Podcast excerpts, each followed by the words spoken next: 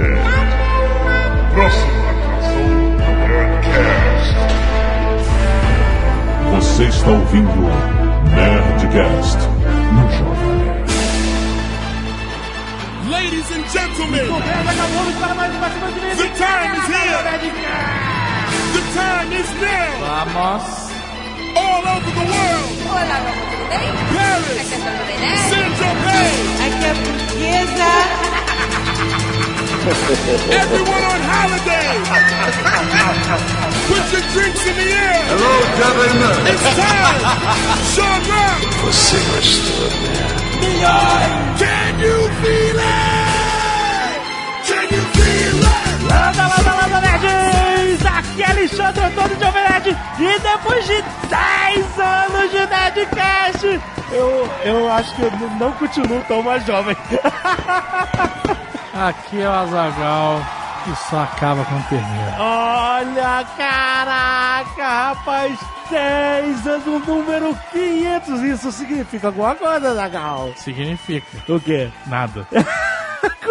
Números não significam nada. Não, eu sei, mas, cara, são, é um número redondinho. Nosso... Nem é, nem é. Como não é? Porque a gente tá... Esse é o programa quinhentos. Ah. Mas... Isso é só, teoricamente. O número, é. Porque, tecnicamente, esse é o episódio quinhentos e vinte e nove. Nossa, caraca! É, é verdade. De quinhentos há muito tempo. É verdade, é verdade, porque a gente tem todos os A, B, C... Os e... empreendedores, Hallowcast... Nossa, muito bom! Mas vamos comemorar esse número simbólico que não significa nada, porque são dez anos! Caraca, oh. dez anos. Nós fazendo a mesma coisa. Em dois mil e seis, cara. É isso não, aí. Não tô fazendo a mesma coisa. O Nerdcast mudou. Sim. Durante essas eras. Mas é a mesma coisa, sentar e gravar. Não, tá ok, tecnicamente é. Mas, porra, cara, que ma... caraca, que maneiro, que irado, cara, como eu tô feliz de ter chegado a essa marca, cara, de dez anos. Eu nunca achei que eu ia ficar dez anos fazendo um negócio. Viu como vai fazer a mesma coisa? Ah, muito bom. Esse seria o momento perfeito pra parar. Não, Você não, sabe disso. Não, não. Porque assim, a pessoa pode parar no auge uh-huh. e aí virar lenda. Certo. Tipo, sei lá, Pelé... Sim. É, James Dean, sabe? Não parou no auge, morreu, né? Pararam ele, né?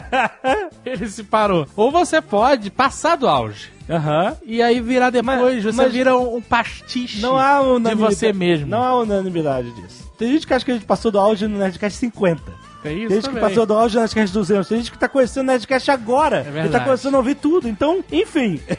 É um fã. Não há, não há unanimidade. A gente simplesmente tem um prazer. É uma terapia. Porque nossos amigos são todos espalhados, né, Azaghal? Espalhados por esse mundão de Deus. Esse mundão. E aí a gente, com o hábito de gravar toda semana, a gente acaba, né, mantendo a galera junta, é coesa. É verdade. Mano, regando aquela plantinha da amizade. Da amizade.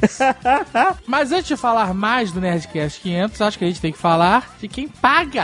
Olha aí, afinal, alguém tem que pagar essa conta. É isso, Azaghal. Nós vamos falar do retorno de Arquivo X, Azaghal. Olha, Olha aí. aí. Quem diria? Quem diria? E faz mais de dez anos que acabou o Arquivo X.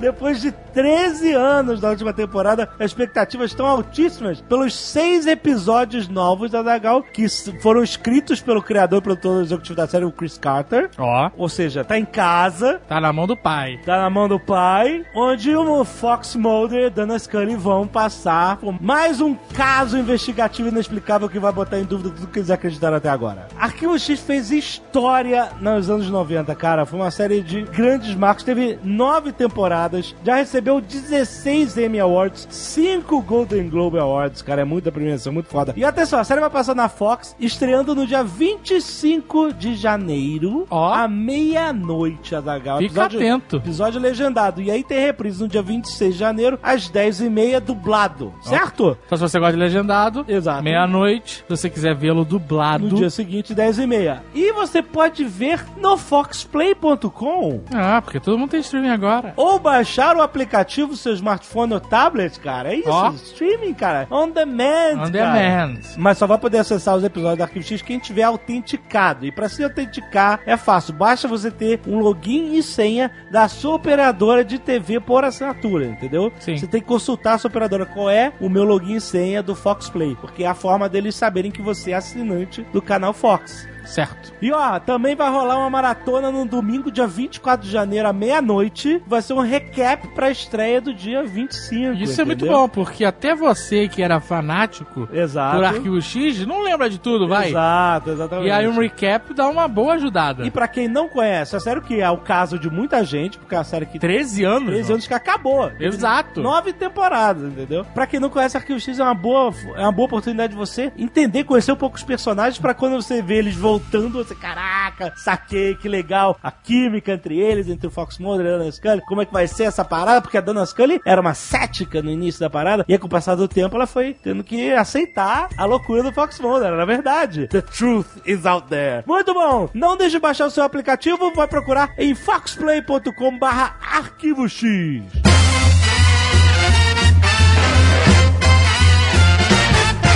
E vamos falar da Nerd Store também, Nerd H H. Store também, que surgiu, nasceu ouvindo o feedback do público. Exato. O site da Nerd Store nasceu um ano depois do Nerdcast, mas a gente já começava vendendo nas feiras no mesmo ano que nasceu o Nerdcast. dois mil e cinco. Mas foi por conta do feedback. Feedback da galera, com certeza. E a Nerd Store está iluminada, jovem nerd.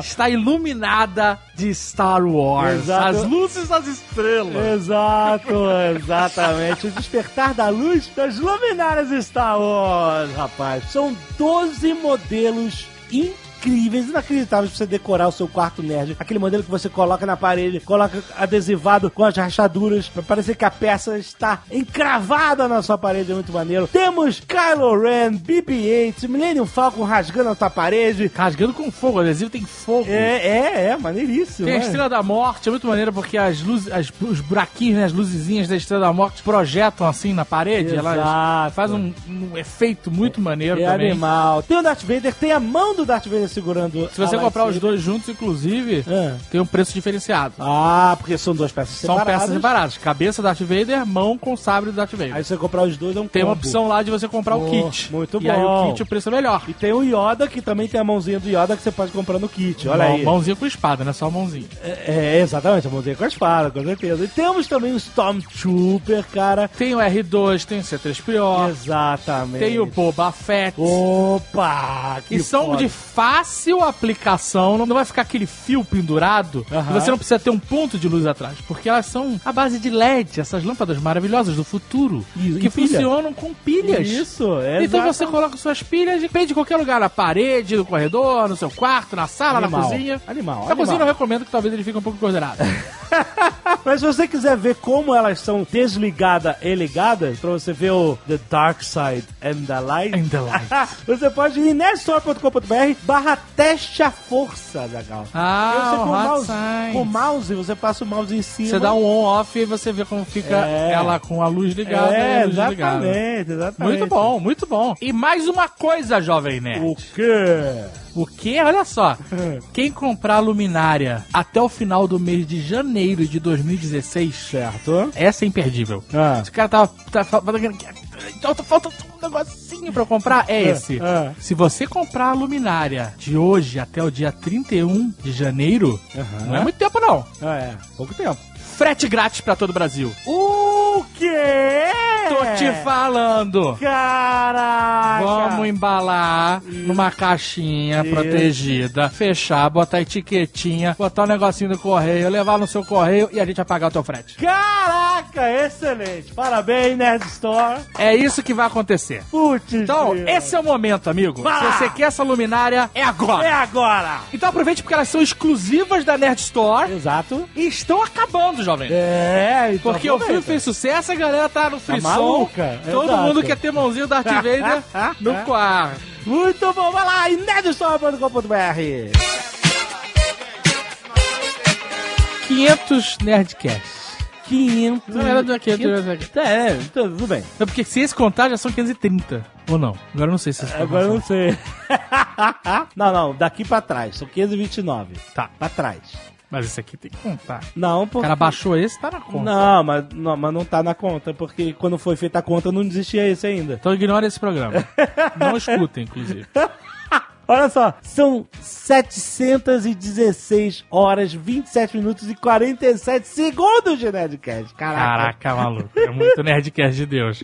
É o equivalente a vinte e nove dias, vinte horas, vinte e sete minutos e quarenta e sete segundos. Ou seja, se o corajoso quiser ouvir do um, número um, até agora, fazendo uma maratona vinte e quatro horas por dia, no dia primeiro de fevereiro, e vai terminar só em março. Caraca, é, é, é literalmente um mês de conteúdo non-stop. Non-stop, não pode parar, exatamente. Caraca, maluco. Ou são mais ou menos mil cento e noventa e três lavadas de louça, legal. Tem muita gente que lava a louça ouvindo. Né? Ou dá pra você ir e voltar ao trabalho novecentos e cinquenta e cinco vezes. Excelente, cara. Dá pra ir e voltar pro trabalho mais de um ano ouvindo Nerdcast sem repetir. Excelente. Só com quem já existe. Só... Caraca, que excelente. O que mais tem de números aqui? mil oitocentos e vinte e um arquivos disponíveis para download. Isso por conta das variadas qualidades que ele disponibiliza. Uhum. A qualidade baixa, para quem tem internet ruim, ainda tem a galera que baixa esse arquivo. Sim. Tem a qualidade média, para quem tem internet média. Internet média. Que é do Brasil inteiro, uhum. né? Na verdade. E tem a qualidade alta uhum. e o zip. Que é pra quem trabalha em empresa, que tem bloqueio. Essas exato, coisas, exato. Né, que pede pra ter esse arquivo de zips. Dá setenta e quatro gigas, rapaz. É muito giga de M P três. Caraca, setenta e quatro gigas. Se você baixar todos os arquivos de Nerdcast numa velocidade média de dez mega, uhum. leva dez horas e trinta e dois Nossa. Minutos pra fazer o download. Nossa. Se você quiser fazer isso no três G, além de estourar a sua internet, porra, leva uma semana inteira. Vai ver uma conta bonita, cara. Mais informações técnicas. Ah. Durante o lançamento do Nerdcast, uhum. toda sexta-feira, certo. Os Jaggers, são, são nossos servidores, isso. todos têm nome de Jaggers, uhum. foram batizados pelo Guilherme Camilo, nosso querido Guilherme Camilo. Uhum. Eles entregam uma média de um ponto cinco giga por segundo. Uh. um ponto cinco giga por segundo. por segundo. Eu falei, foram vários. Já. Entendeu? Caraca, é. É nessa velocidade. Durante o lançamento do Nerdcast de R P G, eles entregam o máximo de banda que a gente tem, que são três gigas. Exato. Se a gente tivesse dez gigas, ele entregava, entregava dez gigas. É, ele só entrega três porque é o máximo. Ó, no último lançamento do Nerdcast especial de R P G, foram entregues cinquenta e quatro tera Uia. Nas primeiras cinco horas. Nossa, mãe, eu não quero nem ver essa conta no final do mês. É o equivalente a mil trezentos e cinquenta jogos Witcher três. Caraca, muito bom. E aí a gente tem uma listinha aqui. Temos o top cinco dos programas mais ouvidos oh. aqui. Olha só, que são cinco. Em quinto lugar, Nerdcast trezentos e sessenta e um, a Batalha dos Crossovers quatro, uhum. com dois milhões, setecentos e nove mil, cento e sete downloads. Uhum. Aí no quarto lugar, nós temos o especial de R P G, o Duque, a Rosa e o Beholder, uhum. com três milhões, setenta e nove mil, quatrocentos e cinquenta e três downloads. Foi o segundo episódio do Gunner, esse. Uhum. Uhum. Depois, em terceiro lugar, nós temos a Profissão Programador. Olha aí! Ai, quantos programadores nós escutamos?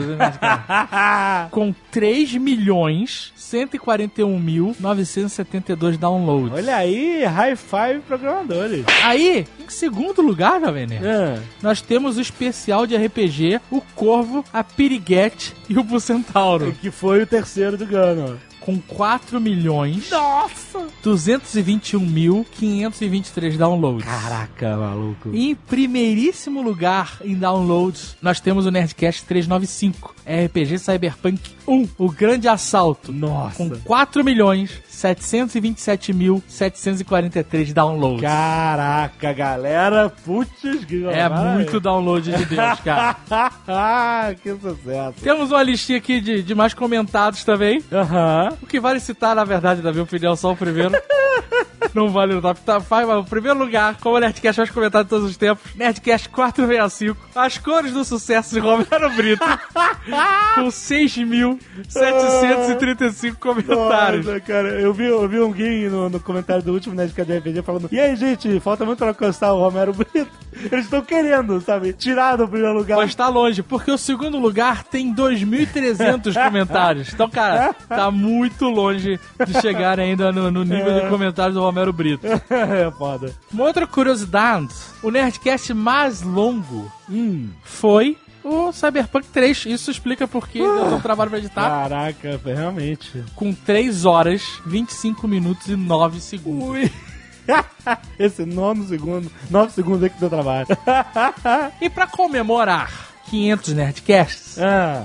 que, que nós resolvemos fazer de diferente? Então, a gente sempre faz esse, esse compilado dos melhores momentos dos últimos cinquenta, né? Sim, é o padrão. É o padrão. Mas dessa vez, já que o número é quinhentos não significa nada... São dez anos de Nerdcast. Que também não significa porra nenhuma. Nós resolvemos fazer um compilado uh-huh. dos melhores momentos de todos os Nerdcasts. Puta merda! De Ou seja, de Nerdcast. Você vai ouvir... O creme de la creme. O creme de la creme de dez anos. Provavelmente vai ter muito áudio merda. É, com qualidade horrível. De merda antigo, exato. Mas, mas desde... Que eu duvido que tenha alguma coisa do episódio um, dois e três. Duvido. Não, não tem. Não duvido. Não tem, não. Mas depois, sei lá, do, do episódio dez, talvez tenha alguma coisa. Então... Fica aí com os melhores momentos. Muito obrigado a todos esses downloads. Obrigado, galera. Esse obrigado tempo todo, mesmo. A todos os comentários esse tempo todo. Obrigado por espalharem o Nerdcast. Exato. E se você quiser apresentar o Nerdcast pra alguém, talvez esse programa seja uma excelente oportunidade. Exato. Já que ele vai ter o melhor de tudo que a gente já fez até hoje. Agradeço a comunidade de podcasters que sempre vem falar pra gente. Gente, foi graças ao Nerdcast que eu tive a ideia de criar um podcast. Eu agradeço muito a vocês e tal, não sei o quê. Muito carinho que mandam pra gente por causa desses dez anos de podcast, é muito maneiro, cara. Agradeço também aos anunciantes que acreditam no Nerdcast. Muito bom, muito obrigado, anunciantes. Nerdcast, que é uma mídia que dá resultado, então sim. Vocês que, que desde o começo, exato, né, agora a gente tem muito anunciante, é mais fácil e tal, mas no começo era mais difícil, cara, e vieram um poucos anunciantes, depois foi crescendo e a galera nas agências lutando, explicando o que é um podcast, apresentando, exato, a ideia. Não é uma mídia fácil de se vender, não, porque não é que nem um banner, que é uma peça com tamanho, você tudo não certo. Pode ver, né, o é. podcast. Ele é muito longo e você não pode mostrar rapidinho. Então, muito obrigado aos evangelizadores do Nerdcast. Nas agências, nas agências nos que... clientes. Muito obrigado a muito todos obrigado. Vocês. Vocês são muito fodas. E esse é realmente outro programa, é isso que a gente queria falar. Não, sério, semana que vem não vai ter. Caraca, pra deixar esse medo? Assim, é melhor que eu terminar no áudio, vai. Numa piada, né? Não é piada. Não, no, no, no riso, riso de sorriso amarelo. Obrigado por tudo, gente. Foi bom. A gente continua se falando aí. Valeu, valeu, galera.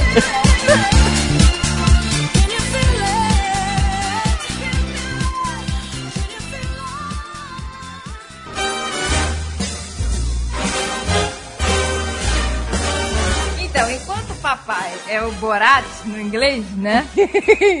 A mamãe é a minha avó. British English. A sua mãe, ela, ela considera o inglês britânico o verdadeiro inglês. Não, né? Porque ela estudou na cultura inglesa. Sim, mas o, o inglês britânico é que é mais pomposo, né? Ah, ela só ela fala considera. Britânico. Ela, o sonho dela era morar na Inglaterra, então. Minha mesmo. Então, enquanto o papai chega lá, Liz, could you give me frites potato? E minha mãe fica, ai meu Deus, que vergonha, meu maluco. Meu pai só sabia falar uma coisa quando a gente foi à Disney: no ice, please. Ele falava, eles botam muito gelo, meu Deus, eu vou perder refrigerante assim. Olha o, o retrato. E o apelido do teu pai na excursão ficou no ice, né? No ice. No ice, please, né, cara? Aí ele sabia também, where is the restroom? Ah, mas meu pai também é o rei do inglês, né, cara? Eu ensinei pra ele a pedir cerveja, né? Aham. Uh-huh. Beer. Ele chegava... Chegava no balcão, sentava e falava assim, Bia.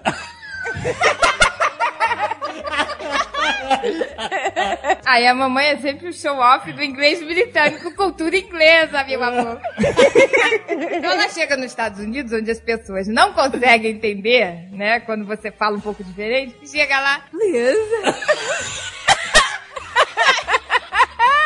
I would like a glass of water, please. Não, achei ah, desse... I don't think... Excuse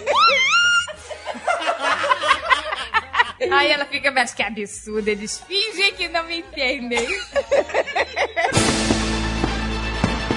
O Acre é uma farsa, tá aqui. Cara, isso é uma loucura, eu nunca ouvi falar disso, que o Acre é uma farsa. O Acre é tipo zona fase três D do Master System, quando você vai chegando perto, sobe. Tá ligado?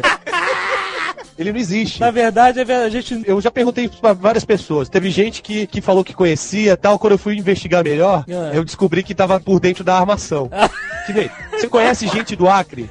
Cara, eu conheço gente do Acre. Não, não, não, não. Quais os pontos turísticos do Acre? Tucano. De futebol do Acre. Tucano, Car... tucano, tucano. Carnaval do Acre. Tucano. Artistas consagrados do Acre. Peraí, cara, tucano. Tem a minissérie agora da Globo falando da conquista. Porque a Globo, a Globo, a Globo conspira também, por detrás disso. É verdade. Na verdade, cada estado tem direito a, a uma porcentagem dos impostos que a gente paga, que vai pra União e é dividido. Saúde, saúde, essas coisas. O Acre é um desvio de dinheiro, entendeu? Para os projetos secretos do governo brasileiro. Excelente, gostei. Então Mas, você inventa um estado... Isso é uma conspiração, cara. Eu já fiz isso com o Tocantins, cara. Presta atenção. A gente já recebeu e-mail de pessoas do país inteiro. Nunca recebeu e-mail de ninguém do Acre. Tô falando de ninguém do Acre, que se manifesta, senão a gente vai morrer. Caraca, cara, eu tô assustado. E se receber e-mail de alguém do Acre, pode ficar sabendo. Pode ficar que é da inteligência. É arroba globo ponto com, né, cara? É... Você sobe aquele corredor minúsculo sem parar e você começa a não ver. Essa porra não vai terminar, essa porra não vai terminar, essa porra não tá. E eu comecei a ficar nervoso, já sem fôlego. Não, aí passou. Eu já merece subir uns dez degraus. Ah, é. Isso era lá pro décimo quinto. Não, o não. cara, o cara solta um peido. Acredito.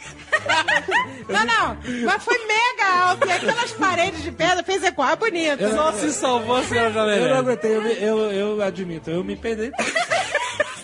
Filho da mãe. Eu fiquei nervoso, cara. Estava Só que a ordem era assim, ó, R P G. Tava a senhora Jovem Nerd na frente, Jovem Nerd atrás, portuguesa e eu. E a minha cara tava na altura da bunda do Jovem Nerd. Então, nem fedeu, nem fedeu. Não porque... fedeu, eu não senti nenhum cheiro. Não, não fedeu, porque eu estava ofegante... né, subindo a escada, e eu traguei aquele peido inteiro. Porque tava eu tava... respirando pela boca, né? Não, eu tava respirando pela boca.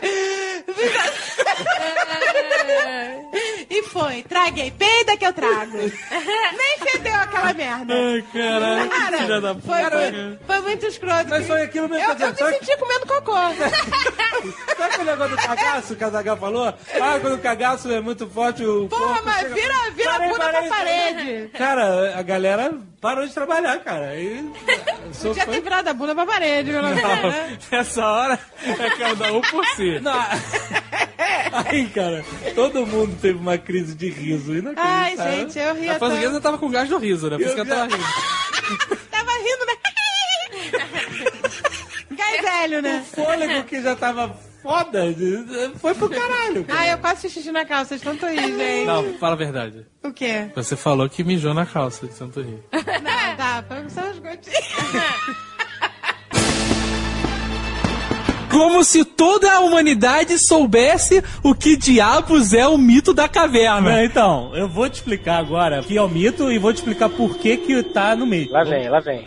É o seguinte, imagine que você tem várias pessoas que nasceram, que desde a infância estão presas, são prisioneiras dentro de uma caverna. Correto. Então, elas estão acorrentadas, viradas para uma parede interna da caverna. Certo. A vida toda. Certo. Não podem virar a cabeça, não podem olhar para a entrada da caverna, pra porra nenhuma. Aham. Uhum. Cresceram assim. Atrás delas tem um fogo, uma fogueira. Essa fogueira projeta a luz na parede onde eles estão vendo, certo? Correto. E aí, de tempos em tempos, passam pessoas, eu vou, vou imaginar assim, pessoas segurando bonecos, estátuas de animais, de gente, de objetos, de coisas, na frente do fogo. Essas coisas projetam suas sombras na parede. Uhum. Os prisioneiros, a vida toda, só veem as sombras projetadas. Uhum. Essas pessoas não sabem que elas são sequer prisioneiras. Uhum. Elas não sabem que essas sombras são sombras. Uhum. Elas veem e acham que aquilo são coisas. Uhum. Eles dão nome para as sombras. Certo. Eles começam a prever quais sombras que vão aparecer, qual, quais conjuntos de sombras. E quando Você alguém tem que prever, se distrair de alguma forma, né? Porra. Quando alguém acerta, eles condecoram a pessoa, dão prêmios, você é foda. Dão, dão uma, uma punhado de terra a mais. Acontece. Essa é a realidade deles. Uhum. Só que um dia vem um homem e liberta um desses malucos. Platão. Que Platão, seu bagulho? Tá. O Platão, vamos ver que ele entrou na produção. O Platão... Eles libertam desses caras. Uhum. E ele leva ele oh, para o mundo exterior. Pra fora da caverna. Pra fora da caverna. Ele chega ali e fala, vem cá, vem cá, te dá uma balinha, vem cá. Vem cá. Te dá uma balinha, vem cá. Vem cá. Vem cá. Exatamente assim. O ator escreveu assim. Aí o que acontece? Ele leva o cara pro mundo. Vem cá. Dá uma balinha, vem cá. Pega aquele saquinho aqui. Te dá uma balinha, pega aquele. Vem cá. Ai, filha da mãe. Vamos lá, o um resumão rapidamente. Tá. As pessoas que estavam na caverna não sabiam que era a realidade a não ser uma parede de sombras. A parede de sombra é a realidade. Certo. certo. E aí, em dado momento, Platão tentou um deles com um saco de balas. Exatamente. Certo. Tá bom. E o Platão tinha a chave das correntes. Tinha, tinha. Por que que não soltou todos? Não, é só um... Porque só um já resolveu o problema dele.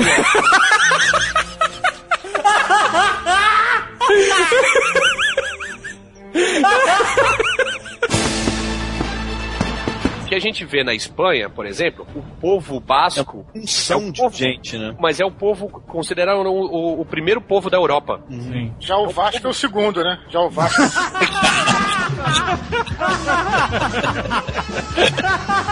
Caralho, Lu! Caralho. Voltou, Caralho, ele voltou, está de volta. Agora, coitado, vão falar mal pra caramba de mim. Corta, corta essa, corta essa. Bem-vindo, bem-vindo. E aí devia ter, assim, umas vinte pessoas comendo ali de, de, na madrugada. A gente entrou, então eu falei, bom, vamos escolher aqui o que a gente vai comer, não sei o que. E aí a gente começou a escolher os sanduíches e tal, já se acalmando, daqui a pouco, xing-ling-ling-ling, entra o, o fifty cent do inferno, né? Quando ele entrou, todos nós temos um sexto sentido, quer você acredita ou não, você sente quando o ar muda de pressão. O ar... São os íons negativos. Porra, é sim, Diogo, é isso aí. Cara, todo mundo deu aquela, aquela hesitação assim na respirada, o maluco entrou. Deu aquela travada no D R E. O atendente entregou o sanduíche de graça, por favor. Não, pode levar, pode levar. Vai. Ele falou, McFly, eu mandei você nunca mais voltar aqui. Aí, cara, ele passou o scanner, aquele laser do, do Alien, sabe? Quando eles acham a nave voando no espaço, passa aquela porra pra ver o que tem lá dentro. Passou aquela porra, cada pessoa. Entendeu tudo. Ele andou até o balcão, tinha um gordinho com aquela camisa dois números abaixo dele. Aí ele falou assim, e aí, como é que tá o movimento aí? E o gordinho, tipo, não, não, não tá muito não, não sei o que e tal. E todo mundo parou, sério mesmo, todo mundo parou. O sanduíche no meio da mastigação, né? E o cara com aquelas roupas largas, sabe? Olha, tava Robocop, aquele maluco que assalta. E aí ele, quando falou pro, pro, pro atendente disso, ele parou do meu lado. Nossa, você tá maluco. E aí ele perguntou pro cara isso. Eu juro você, você vê, isso aconteceu. E ele ficou encarando o cara, encarando o gordinho. E todo mundo congelado, ele virou a cara, foi olhando pra cara um. E ele olhou pra mim, que eu tava do lado dele. Ele não saiu do meu lugar quando ele entrou na parada. Eu também parei. O Afonso tava comendo cocô na hora já, né? E ele do meu lado olhou, olhou pra minha cara. E eu não sei porquê. Eu estendi a minha mão direita pra ele e falei, e aí, cara, beleza? Caralho, cara! Eu quero saber como é que você falou em inglês. Exatamente. Eu falei, sup, man? Você botou uma apóstrofe antes, né? What's going on? Eu mandei uma parada. What's going on? E, e aí botei a minha mão, a direita estendida. Ele olhou pra minha mão, mas assim, tudo muito rápido. Olhou pra mim. E sabe quando a pessoa dá aquela risadinha, assim, que ele meio que perde a postura um pouquinho? E balançou um pouquinho, olhou um pouquinho pra baixo, assim, meio com uma risadinha de canto de olho, que a pouca risada que a cicatriz dele permitia ele fazer... Aí ele virou de volta pra mim, estendeu a mão e falou: Sup, man? Que porra é essa, cara? Ele quebrou o gelo bonito, pegou o cara de prevenir. Mas assim, eu totalmente dormente já, eu tava dormente, cara. Era mais eu. E aí eu virei e falei assim: porra, meu nome é Solano, porque eu falava Solano em vez de Afonso, porque é mais fácil pra eles falarem. Eu falei, pô, beleza, meu nome é Solano, sou lá do Brasil. É. Aí ele, meu nome é Malak. Era um nome desse, isso, cara. Malak. Só mandou um tipo assim, Malak. What's up, nigga? Uma parada assim. E aí largou minha mão, e aí eu voltei a encarar o menu. E esperei. Falei, e agora? É agora que eu vou morrer aqui. E aí ele virou, pensou um pouquinho e saiu. Saiu da barraca. E Nossa. Aí ficou todo mundo parado, ele andou até o carro dele, parou, ficou olhando meio que em volta, entrou no carro, todo mundo parado. Ninguém falava com ninguém dentro da, do, do internet. A música parada, a, sem música de fundo. Não, a música repetindo o mesmo ponto. Assim, não, né? Blá, blá, blá, blá, blá. Juro por Deus, foi isso que aconteceu. Ele entrou no carro e foi embora. Caralho. Aí, o atendente virou pra mim e falou assim, cara, o que que você falou pra ele? Cara, eu nem entendi inglês mais na hora. O atendente tava no português já, né? É.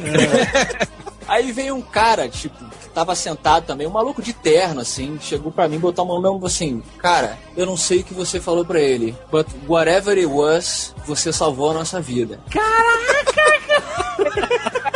Como assim? Quer matar o restaurante inteiro? Não, pois é, aí eu não sei. Aí o atendente falou assim, cara, olha só, é... eu...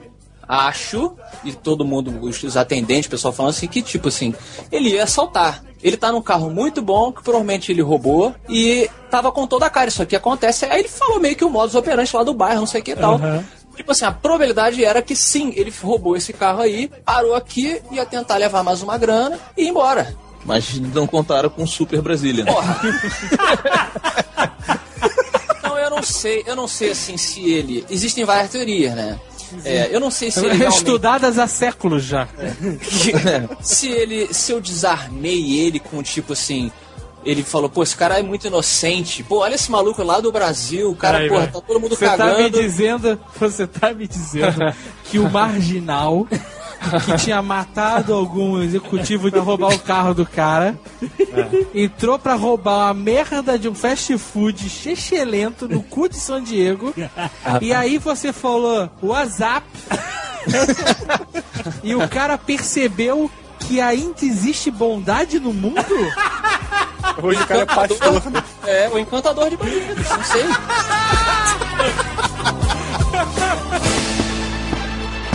O bacana de queimar pontes é que você é obrigado a andar para frente. Olha, senhor cara! Muito obrigado. É um sábio. Um sábio. Que frase fantástica.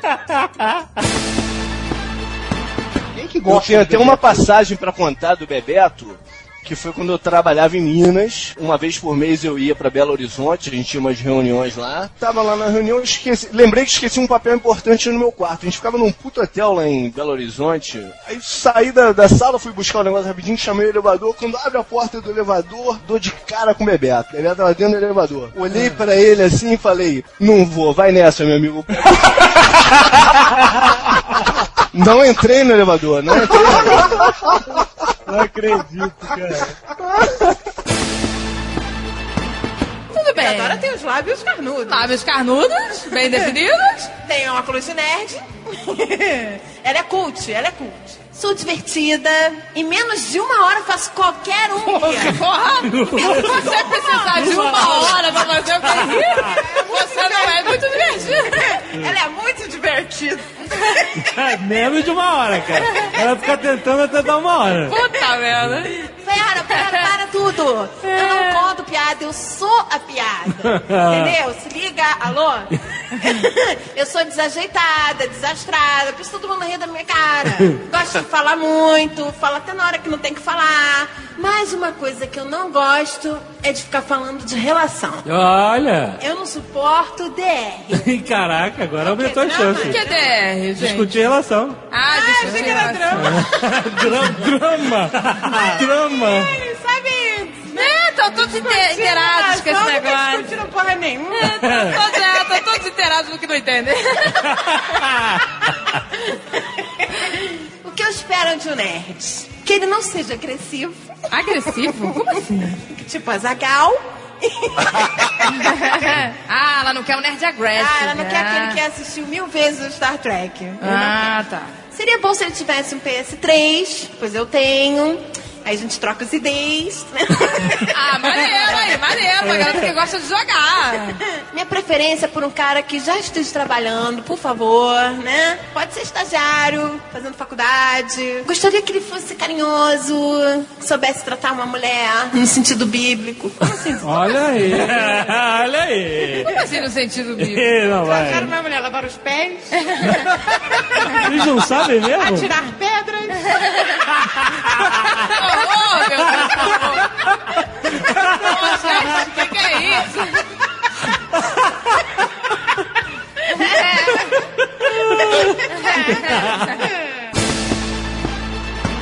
No condomínio da minha mãe, uma vez alguém inventou um churrasco lá no meio da praça. O nego botou um boi inteiro no espeto.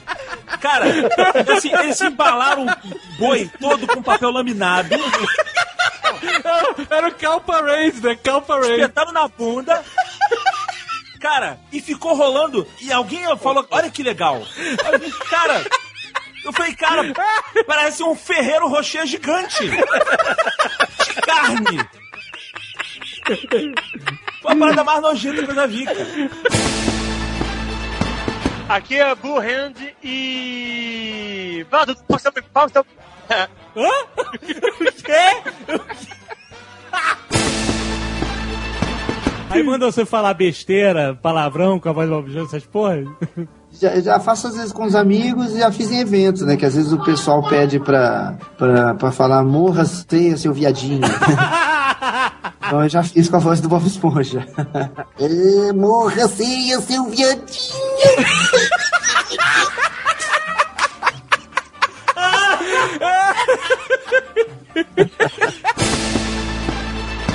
Quando era nova, eu falei que a gente alugou uma casa lá, vinte pessoas também, coisa de fudido.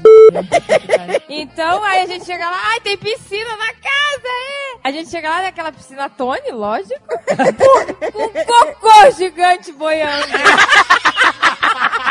Vai, fudido, vai nadar no cocô. Olha o submarino! Meu Deus, velho! É. Blu, blu, blu. Ai, meu Deus. Falando em viagem, isoporzão. Oh. Galera que leva o isopor Nossa. Na televisão em viagem e tal. Caraca, ah. Casa de praia tem que levar cobertor, travesseiro, colchonete. Televisão. Cara, se tu vai viajar e tá levando uma televisão no carro, cara, tá tudo errado, né? Parabéns, você é um fudido. Você tá saindo de casa... Tu tá levando a televisão, tá levando. É porque o lugar que tu vai é muito merda. Exatamente. Olha só, você tá saindo de casa e tá levando a televisão, a sua expectativa de diversão é T V aberta. Ai, que merda. Salvador Julieta morou a vida inteira do lado da, da minha avó. Nunca gostou da minha avó. Por consequência, a dona Julieta nunca gostou da minha mãe. Nunca gostou. Vizinha ranzinza, sabe? Ela nunca casou, ficou sozinha e tal, e tereréu. Aí o que acontece? Morava com o irmão. O irmão morreu. Quando o irmão morreu, ela se abriu. Abriu o coração. Abriu o coração. E aí ela ficou boazinha. Eu sempre tratei ela bem. Ela ficou de... carente. Ficou carente. E aí a gente começou ela ficou a se dar bem. A interagir. Tu morar lá, ela, pô, a gente se deu bem. É, a gente, né? Foi morar lá. Tinha um histórico dela não ser legal, sabe? Ah, aquela é vizinha chata, né? E aí, pô, que conquista. A vizinha chata é minha amiga, né? Puta que conquista. Caralho, hein? Viva feliz com essa conquista, então.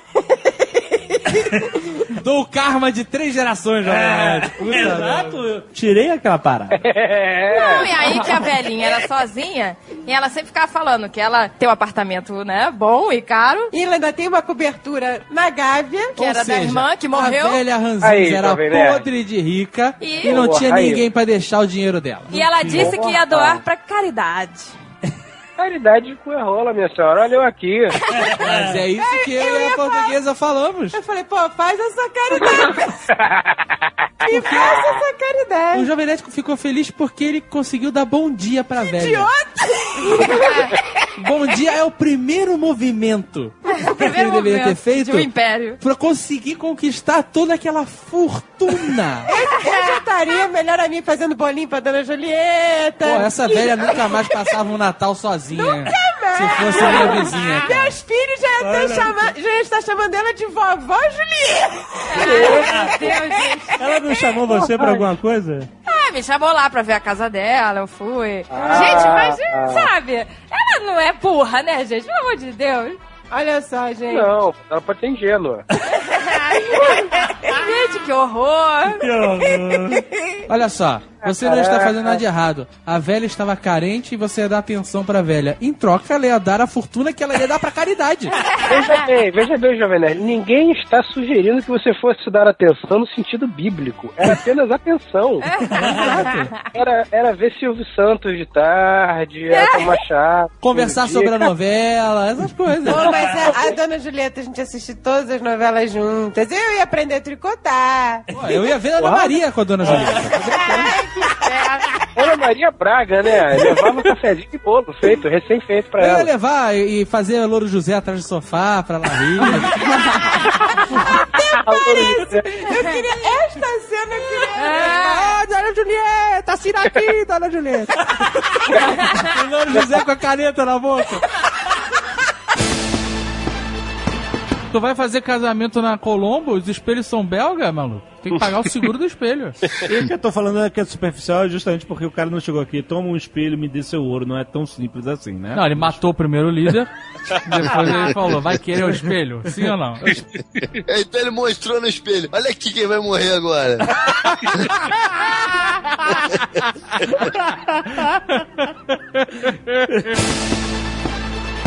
Cinco dias no hotel cinco estrelas. Desta vez podia levar todos. E a minha mãe ficou empolgadíssima, foi às compras, comprou roupa nova. Cada vez que tem uma oportunidade dessa, o senhor M toma entubado. Cartão de crédito paga seu jantar. Toma roupa nova. Ai, ela compra tudo. Compra sapato, compra roupa, compra maiô. Indiano no hotel cinco estrelas. Toma entubado. E não... Tem que estar preparado para o ambiente. É, e não pode repetir a roupa. Pois, foi toda preparada e chegou lá, toda esquetê, comprou mala nova e o esquembal. Mala boba. Minha mãe entrou lá toda chique no hotel, as pessoas, ah, pois não, senhora, não sei o quê. Aí entra o meu pai atrás e não, não, nós somos da banda, que viemos tocar. Estragando tudo. Aí, o ca... ah, é, pois, então vou levar até os seus quartos. Aí minha mãe, ai, mas em que ela nós vamos ficar? Eu quero ficar com vista pra piscina. Aí o rapaz, não, não, esta ala não tem vista pra piscina. Aí minha mãe falou, qual é o andar que nós vamos ficar? Eu gosto de ficar alto, que eu não gosto de barulho de rua. Ele, não, não, a ala que a senhora vai ficar não tem elevador. Ai, meu Deus. Ai, minha mãe, mas o que está acontecendo? Aquela blusa tinha que dar pra ela. O que está acontecendo? É. Aí o rapaz explicou. Não, a banda pode vir trazer os parentes, tudo, mas vai ficar na ala V I P, Very Important de Pobre. Ficou do lado da caldeira do hotel. Cara, era, o hotel era chique, maravilhoso, e de repente você atravessava uma quadra gigantesca e ia parar nos fundos, num complexo de tijolinho. Cara, era horrível. Olha, não tinha elevador, era aquelas escadas de cimento. Meu Deus! Aí minha mãe ficou desesperada. Mas o que é isto? Eu não vou ficar nesta porcaria. Mas é que é a ala dos garçons. Meu Deus! Aí meu pai, não reclama que eles estão a pagar bem, você vai poder sofrer tudo do hotel. Qual o problema de ficar em outra ala? Ela, ai, mas que vergonha! Aí minha mãe ficou desesperada. Ela dava boa noite pras pessoas e entravam no elevador. Tchau, boa noite. Ai, pra fingir que estava, né, na ala V I P. Eu não estava nem aí. Estava lá curtindo o hotel, a piscina. Não estava nem aí qual é a ala. Mas a minha mãe estava ofendidíssima. Como se não bastasse que ela já estava fula da vida. É. Morreu um dia antes do, da festa do Réveillon o dono do hotel, melhor. Meu Deus! Calma! O, o, o senhor lá empacotou e colocaram o defunto na ala dos fudidos! Foi, foi mesmo! Foi um velório! O velório foi na ala dos fudidos! Era no hall de entrada dos fudidos, lá o velório todo, o, o rap, lá o senhor em cima da mesa, com as toalhas, com as flores. Meu Deus do céu. Aí minha mãe, eu não vou passar por um defunto pra ir para o meu pai. Aí a gente, ô Ô mãe, qual o problema de passar pelo defunto? Tem um biombo. Ela, como assim tem um biombo? A gente entra e vê um homem descalço sentado na mesa. Deitado na mesa, um homem com os pés de fora. Ai, que horror. Aí a minha filha era dos filhos, é isso, fica lá com o defunto. Aí minha mãe deu um pedido, deu um escândalo, tava com medo, sei lá o quê. Aí meu pai explicou que a minha mãe não gostava, que tinha medo de defunto. Sei lá o quê, que o defunto ia começar a feder. Ai, meu Deus. E aí, conseguiram lá, depois de um pedido da minha mãe, colocar minha mãe lá na, num quartinho melhorzinho. O, o pior quartinho da área V I P. A gente se mudou depois, meu amor. Ah, mas meu pai que pagou, meu amor. Toma. Não foi por conta do hotel. Toma, não. Aí ele, não, pois não, senhor, pode ficar à vontade, vai ter que pagar o valor da diária. Ai, e meu pai, cara, coitado, pagou lá pra minha mãe. Já tomou mais uma na saída, né? Ah, claro. Sempre, né? Lembra aquele nosso amigo que morava aqui, que ele perguntou, ele comprou também um apartamento e perguntou pro porteiro? Ele veio morar a trabalho em Curitiba. E aí ele escolheu o apartamento e próximo do prédio onde ele tinha alugado, à noite, tinha uns travestis. É. Aí ele chegou pro porteiro do prédio e perguntou assim, meio receoso, indignado, né? Indignado. Aí, você sabe dizer se aqueles travecos, eles vêm pra cá? Aí o porteiro virou já com a cara de filha da puta. Se o senhor chamar, eles vêm, né?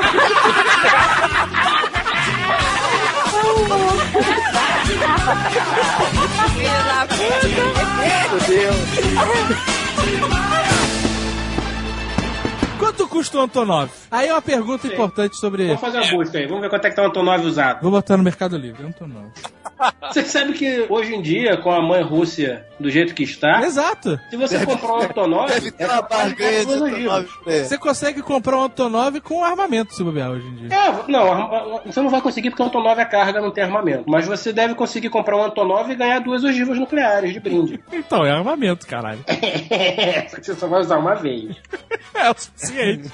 Pra acabar com seus problemas de ajudar a família. É, o problema é que você vai ser caçado pelo resto da vida, mas tudo bem. Vamos ver aqui. Preço de um Antonov.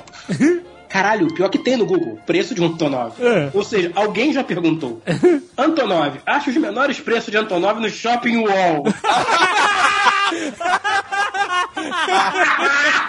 Muito bom. Aqui, peraí, peraí, peraí, achei. Achou quanto? vinte milhões de dólares. Porra, David. cem milhões a gente consegue comprar um Antonov. Porra, mesmo assim, tu vai, tu vai gastar um quarto do ganho com um Antonov. Porra, uma parada sucateada, meu irmão. Uma Kombi gigantesca voadora. Tu vai pegar essa merda lá pra Cabo Frio, é isso? Peraí, que eu acho que eu dei mole aqui, eu acho que é mais, hein? Ah, puta merda aí, David. Tua ideia de milionário não é tá dando. É que tem não, vários Antonovs, na verdade. Antonov é o fabricante. Não, não, tô vendo o A C duzentos e vinte e cinco, que é o maior em, em operação. Isso, aquele que levanta a boquinha na frente. Aquele que leva o ônibus espacial nas costas. Não. trezentos milhões. trezentos milhões? Ah, oi, caralho! Aí quebrou, eu, eu, penso, eu, eu sempre penso muito grande. Aí tu tem que ganhar o prêmio da velhinha aqui de tampa, mano. Caraca. Aí a minha ideia do Antonov foi pro saco. É. Saco, David, não dá, não dá, não dá. Fora a manutenção, né? Ah, sim. Se aluga, se aluga. Manutenção é o caralho, vai voando, caiu, caiu. E foda, aquela merda caindo e você agarrado a garrafa de champanhe. Não me arrependo de nada, não me arrependo de nada.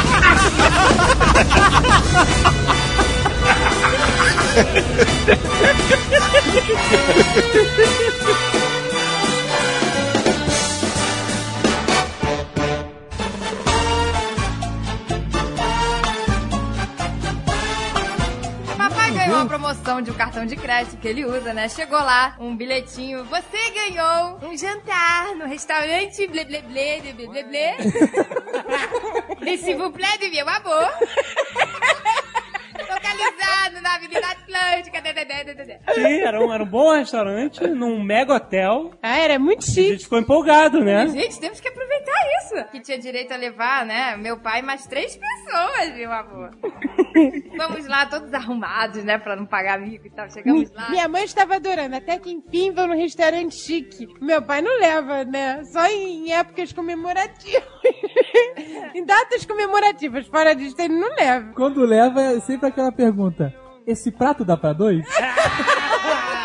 É, óbvio. Na rua eles sempre comem pouco. Não, eu como muito pouco, muito pouco. Gente de pizza. Mas então, chegamos lá. Era um serviço, né? Tudo bonitinho e tal. Ah, esses restaurantes que são dois garçons pra cada pessoa, né? É. Aí a gente começou a olhar lá o cardápio, aí eles começaram a trazer pãezinhos, né? Antipasto, meu amor. A gente tá olhando lá o cardápio, só pratos de cem reais. Ai, toma. É, que bom que é de graça, meu amor. Aí o garçom chegou e falou: olha, pra ter direito ao prato principal, é necessário você adquirir o antipasto. Um conjunto, tinha entrada, tinha sei lá o quê, tinha o jantar, tinha degustação de sei lá mais o quê. Isso. O, o jantar tava lá no meio do negócio. Isso. E aí, quer dizer, só essa paraperalha toda sai mais de duzentos reais por pessoa. O cartão de crédito só iria pagar o prato do jantar. O resto do percurso de comidas, você era obrigado a pagar. E a gente só descobriu isso lá na hora. Quando meu pai descobriu isso, a cara da mamãe já ficou desesperada, né? Aí eu ia colocar a mão no pãozinho, mas meu pai, não, não! Não toca no pãozinho! Garçom, por favor! A Agatha tinha pedido uma água, meu pai, cospe de novo! O cara ficou com pena, o cara falou, não, a água é por conta da casa. Porque... A gente tava, não tava escrito assim no cartão. Ai, o cara, ah, perdão, mas isso aconteceu com várias pessoas, é isso mesmo. A promoção estava com um erro. Aí a gente, cara, se levantou. Aí eu tô em casa, na televisão, recebo uma foto-mensagem no meu celular. A foto são a senhora Jovem Nerd, a mãe e o pai dela saindo cabisbaixo. Derrotados, cara. Você ainda tem esta foto? Assim, pelo a mãe amor de deles Deus. Tava levando a bolsa, pelo, pela, tá arrastando a bolsa no chão, sabe? Na ponta da alça, mas andando, cara, arrastando os pés. Ai, cara. Eu me diverti tirando essa foto. De graça! Uma experiência de graça, meu amor! Já aí valeu! Gente, aí a gente saiu e foi comer uma pizza. Quase, quase, quase, quase, quase, quase, a gente foi entrando no carro.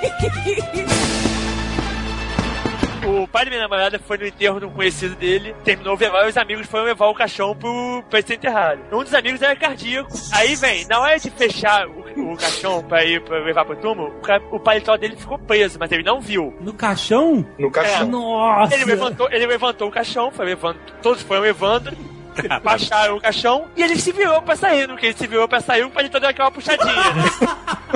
O defunto segurou ele, né, meu irmão? O cara morreu. O cara infartou. O cara morreu? Não tem que parar, não acredito. Que isso, cara? É o cagaço. Esse é... Esse, esse passou, passou de todos. Meu Deus, cara, que, que história horrível. Tá rindo da desgraça? A gente vai pro inferno de rir disso, cara. Isso é engraçado. Tu vem comigo e foi.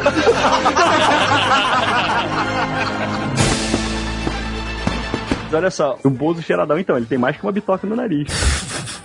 Tá bom, caraca. O Ozob tem uma granada no nariz. É, exato. o, o, Azaghal, a granada tem um pino ou tá sem pino? Tem o um pino. Tem um pino, é tipo um piercing? Não, não é um piercing. É, é, o... tipo um piercing, é tipo um piercing, né? Ela tá é. presa pelo pino, caralho. Aceita que você botou o pino da granada porque você queria ter um piercing no nariz do seu personagem. Não é problema. Ah, o pino é o piercing. Isso. É. Nossa. É. Vou tirar então pra você. Seu babaca. Opa, só tem um babaca nessa história. É, eu tô com ciúme que chamou outro de babaca? Dá você.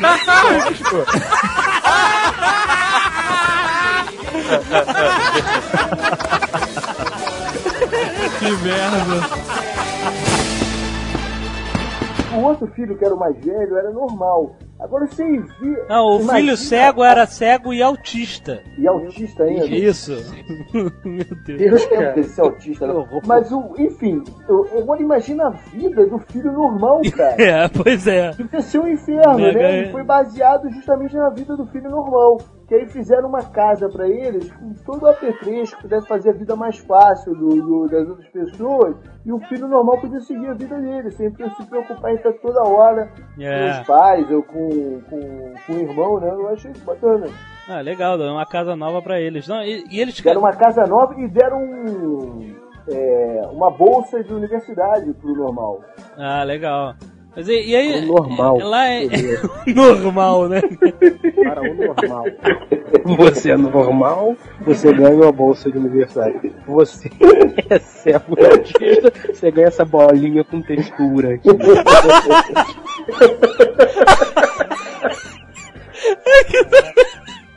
Abre aspas. Quero fazer a ela um pedido de homenagem. Vocês podem achar isso bizarro, mas é o presente de Dia dos Namorados que eu daria a ela, fecha aspas. Cara, você vai dar uma homenagem pra ela? Você tem certeza que não é melhor comprar flores? Vai ter flores na cama do motel, vai? Eita! Oh, que beleza, ela vai amar! A flores e uma prostituta do lado!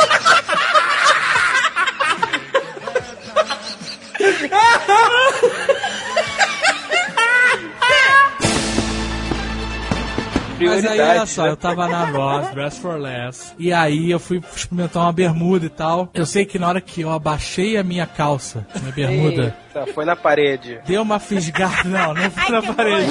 Mas olha, eu vou falar que não foi na parede porque eu realmente tenho um esfíncter... intacto. Todo nerd tu tem uma história dessa, né, cara? Impressionante. Cara... Ah, o Azaghal tá frouxo há muito tempo. Não, não. Não tô frouxo. Não tô frouxo que o meu esfíncter ele segurou porque ele é intacto. Uhum. Cara, eu senti uma fisgada. Mas sabe aquela fisgada que você, você fica sua, frio? Automaticamente, né? Você sua frio, você fica branco. Uhum. No momento da fisgada. Sério, eu devo ter ficado uns cinco minutos com a calça arriada porque eu não podia arriscar subir a calça. Porque eu falei, não faço mexer, eu tenho que usar todos os recursos do meu corpo para impedir o pior, que era cagar na cabine de provadora. Porque, cara, a, a Monster Life, ela cobrou tudo ali. Aí eu fiquei uns cinco minutos lá, suando frio, me concentrando, sabe? Tipo que o Bill, move your finger. Eu tava lá, concentre-se, volte. Volte para dentro, volte para as tripas, volte para as tripas. Aí eu consegui regularizar a situação, foi um estágio de semi-emergência. Uhum. Aí eu consegui vestir a calça, mas eu nem, fe- eu nem fechei o zíper, eu só fechei o botão. Porque eu sabia que não ia durar muito. Aí eu vi a possibilidade e falei, tô indo no banheiro, não sei a que horas eu volto. Foi por isso que a gente passou três horas nessa hora. É, por uma hora eu tava no banheiro. Cara, eu entrei no banheiro, mas foi um expulsion, cara. Que nojo, que detalhe. Não expulsion. Foi o tempo de eu soltar o botão, agarrar na alça. Era, era o banheiro de cadeirante? Era o único que tinha. Desculpa, cadeirante, se você teve que esperar. Eu agarrei na alça mesmo, pra não colar no teto, cara. Mas foi uma desgraça. E, e era Monster Life. É. E aí, depois que você dá aquela, né, aquela sopro inicial, é. Você fica mais tranquilo, né? Que o terror, o terror que faz você suar frio, ficar com tremedeira e tudo mais, ele passa. É. Mas, cara, tava bravo o negócio. Ai, meu e Deus. Aí entrou uma família de mexicanos no banheiro. Ah! E é. a família... Mas foi uma situação muito escrota, cara. Eu fiquei um tempão esperando os mexicanos todos saírem do banheiro pra poder sair. Porque... os mexicanos entraram e eles começaram... Oh, Dios! Hostia! Madre mia! Ah, papai, quero ir pra casa, papai! Eles começaram a passar mal.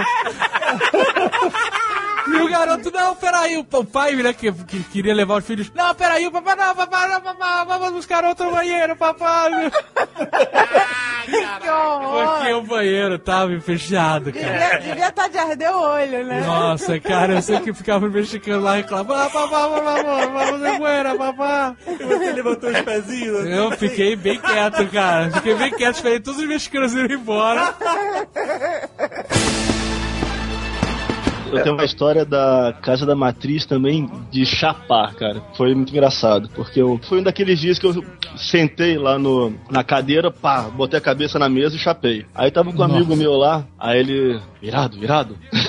Acorda. Acorda. Não, para tudo, cara. Tu tem certeza que ele te chamou irado, irado, cara? Lógico. Ele, aí, irado. Acorda aí, vambora. Aí eu, ele, eu levantei assim, olhei pra ele, pá, e deitei de novo. Continuei dormindo. Aí depois eu sinto, no, me batendo no meu ombro de novo, assim, uma segunda vez, né? Aí eu levantei assim, olhei, aí era o segurança da boate. Aí eu falei, ah, porra, vai, vai, vai te catar. Aí pá, deitei e dormi de novo. Aí depois sinto é. uma terceira vez, cara, mexendo assim no meu braço. Aí eu olhei pra cima, eram meus pais. Caraca! Lá na Casa da Matriz. O que vocês estão fazendo na Casa da Matriz? Esse amigo meu que tava comigo, cara, o cara tinha desistido de tentar me acordar, me levar embora, me ligou pro meu pai e me buscar, cara. Que beleza! Cara, foi sinistro, cara. Que humilhação!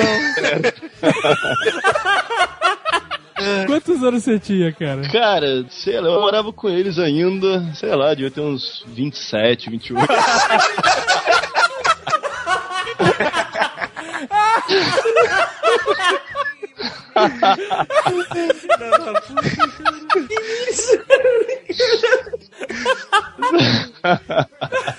Teve uma outra vez na Mariozinho também, cara. Também enchi a cara.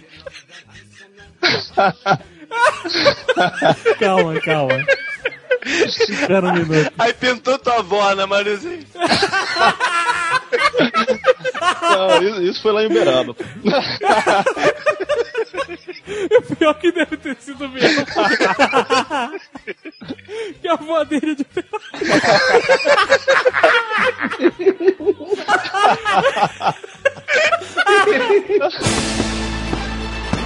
Pra me lembrar a história do jovem nerd de São Lourenço. Nossa, que foi comprar comida pra sogra. Ai, não, que idiota. Eu não lembro disso. Ai, essa história, cara. É só um detalhe. O jovem nerd fez uma quentinha pra sogra. Botou lá, não, no Banana Ouro. Ah, Banana, ah. aquele maravilhoso restaurante que escorria a gordura da, da, da, das do exaustor. Do lado de fora. Não, não, do, eu juro, você saía pro lado de fora, pro estacionamento assim, tinha um tubo do exaustor que saia pra rua. Descia uma gordura. Tá todo com goteira? A cachoeira de gordura. Um lodo, tá com goteira, um é a gordura. Aquela que... gota que demora dois dias pra chegar no chão. Banana Ouro era o nome da, do lugar maravilhoso. Mas a comida gordura era boa. Ouro, né? Gordura ouro. É, o ouro da banana era gordura. Era gordura. Mas qual é a história? E aí o jovem nerd foi lá, que tinha arroz, feijão, sei lá, fiambre, sei lá que minha sogra gosta. Essa é fiambre. E a gente voltou andando, todo mundo. E a do box, o almôndega e tal. E ele quis pagar de tio, sabe tudo. E começou a girar ah, a sacola. Pô, Amanda, André, sabe o que, que é Não, isso aqui? Ele começou a girar a sacola e falou: Amanda, André, sabe o que, que é isso aqui, ó? A força centrípeda. Centrífuga. Centrífuga, sei lá. Centrípeda, sei lá. Centrípeda. É a força da, da, da, da física. Ah, mas é centrífuga? Então por que se chama centrífuga? Caraca, como físicos somos ótimos gordos mesmo, cara. É, ele ficou pagando de mestre cientista. Força centrífuga lá? De, de, de, de Manual do Mundo de São Lourenço. E ficou girando aquela merda. Olha, não cai a comida. Não cai, olha só que legal. Vai parecer um... um helicóptero na rua. E andou do resta... as quatro quadras do restaurante até a casa, girando aquela merda. Nossa. Bota centrífuga, bota centrífuga. Cara, quando a nossa maravilhosa sogra abriu a quentinha, a tampa da quentinha já tava colada no fundo, de tanta força centrífuga, centrífuga lá do Jovem Nerd. Quando ela abriu, cara, era chuca bariátrica. Eu nunca vi uma comida se assim misturar. Comeu e jogou na... É. Apertou o saco pra comida. Eu nunca vi uma comida se misturar tanto na minha vida, cara. Eu não sabia que era possível arroz encravar na carne daquele jeito.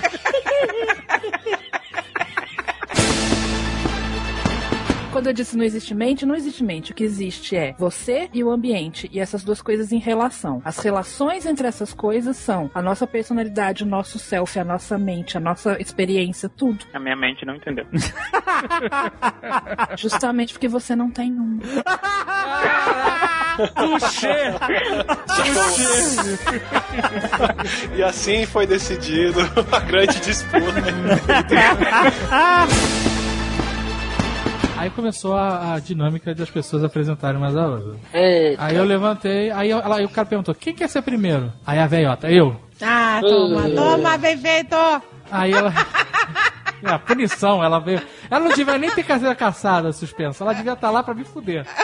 Sabe qual é? Ela tá lá por causa do bicho grilo. Ela era um... Inf... Não, ela, ela tava lá, era uma infiltrada do Detran. Aí ela começou. Ah, esse aqui é o Dave, ele é casado, tem dois filhos, é, e ele trabalha, gente, com mídias sociais e conteúdo online. É muito legal se vocês quiserem fazer vídeos pra internet. Ai, todo mundo...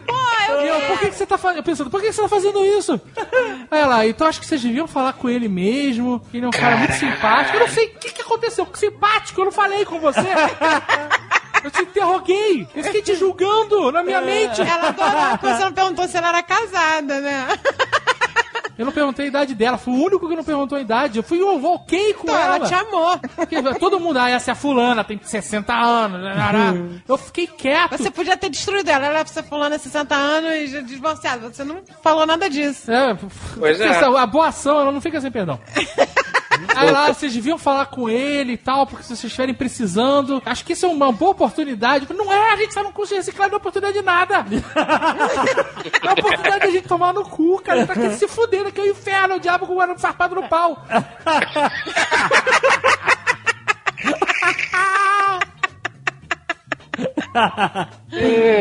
Aí ela... E é isso, né?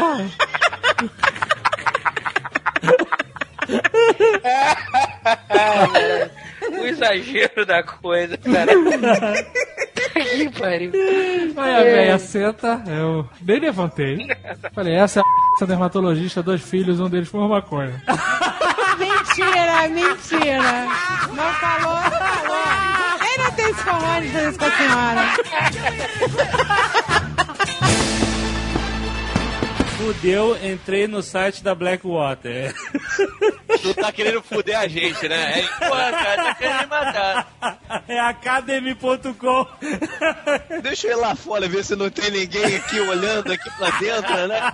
No site da Blackwater você entra e tem merchandising pra comprar. Não, mas não é da Blackwater, porque nem mais Blackwater. Mas aqui, Blackwater U S A. Ah, isso é algum cara que criou pra vender merchandising. Mas esse é o símbolo da Blackwater. Mas não existe mais agora. Cara, olha só, você imagina a situação. A Blackwater não existe mais. Aí um cara resolveu ganhar dinheiro com a Blackwater. Blackwater. Esse cara não vai durar muito, então, meu irmão. Cara, é um suicida, cara. Acontece. É que nem tu fazer a tatuagem dos Hell Angels sem ser Hell Angel, cara. Pera um pouquinho, pera, pera um pouquinho. Esse site da academy ponto com, se você entrar aqui, deixa eu ver, Pro Tools aqui em cima, no, no menu, porra, hum? tem Hot Words, cara. Tem propaganda. É. Ah, mas claro que tem propaganda. Os caras são mercenários, porra.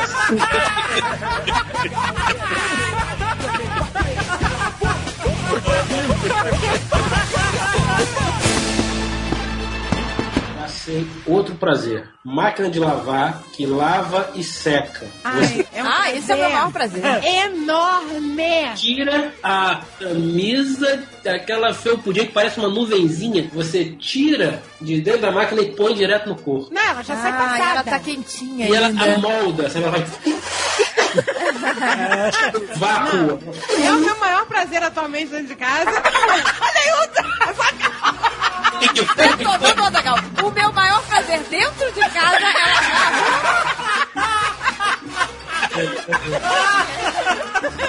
a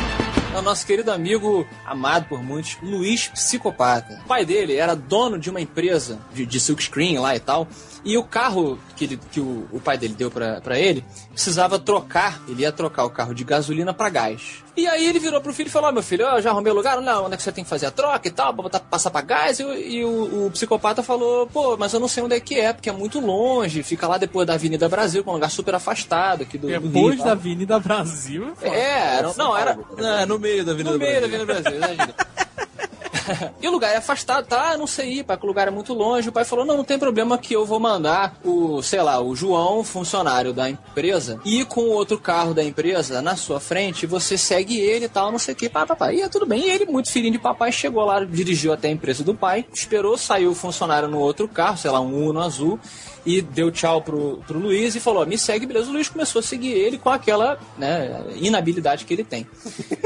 E, porra, motorista de empresa não tem saco, né, pra ficar parando em sinal amarelo, o cara porra de carro o dia todo, isso aqui e tal. E o cara começou a fazer aquelas coisas de motorista de, de, de rua direto e tal. E o Luiz, coitado, com seus, sei lá, dezenove anos, começou a tentar acompanhar o cara. E o cara, porra, fazia... cortava aqui, cortava ali, que nem o Azaghal fazendo... Como é que era o nome da parada? Gastão Baiano.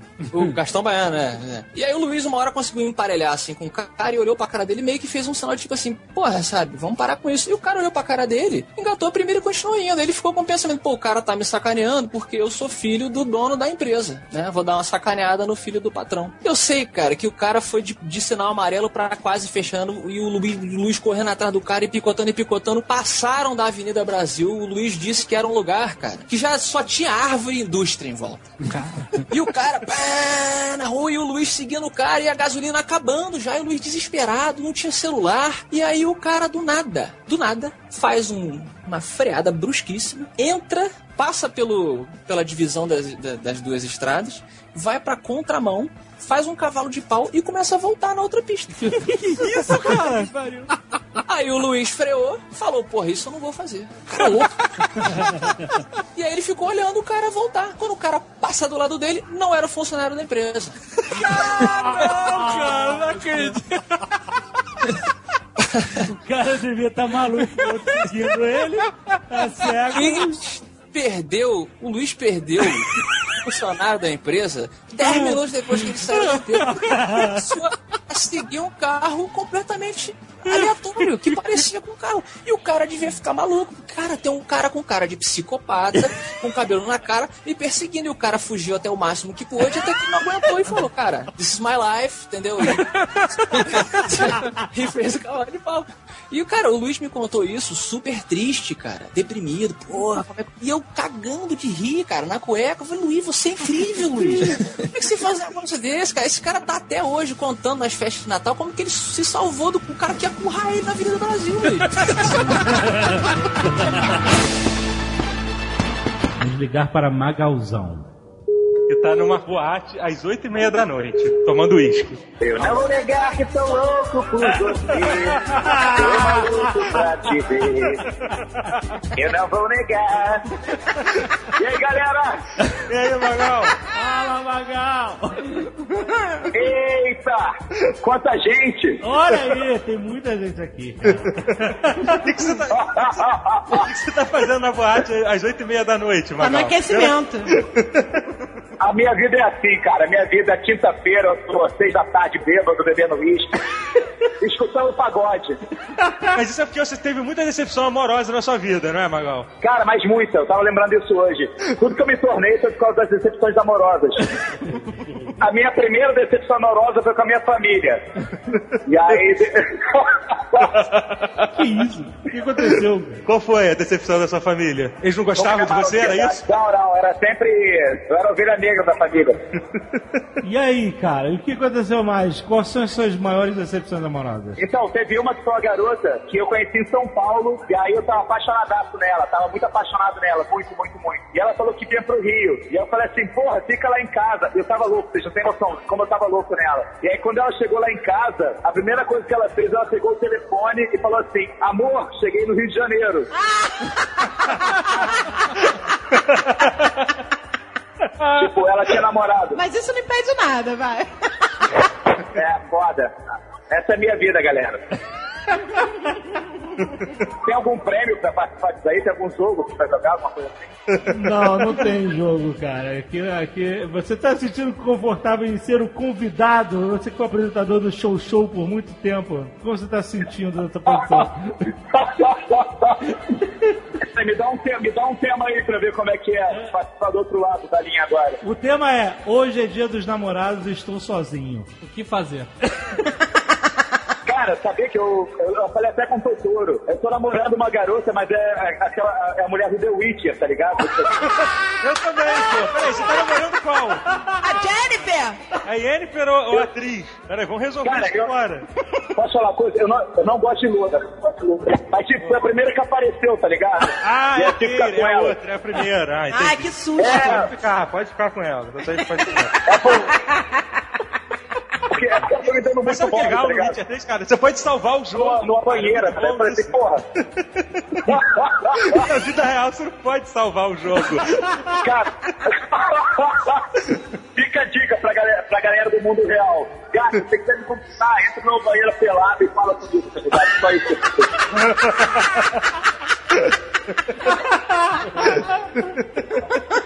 É super simples. Leva aquela banheira inflável, entendeu?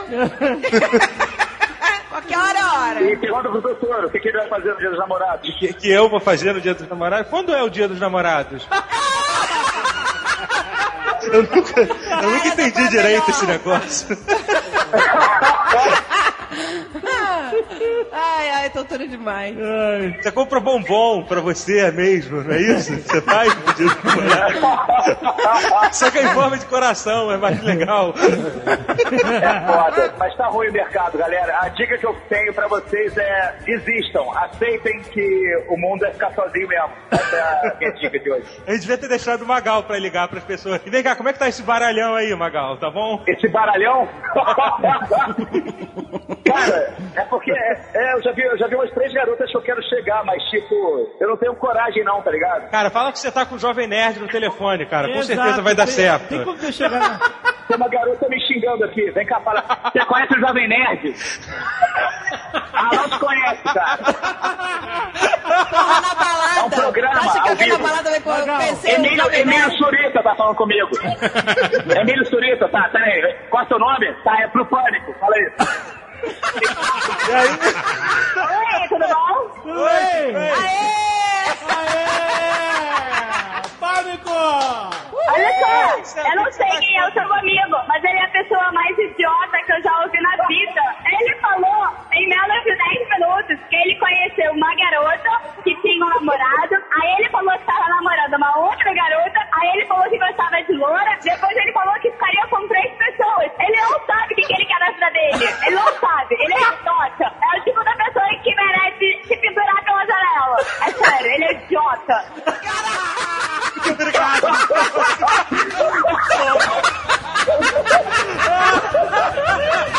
O mais engraçado e triste de tudo é que foi tudo verdade isso que aconteceu agora.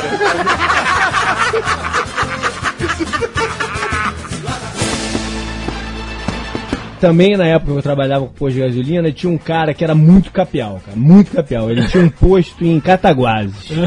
Uhum. Pra você ter uma ideia do quanto ele era capial, ele morava dentro do posto, a casa dele era, era dentro do posto. Ele fez uma churrasqueira em cima da troca de óleo, uma pontezinha entre a casa e a troca de óleo, e criava galo de briga solto no pátio do posto, cara. Quando eu chegava lá, eu tinha que pedir pro cara prender os galos de briga, cara. Mas aí, belo dia, ele me liga. Eu tava num outro posto de Juiz de Fora, com, conversando com o cliente, ele me liga no celular e fala: João Paulo, vou ter que fazer uma traição. Aí foi, na, como eu disse, foi na época. Época que começou o negócio de adulterar produto, não sei o que. Eu falei, que isso? Tá maluco? Que traição, cara. O que, que tu tá falando? Ele, não, não vou ter que fazer uma traição, a coisa tá difícil, pô, eu tô perdendo venda, vou ter que fazer uma traição. E, não, calma, cara, não faz nada apressado, não. Eu tô chegando aí semana que vem, a gente conversa, a gente vê alguma coisa pra fazer, faz alguma estratégiazinha, mas não se precipite. Ele, não, não, não, não, tu não tá entendendo, eu tenho que fazer uma traição. É que eu tô muito longe do centro, João. Eu tenho que fazer alguma promoção, alguma coisa pra atrair o povo pra galo. Porque, pô, eu tava gelado, Bruno. Eu tava me parando, velho. Eu rolava no sonho do meu, cara.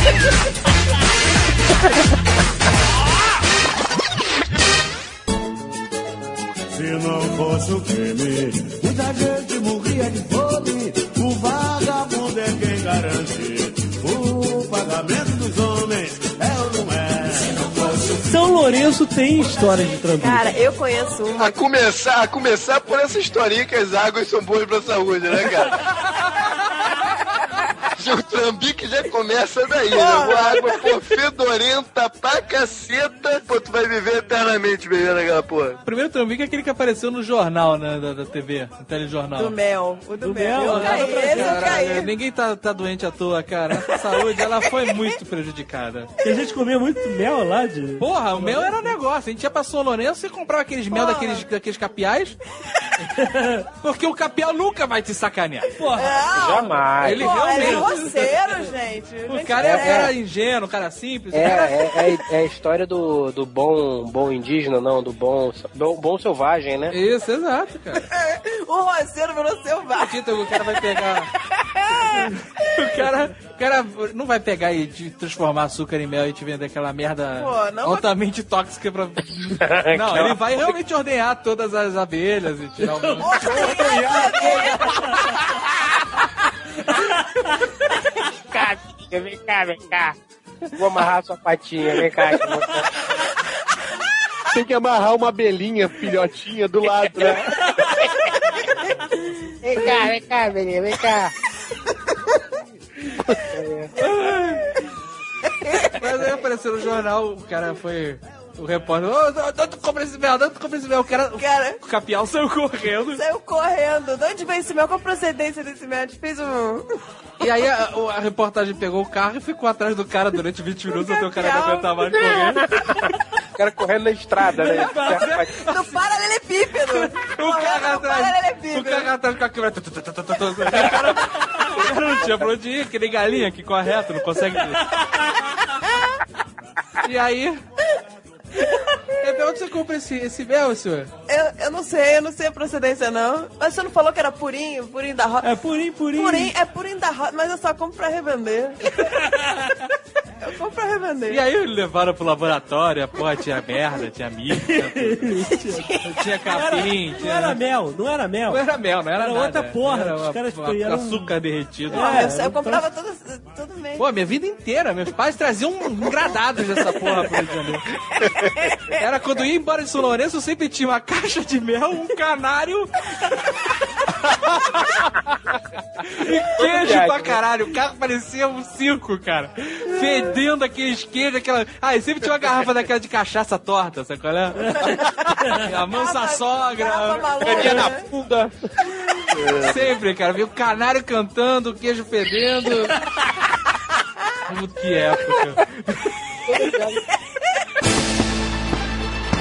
E aí eu fiquei com dezesseis anos e morava sozinho e comia isso daí. Eu adquiri alergias absurdas, cara. Quando minha mãe voltou, que ela me olhou, ela falou, meu filho, como é que você tá tão empolado? Eu tava empolado, meu tronco inteiro, cara. Retenção anal, você não peidava, ficava tirando de peidar. Não, porra, que retenção anal? Era alergia mesmo, comer mal. Comer é, mal o Marco Gomes se engordou tanto, tanto, que ele chegou a ter quarenta quilos, né?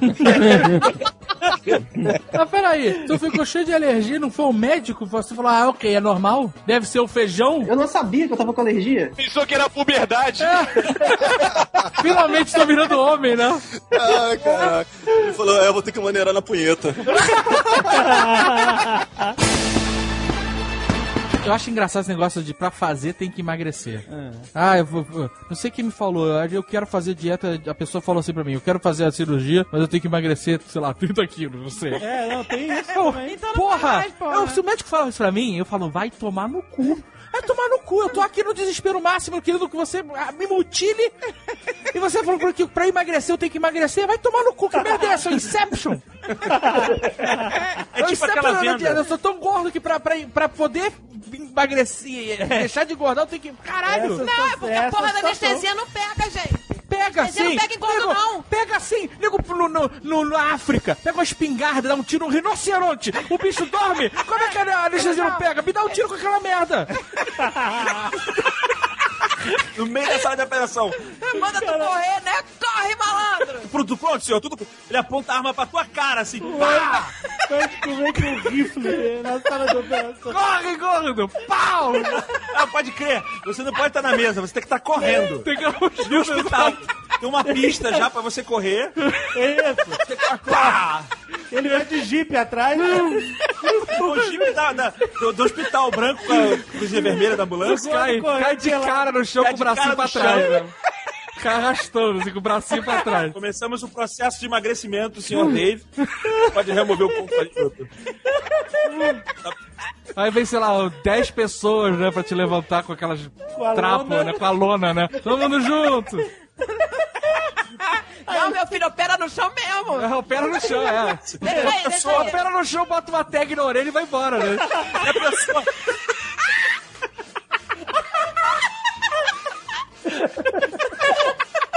Uma médica alisando a, cabe- a sua cabeça. Ele vai ficar bem. Ele vai ficar bem. É o melhor que ele. Depois passa no Discovery. Que merda! Bariátrica selvagem.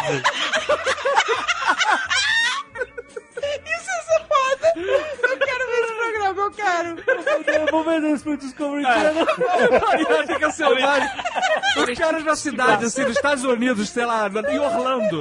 Em Orlando, o cara de binóculo. Na rua, na frente do drive-thru. O gordinho, aquele gordão na motinho. Olha lá. Mais um obeso em perigo. Vamos, vamos salvá-lo. Salvá-lo. Aí o cara liga o jipe. E o gordo vai na motinho, o gordo na motinho, sabe qual é? Acelerando a motinha de Monster Life, o cara pau! Caralho, ia ser muito foda. Ai, caraca, cara, vocês estão malucos. Eu não quero ver esse programa, ia ser foda. É. Eu edito ele de graça, cara.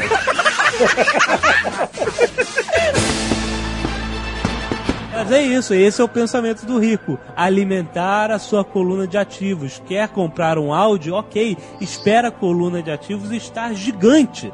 Quando o Audi não for mais destruir a sua coluna de ativos, quando ele for pago pela coluna de ativos e ela continuar se pagando, você vai ter um Audi, cara, e vai continuar ficando rico. É por isso que os ricos continuam sempre ricos, não importa a crise que tem aí. O problema não é ter passivos ou ter ativos, o problema é ser burro.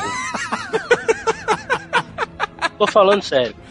Ser burro é o maior problema, cara. Porque a partir do momento em que o cara é demitido, pega um dinheiro e pensa, bom, ah, ganhei vinte e cinco mil reais, vou comprar tudo de fogão, geladeira, imóveis de qualidade duvidosa. Torra tudo e não pensa cinco minutos à frente cinco minutos. do que ele está passando naquele momento. Ele é burro. E você sabe o que, é que o burro tem mais do que eu, você e todos nós aqui, né? Hum. O burro tem mais é que se fuder.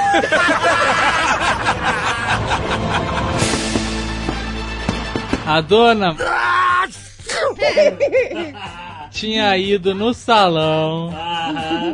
fazer o tratamento, né? Escova. Barba, cabelo e bigode. É o cabelo do Rod Stewart. Brincar com a cacatua, tudo mais. E aí caiu uma tempestade no rio. Uma tempestade, era água pra tudo que é lado. Ou seja, uma pessoa sempre controlada...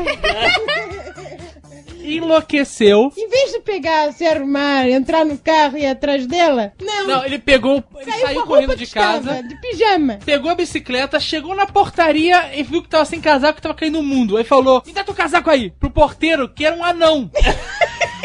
Era um...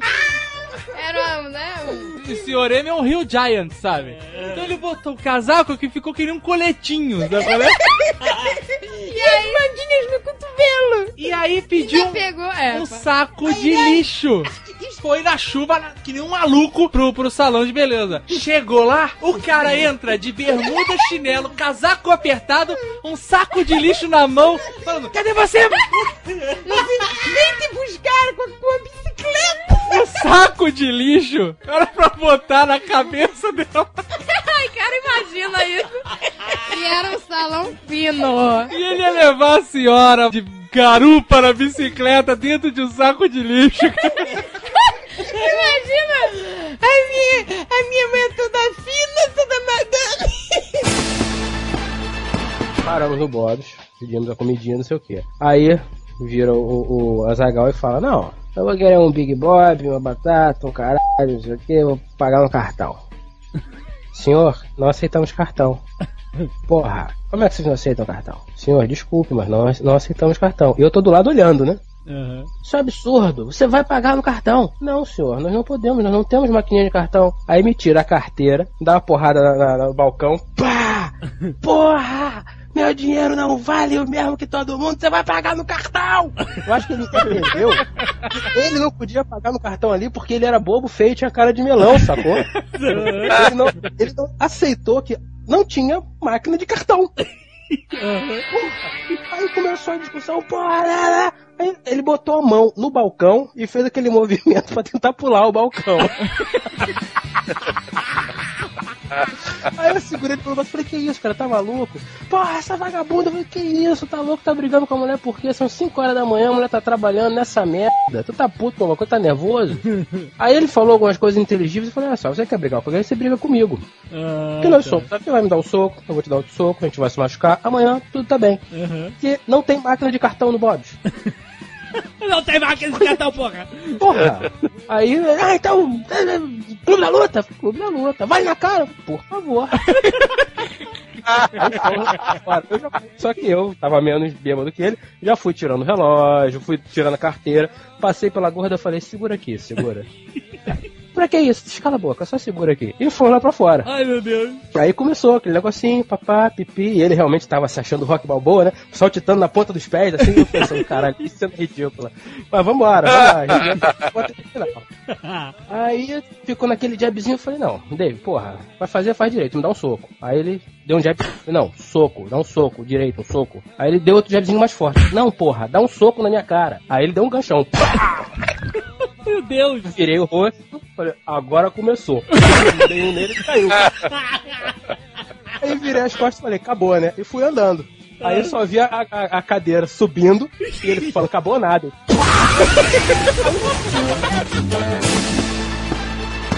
O Jovem Nerd, ele tá disfarçando, ah. mas ele tá maluco pra pedir pra você fazer a voz do René. Tá gravando isso aí? Lógico! Eu sou Adam, príncipe de Eterno e guardião dos segredos do castelo de Grayskull. Este é Carlos, meu fiel amigo. Fabulosos poderes secretos me foram revelados no dia em que ergui a minha espada mágica e disse, pelos poderes de Grayskull, eu tenho a força. Carlos Caraca. se transformou num poderoso Voltor guerreiro e eu me tornei Romero, o homem mais forte do universo.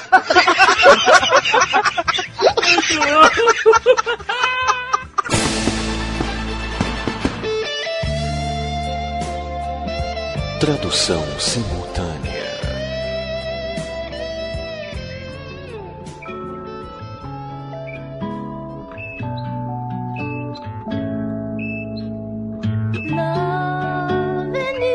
Amar você é fácil porque você é lindo. Fazer amor com você é tudo que eu quero fazer. Amar você é mais do que um sonho se tornando realidade. Tudo que eu faço é para amar você. Lá, lá, lá, lá, lá. Lá, lá, lá, lá, lá, meu amor. Du, du, du, meu amor.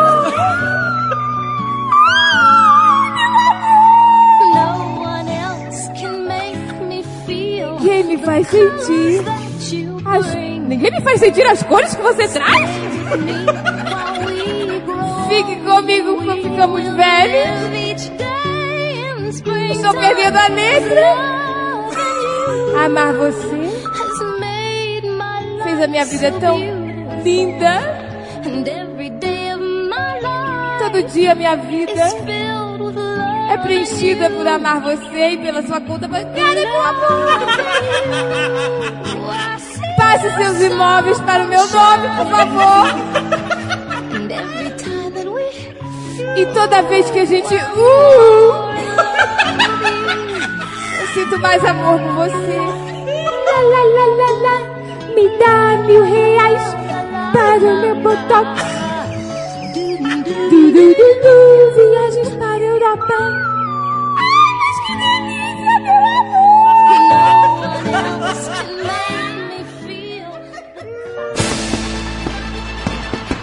Opa, trouxe pro meu priminho mais querido que tem asma e alergia um koala. Toma! Já agarra nele.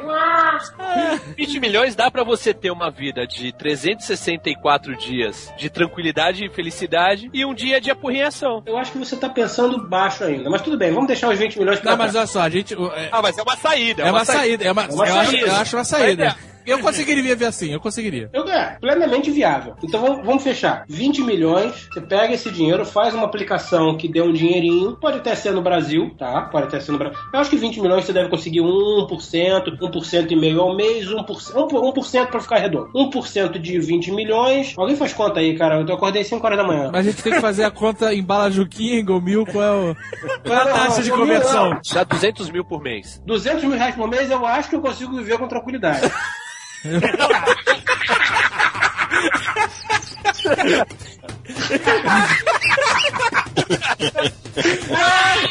perdi o ar aqui. Caralho, eu fiz o que?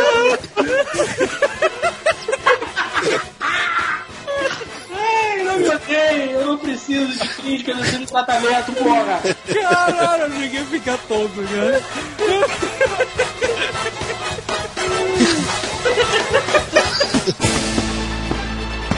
O problema é que o Longshanks nunca reivindicou o trono da Escócia pra ele. Ah, realmente, tá. O Alexander terceiro morreu, ele caiu do cavalo em mil duzentos e oitenta e seis. Caiu do cavalo? Espera um minutinho, vamos esperar um minutinho. O que, que é? Não vem nada, Eduardo? Não. Porra, cara. Tem uma outra que eu tô esperando, mas vamos lá. O cara tá preparado. Ele, ele faz uma pauta só de trocadilhos. Não, eu fiquei especialmente gostei da pauta que o Tucano fez, eu fiquei lá. Uh, o Tucano pega livro de história, vai no que pisa. O Eduardo é. pega costinha. Pô, cara, lá chove muito. Você não podia ter mandado uma... Foi tirar o cavalinho da chuva? Alguma coisa assim? Não, não, isso aí não. É básico demais. Eu tô no outro nível, meu amigo. Então, na verdade, ele morreu e aí ele não, realmente não tinha filhos homens. Mas era um consenso que a filha dele, que tinha três anos, Margarida... Que não é flor que se cheire.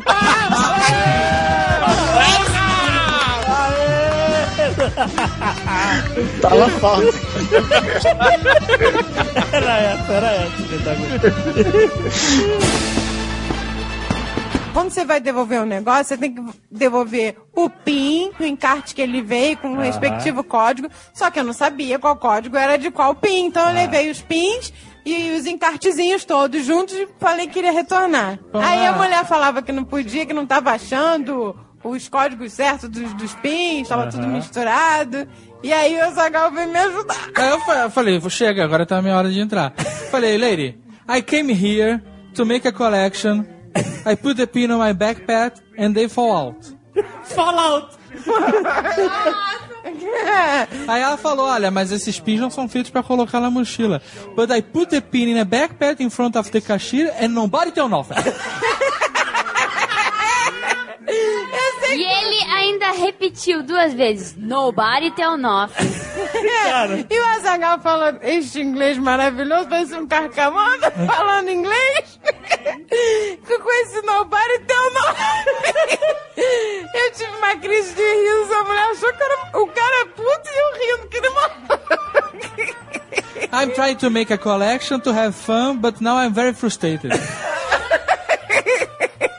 Eu só sei que a mulher, eles não podem quebrar a magia, e não quis comprar a briga da Zagal e devolveu o dinheiro. Deu, deu um gift card e resolveu o problema. Ai, cara, mas aí tudo na viagem era nobody tell nothing. É, tudo virou nobody tell nothing. Porque a mulher não tava fazendo noção do que, que era nobody tell nothing. Claro que fazia, cara. Mas não faz sentido pra cara, ele. Cara, que faz sentido. Ninguém disse nada, nobody tell nothing.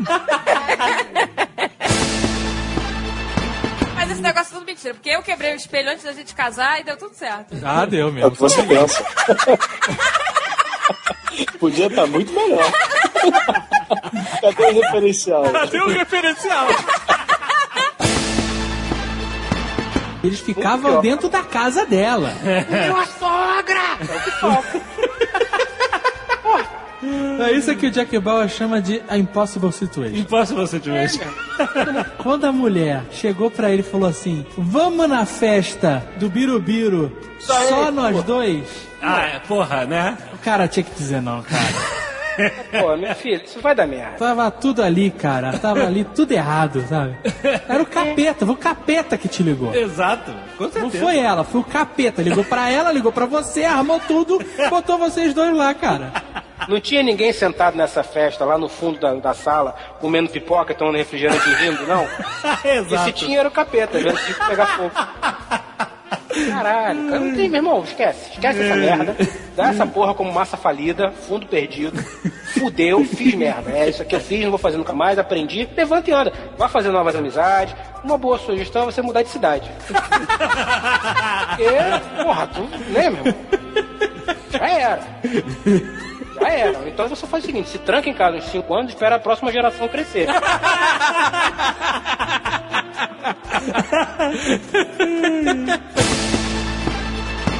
De repente a gente desce e tá o jovem nerd de frente pra sucubus. De frente, cara, a sucubus flutuando. Caraca, como aumenta a história. Linguinha bifurcada na orelha do jovem nerd. Quando a gente chega, ela fala assim: You are amazing. Caralho! Caralho! Como nunca eu vou esquecer não essa foi, cena, não foi cara. Nada eu disso. Nunca vou esquecer. E a linguinha bifurcada na orelha do Jovem Nerd. Ó, eu não queria estar nesse momento que essas coisas são reveladas. Não, olha só, presta atenção. Agora essa é a versão galhofa da Zagal. Guga, Guga, você tava lá. Eu tô mentindo? Não, por isso que ele tava desde o início. Não, na boca do Zagal, o Guga é um cara. Tá, já tá preparando já o negócio, então, velho. Então, eu não tava, eu não ouvia, eu não tava lá nesse momento exato, mas eu tenho certeza que foi isso que aconteceu. Olha só, agora a versão Não, não, eu quero perguntar uma coisa. Antes de você começar com o seu olha lá, ah. ela não falou You are amazing? Falou. No seu ouvido? Falou. Numa distância incômoda? Sim. Ok. Mas pronto, não precisa falar mais nada. Mas olha só, olha só, presta atenção. O júri eu... agora vai se reunir. Culpado. Presta atenção. Não, tem que ouvir a, a defesa, porra. Peraí. Vou ouvir só promotoria, porra? Olha só. Não, não, não, não, peraí, todo mundo em silêncio agora. Vai lá, Jovem Nerd. Presta atenção. Eu tava lá, isolado da festa, que eu dei essa porra, eu dei um lugar fechado com música alta, achei uma merda. Tentei fazer network, não consegui conversar com ninguém, tá todo mundo bêbado. Aí eu fiquei conversando com a minha esposa no WhatsApp, uhum. etcétera. Ela sabia tudo que tava acontecendo. Ela sabia das sucubus? Você falou pra ela das sucubus? Ela sabe das sucubus. Ela falou, tem uma mulher sinistra com a liga bifurcada. Não, olha só, presta atenção. Você tava se sentindo carente sozinho, continua, cara. Quando deu três horas da manhã, sei lá, uma coisa assim, eu falei, cara, eu vou levantar e tentar de novo conversar com alguém, porque eu tô aqui gastando dinheiro da empresa, tem que, tem que dar aí alguma coisa. Então eu vou lá e desci. Ou seja, você levantou e falou, vou pra pista. Vou arrasar na balada. Não, eu fui no bar, onde eu vi uma galera que a gente já conhecia, tinha conhecido no, no, no evento, nos dias e tal, e eu fui lá bater papo com os caras. Os caras estavam no bar bebendo. Os eu... caras e a sucubus. A sucubus ainda não estava lá. Ela chegou depois com o John Milton. Volta da sucubus. Ela surgiu, não, ela, não. ela surgiu numa cortina de fumaça. Ela não estava e lá. E o cheiro de enxofre. Os caras estavam bebendo. Lá e de repente ele está. Os caras estavam bebendo. Ela lá. Saiu de dentro de um copo. Eu juro pra, olha, eu juro pra você. Eu pedi uma, uma garrafa, velho. Eu pedi uma Coca-Cola. A gente se transformou nela de repente. Eu pedi uma Coca-Cola no bar, porque eu não bebo, não gosto, e eu fiquei lá bebendo Coca-Cola, conversando com os caras. E aí eu não sei do Guga, não sei do Azaghal, não sei de ninguém. Um tempo depois, chegou a sucubus, bêbada, também como todo mundo naquela festa. Ela não tava bêbada. Tava sim. O demônio não fica bêbado. E aí ela começou a conversar com todo mundo daquele jeito. Beijinho, olhar, olhar, beijinho, não sei o que. Não sei o que, não sei o que. Fala disso, fala daquilo e tal. Aí ela chega, no final da parada, ela tá, aí se juntou o grupo. Ficou todo o grupo conversando. Okay. Todo mundo conversando. Okay. Não só eu. Você parou que era eu e a sucubus no canto da festa. Eu sei o que eu vi. Eu sei o que eu vi. Aí, no meio da galera, no final da parada, ela foi do meu ouvido e perguntou, você tem maconha aí? Que ela já estava já after party. No outro after, já estava after party, exatamente. Aí eu falei, não, como eu te disse, eu sou boring. Foi isso que eu disse pra ela. Não. Aí ela achou uma graça disso. De novo, ela, ha, ha, ha, ha, foi do meu ouvido, you are amazing. Caraca, essa foi história, isso, cara. Foi só isso. Essa história. Ai, ai. Como isso tudo aconteceu, esse universo, o, o sol nasceu e se pôs mil vezes e eu só cheguei no momento Your Man. Exato. Cara, como isso? Porra, mas é isso. Porque eu consegui ouvir mentalmente ela falando You are amazing. Como eu sabia que ela falou You are amazing? Porque chegou na hora que ela gritou no meu ouvido ah, You are amazing. Caraca, que história. É só isso. Que história. Aí esses putos ficam me sacaneando a vida inteira porque eles chegaram no momento que a mulher falou isso. Foram no táxi rindo pra caralho da minha cara. Falei, depois a gente descobriu. Depois a gente descobriu. Não, não, não foi, não foi. Não, peraí. A gente foi no táxi rindo pra caralho da sua cara, é verdade. Mas é que a gente riu mesmo. Eu tive um ataque de riso. Foi quando ele descobriu que o cara que o Guga deu mole era marido da Sucubus. Exato, cara. Que bizarro isso, ah, cara. Tá muito tempo eles... É por isso que a gente deu essa volta.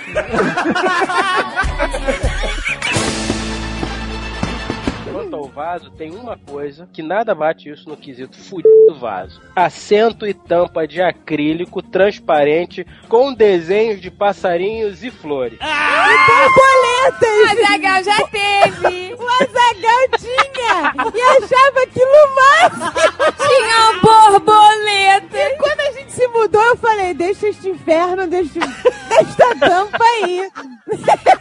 Com esta borboleta morta aí! Gente! Isso é chique motel. A, a é. borboleta era de verdade, tava morta lá dentro do negócio. Isso é, é muito, muito escroto. Muito... E ele achava isso lindo. E queria... Eu falei, não, deixa aí pro próximo inquilino que vai adorar. Pô, vou te falar que essa tampa de sanitário me acompanhou por muitas residências, cara. Aquela merda, além de feia, é desconfortável, cara. Não é, não é, cara. É desconfortável é aquela tampa de vaso do acolchoada. Olha, essa colchoada de fudido, mas é gostosa. É. É, mas ela vai rasgando e vai beliscando o corégio, tá? O que mais me irrita no cotidiano é o small talk. Small talk realmente é de matar, cara. Cara, e é impressionante. Você tá na fila do mercado e aí a pessoa de trás começa. Quente, né? Caralho, por mais que você finja que não é com você, a pessoa insiste, cara. Ai, e é insuportável o small talk, cara. É insuportável. Pois eu é. não sou uma pessoa nada sociável. Small talk com pessoas conhecidas, sabe? Conhecidas. É pior ainda. É pior ainda. É horrível. É pior ainda. Quando você tá com pressa na rua, encontra com alguém assim que você conhece, sabe? É mas horrível! Você, aí tu uh, rapaz! Com a pessoa e você quer ir embora. Mas é, é horrível. Quando você encontra aquela pessoa que você não vê já há um tempão, um ex-colega de trabalho, alguma coisa, e aí, como é que tá? Vá, vá, vá. E você, caralho. E às vezes. Não, eu, vamos marcar! Vamos, vamos marcar! Cara. Isso nunca aconteceu. Sério, ninguém. Isso já não aconteceu com ninguém, cara. Vamos marcar e aí depois liga. Pô, tô ligando pra marcar. Ah, eu, quero, olha. Eu queria. Eu... Fico, vamos marcar agora. Tem aqueles caras que não fazem a mínima ideia de, de onde te conhece e falam assim: e aí, tá lá ainda? Tá... É, né? Horrível. Cara. Tá lá ainda demais. Mas o vamos marcar é sensacional, cara. Cara, eu queria ter um desprendimento social pra quando alguém falasse vamos marcar, eu falar, não, não vamos. A vantagem da poupança é essa, porque se você ganhar na Mega Sena, você não precisa fazer o cálculo, que o Jornal Nacional já fez pra você. O Jornal Nacional já fez o cálculo de quanto você vai ganhar por mês e quanto aquilo vale em escambo. Carros, balas, né? Quanto aquilo vale em gold mil, né? Exato. Você já tem todo um, um horizonte do, é. do valor real do seu dinheiro. Ganhei na loteria, é. vou comprar duzentos e sessenta carros, gol mil. Tantas coberturas, um salário de não sei quem. Você já sabe que você pode, né? Trabalhar o seu dinheiro. É, gol mil é a unidade monetária do recém-milionário, né? Então, se eu comprar duzentos e quarenta gol mil agora, eu não sou mais um fudido, agora eu sou um merda. Eu penso no meu dinheiro em gol mil. Bala Juquinha. É, bala Juquinha. Eu posso comprar setenta e oito toneladas de bala Juquinha. Ai, mete a mão no bolso, tira uma quantidade exorbitante de bala Juquinha. Aqui, ó, eu tenho bala Juquinha pra caralho agora. Eu tô pouco me fudendo pra tudo. Joga, joga bala Juquinha no guarda. Toma, seu fudido. Toma, toma aqui uma mãozada de bala Juquinha. Seu guarda, eu tô errado. Quanto é que eu tenho que lhe pagar em bala Juquinha pra... Uma outra unidade de medida que seria interessante o jornal passar a trabalhar seria o pacote de biscoito polvilho, né? Porque ele vale um pra um, né? Então, se o cara ganhar setenta milhões na Mega Sena, ele vai ganhar setenta milhões de pacotes de biscoitos de, de polvilho, tá, né, cara? O que vai ser uma quantidade inacreditável de espaço necessário pra armazenar. Depois de três dias vai estar tá ruim pra caralho. Ele pode fazer um caos no trânsito inacreditável, vendendo setenta milhões de pacotes na, nos sinais. Ah, imagina o tamanho da, da saca que ele tem que carregar na caixa. Ia ser uma merda. Coitado, fudido pra arrastar aquela porra, mas... Ah, mas numa sexta-feira, véspera de feriadão chuvosa em São Paulo, ele escoa tudo. Cara. Porra, indo pra Santos? Olha! O cara dobra o dinheiro dele, cara. Não se dobra. Ele vai poder comprar pra lá de quinhentos gols mil branco. É, exato. Branco, né? Pro branco, que é o mais barato. Tu acha que a Globo vai falar que é o gol mil azul perolizado com tudo dentro? Não, é o gol mil branco pé de boi. Tem porra nenhuma. Tem fudido. Não tem nem janela elétrica. Sabe? Ah, é, não, na manivela, né, cara? E aí já emenda naquela reportagem de quantas calorias o dia a dia faz você gastar, né, cara? O que eu sei ah. são que existem dois tipos de alienígenas. Ah. Existem os alienígenas gente boa, que são os bonitos. Sabe qual é? Uhum. Esses são os que controlam a, a federação, por assim se dizer. Yeah, a Prime Directive. E existem, existem os alienígenas escrotos, zoadores, que são os cinzas, cabeçudos, olhinhos. E esses vêm pra terra pra anarquizar. Sabe yeah. qual é? É. E eles vêm aqui pra escrotizar, corta a vaca sem tirar sangue, faz, sabe qual é? Tá deixando ele maluco, eles só vêm aqui pra putaria, sabe qual é? O cara viaja trezentos milhões de anos. É aposta, maluco, aposta é cara. Você pensa o seguinte, qual é a maior diversão do ser humano? Ver outro cara se fuder. Você imagina dois alienígenas olhando assim, eles usam um raio, cortam a vaca ao meio e falam: aí, cortamos a vaca, nenhuma gota. O que os caras vão pensar, hein?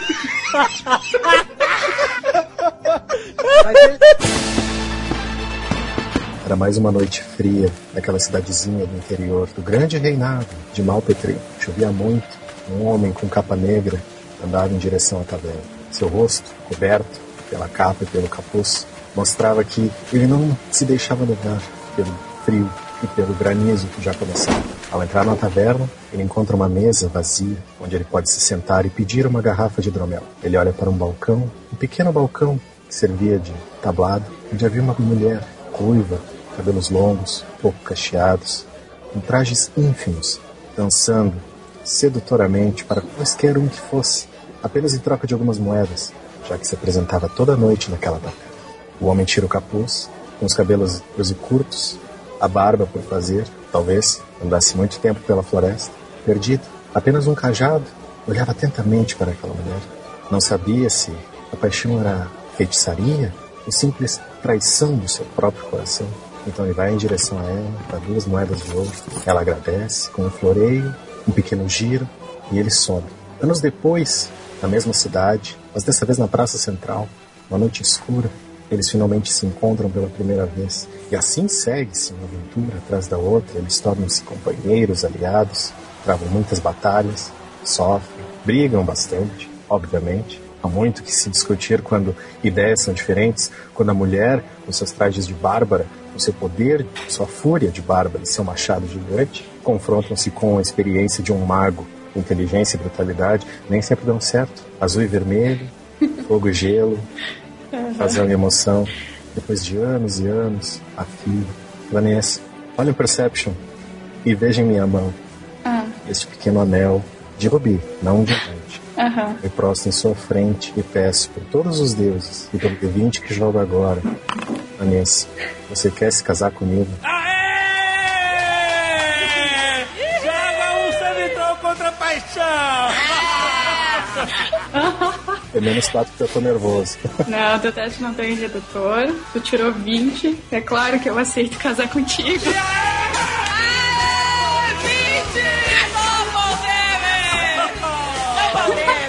Acerta, Cris. Excelente! Porra, o pedido de casamento original. Muito bom! Que legal! Eita, muito legal! Puxa. Muito bom. Foi uma aventura com curta. É. Ela subiu de level. Com certeza. Ei. Subiu de nível. Com certeza. Agora vocês vão ter que arranjar um tesouro pra pagar esse casamento. Dizem que a coragem do Leônidas era tanta que o coração dele, quando foi arrancado do corpo, tinha pelos. Eu não sei o que quer dizer. Ai, meu Deus. Jovem Nerd, você tem coração peludo? Que pariu, cara. Deixa eu mostrar o que eu tenho peludo. A mão, né?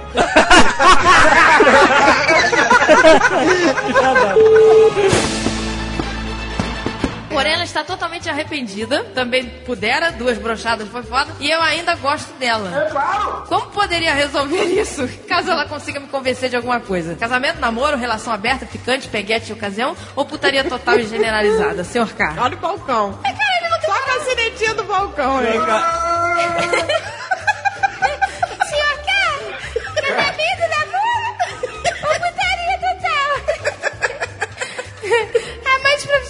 K, por favor, precisamos do senhor K no balcão de informações, senhor K. Acho que a siletinha, sabe aquele apito de barca? Hum, acho que a siletinha tinha que ser assim. Ah, gente, mulher, né? É um corno organizado, né? Bom, é o Gendinha, nota vinte e dois, broxou! Cara, né? Veja bem, se o cara sabendo disso tudo, todos essas, essas, esses desvios de conduta, né, que seja, dessa menina... Desvio de conduta. Se ainda assim ele está disposto a perdoar e abraçar essa, essa vida, né, de putaria, de sumir, etcétera. É dele, né, querido? Agora, você sempre vai ter que ter uma certa preocupação quando pedir pizza em casa, de atender a pede pra mandar o brocha. Sempre vai ter que ter preocupação com o moço do T V a cabo. Inteiro. Por favor, vocês possuem atendentes brochas? Delivery brocha. Se você conseguir achar um lugar que só tenha eunucos fazendo atendimento, você tem. Ah, né, se você for um cara muito tranquilo, muito calmo, se você for um cara que partilha tudo com todos, porra, se a tua onda é essa, tu tá bem a Vera. Ué, porque ela não vai parar, não. Fica com a última opção, putaria generalizada, mano. Putaria generalizada, ai, todo mundo, cons... amigo. Esse veio do inferno mesmo. Putaria. Putaria, putaria generalizada. Carinho no formulário. Que conselho vocês esperam do patrão de informações do inferno? Pode carimbar isso, meu cara. É. Próximo. Pegar meu carimbo escrito putaria generalizada. É. Mas é isso que o balcão do inferno vai te indicar, né? Exato. O que, que eu faço? Sabe o que, que é que eu tô com uma dúvida? É que a minha namorada, ela, ela andou se pegando aí com uns dezoito. Sei o que, que eu faço. Eu vim aqui fazer, tirar uma dúvida. O que, que vocês me sugerem? Fazer ela, vocês me sugerem que eu namore com ela de mão dada na praça chupando picolé? Vocês me sugerem? Aí eu, a cara olhando, né, atrás do balcão, com aquela cara muito séria, só um segundo. Estica a mão, abre uma gaveta, pega um carimbão em forma de piroca. Próximo!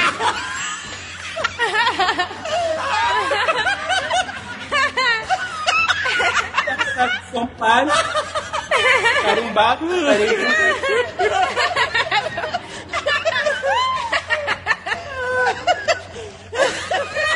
meu Deus do céu.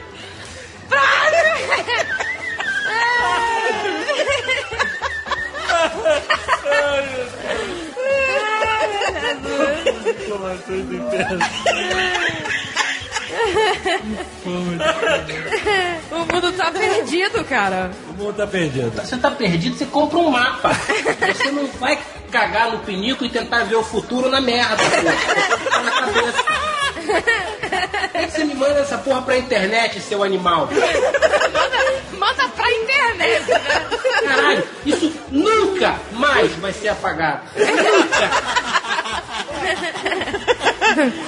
É. Brian Ribeiro, nunca mais será apagado. E que mais, cara? As pessoas vão botar lá no Google, Brian Ribeiro. Corno organizado. Comer merda, tudo bem, todo mundo comeu quando era criança. Mas tem que parar, meu filho. Você fala, tem que parar. Tá que pariu. Olha, Brian, porra, parabéns, hein?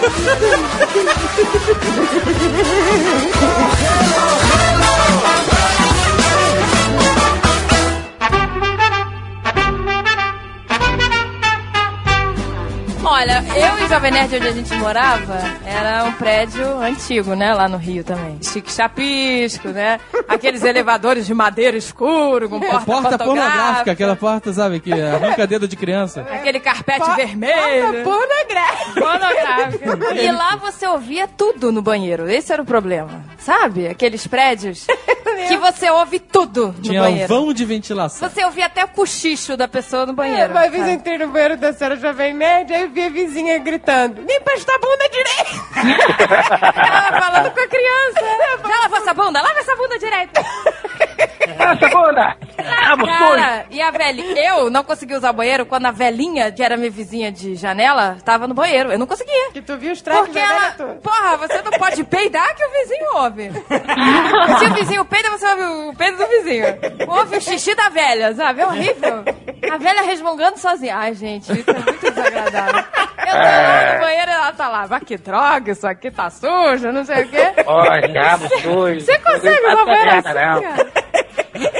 E parece Pô, que a pessoa, cara, porque o som vem reverberando nas paredes e ele chega num volume que parece é, que a pessoa tá do teu é lado. É um canal, é. assim, é um canal que tem a janela. Essa pessoa tá do seu lado falando contigo. E o melhor foi que uma vez teve um vazamento de gás lá no nosso apartamento. Aí eu chamei a S E G, a companhia a Agatha de gás. Também, ela chegou pra tumultuar, né? Chegou dando tapa na cara do porteiro, chamando, é. interditando o gás do prédio. Caraca, não, aí o que acontece? A, a companhia de gás é ignorante, né? Eles vão lá e aí lacraram o gás do vizinho, sabe?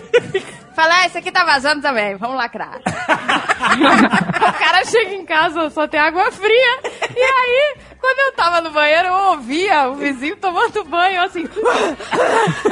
Eu ouvia ele pulando. Que merda! Sabe quando a pessoa... Ah, ele pulando, sabe aquele barulho de pé batendo na água e... Que merda! Meu Deus, o cara vai me matar, cara! Sai dentro. Rush, isso é bom, isso é bom. Tomaram um Black Rush. Hum, forte, forte. O que está acontecendo com vocês? Vocês estão tomando chopinho, cervejinha pilsen. Esta porra não vai dar certo, hein? Ah. Amigo, me dá um Manhattan. Pá, no Manhattan. Veja bem, Manhattan. Eu acredito que seja o mais perto de Alcopring que eu já cheguei na minha vida. A cidade é espetacular. A bebida é uma merda. Como eu estava no, no, no, né, no, no, no espírito. Ah, pá, Manhattan. Amigo, o que que você tem de forte? A língua do cara já devia ter dobrado de tamanho, sabe? Pra falar. Língua grande e mole na boca, isso não faz não certo. Não sei o que ele trouxe, botou, eu olhei pro lado. Quando eu olhei pro lado, quem é que eu vi? Palhaço. Ah? Imagina a cena. Milhares de pessoas, não tem música. Tem um palhaço jogando bolinha assim pra cima. Aquela musiquinha de circo no fundo. Ah. Isso são as primeiras alucinações alcoólicas. Agora, agora eu entendi. O Jovem Nerd, ele é um, é um garoto. Um garoto. O Ivan, ele é um garoto. É. Ele não sabe o que o termo palhaço significa na que sua é? profundidade. Ele não sabe o que significa estar na mão do palhaço. Eu não sei o que significa estar na mão do palhaço. Cara, sabe quando você chega em casa, quem bebe, é. às vezes chega em casa e não sabe como chegou.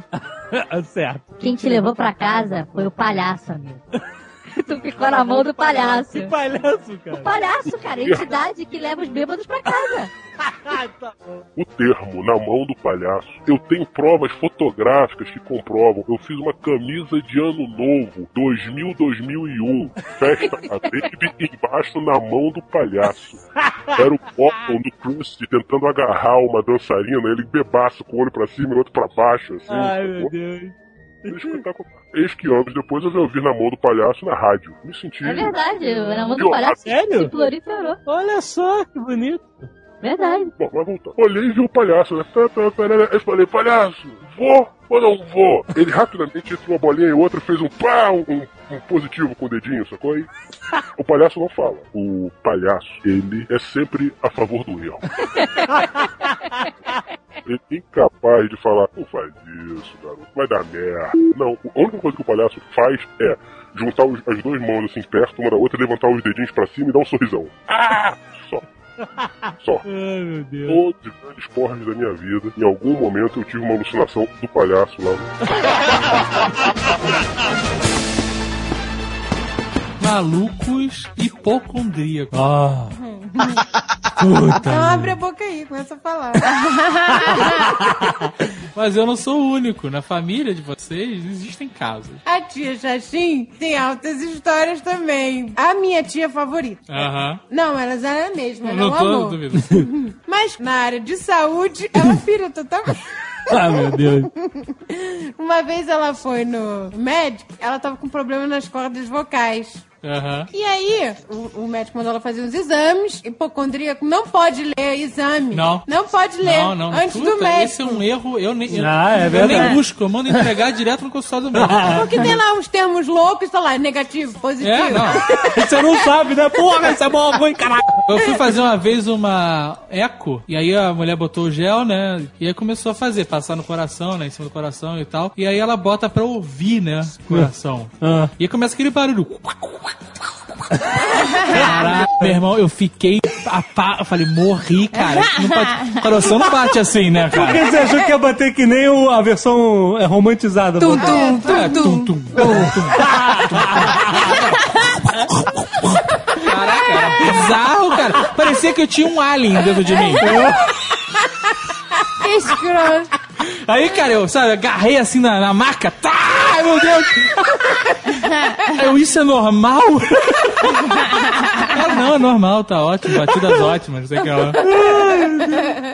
Foi.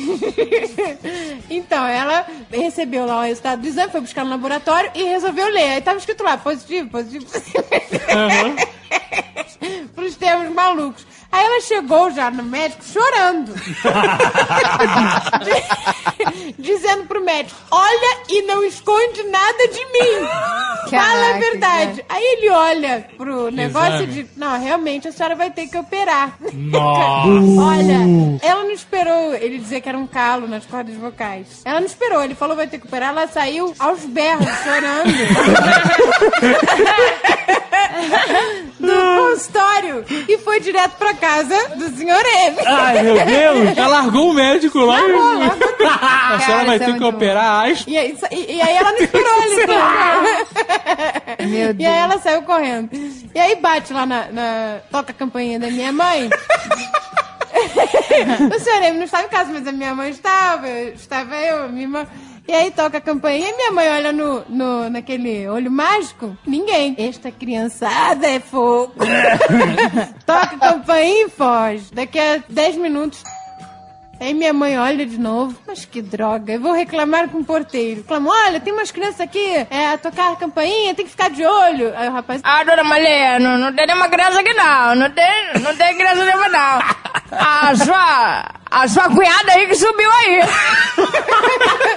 Aí...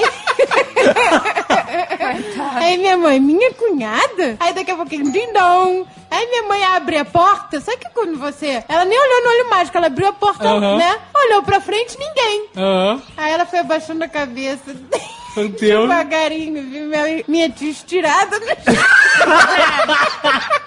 E ela levantava os braços, sabe? Pra, tipo, me pega aqui. Ai, aí, aí, me ajude. Ela, me ajuda. Me ajuda. Ai, minha mãe... Ai, mas a menina que está acontecendo... Ai, já fica sem Ai, voz, né? Ela começa a ficar assim... Começou a dizer que não conseguia falar. Olha, mas foi um inferno, é minha mãe. Ô, Xaxim! Levanta aí, vira mulher. Seja mulher, levanta aí, vamos conversar com... De mulher pra mulher. Ela, ai, não consigo.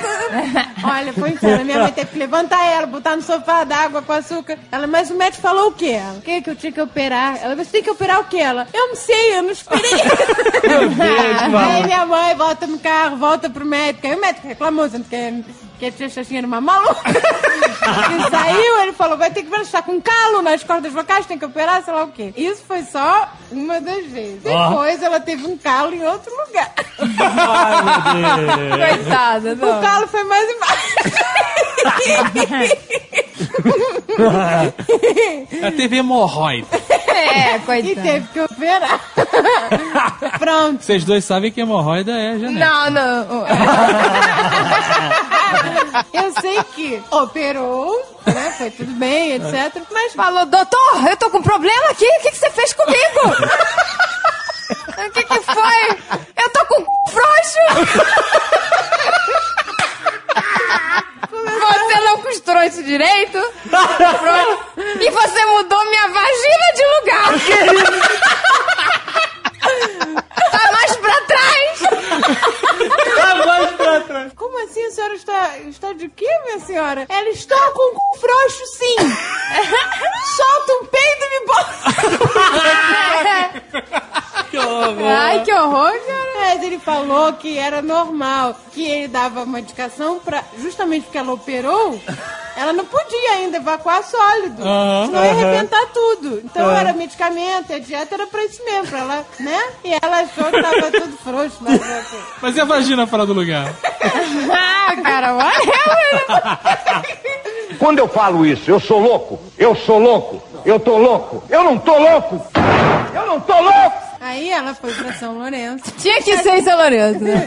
Aí chegou lotada feliz, achou tudo bonito, foi tomar água no parque. Que encheu de cocô. É, que encheu de cocô. Se encheu de água, tudo quanto é jeito, água com gás, água... Como é que era o nome? Sulfurosa. Sulfurosa. Ferruginosa. É. Não, dizem que se você beber todas as águas, tá uma diarreia inacreditável. Ah, porra! Mas deve. No restaurante, comeu, disse que tava tudo uma delícia, comida mineira uma maravilha. É. Leve, repetiu, light. Repetiu, comeu couve, tutu. Olha aí. Torrejo. Torrejo, fez aquela festa. Chegou em casa e ficou, ai meu Deus, ai estou afrontada. Ai, estou muito afrontada, pelo amor de Deus. Calma, tia Jaxim. A senhora não acha melhor tomar um sal de frutas? Serve, serve, serve também. Aí preparamos lá o sal de fruta, mas não reparamos que estava vencido. Ai, meu Deus. Só vai pra sacanear também, né? Tava vencida há mais de um ano. Tava meio duro, empedrado, a gente bateu. Ah, que ódio! Bateu! Que maldade! Ai, mas esse negócio é umidade, é umidade. E aí... E ela tomou um salto de fruta feliz da vida. Aí daqui a pouquinho ela tá sentada no sofá, ela... Engraçado, minha boca, estou esquisita. Aí, o que que foi, tia? Eu não sei, minha boca parece que está crescendo. Aí, nisso, ela tira a mão da frente. Quando eu olho, ela tá com uma beiçola gigante. Meu Deus! Ai, coitada. O beiço tá me inchando. Ela, tá vendo alguma coisa? Eu, não. É, porque eu já sabia que era maluca, né? Eu, não, não estou vendo, não estou vendo nada aí, não. Ela, ah, eu vou dar uma olhada no espelho. Eu, não, tem gente no banheiro. Não, mas eu vou no espelho do quarto. Aí, ela chegou no espelho do quarto. Ai, meu Deus. É, quando ela viu o tamanho da beiça, tava grande a beiça. Parecia que comeu, sei lá, camarão numa rodoviária. Cara, ela pirou foda. Quando ela viu aquela beiça, ela estou a morrer. Ela começou a dizer que a garganta tava fechando. Ai, meu Cara, Deus. Ela não esperou. Aí eu comecei a gritar, chamando a minha mãe. Aí eu, eu falei, mãe, pelo amor de Deus, a tia Xaxim vai fazer uma, uma coisa louca. Ela saiu de casa. Ela saiu de casa. Correndo, só bola, vai morrer. Escada, saiu, no nono andar, saiu descendo as escadas que nem uma louca. Aí eu falei, mãe, pelo amor de Deus, fazer alguma coisa, fazer alguma coisa. Ela fugiu. Aí sai a gente correndo atrás dela. Só que a gente foi de elevador. Correndo. Eu tô de elevador. E quando a gente chegou lá embaixo, ela tava saindo pela portaria. A gente, espere, espere. Elas estão a morrer. Olha, eu não estou brincando. Ela saiu na rua gritando, estava morrendo. Atravessou a rua sem olhar se estava passando carro, se Deus quiser. Nisso tinha um carro parado na frente de um prédio. e a mulher estava com a porta aberta esperando alguém do prédio uhum. entrar no carro. Ela n- n- não pensou duas vezes, se jogou lá, lá dentro do carro. Cara, no caso dos outros? Só que a porta que estava aberta era a porta de trás, que iam descer duas crianças. Meu Deus. Uma mulher com duas crianças. A mulher já deixou a porta de trás aberta. Nisso, ela se joga no, no banco de trás do carro, se deita e fala, me leva pro hospital. Cara, a mulher que tava no volante congelou? Uhum. Congelou, tava segurando coisa, uma maluca deitada mesmo.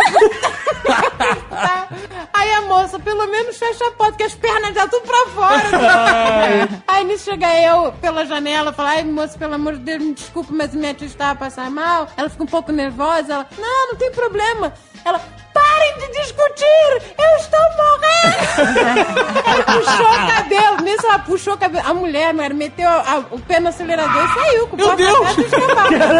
E a gente, peraí! Aí a gente pegou o táxi, mandou o táxi pro hospital também. Cara, a gente chegou lá, tava o médico dando bronca na tia Xaxinha. Se a senhora não se acalmar, eu vou ter que dar um vale, sei lá o quê. Sossega leão. Sossega leão, senhora. A senhora se acalma. Nossa, tava o médico lá brigando com ela, dizendo que não era nada demais, era só uma reação alérgica. Meu Deus. E ela louca. Essas histórias de sacanagem no trabalho, os clientes de motel normalmente gostam de sacanear. Ah, tá de sacanagem. É mesmo, cara. Mas sacanear é diferente de fazer sacanagem. Cara, as pessoas são muito criativas, cara, na hora de sacanear. O ser humano, ele tá de parabéns, sacanagem.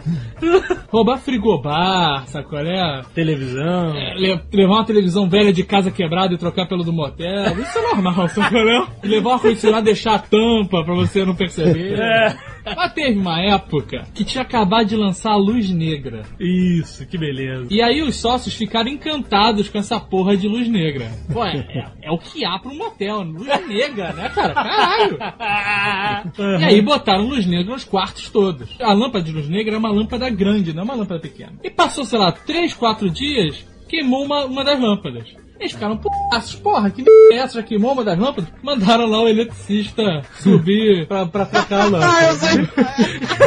Lembrou, lembrou. É, eu sei. O cara subiu lá, chegou, meteu a mão na lâmpada e a lâmpada tava meio mole. Aí ele puxa a lâmpada e fala, ô patrão, olha a lâmpada do senhor aqui. Cara, o sujeito trocou a Luz Negra por uma berinjela.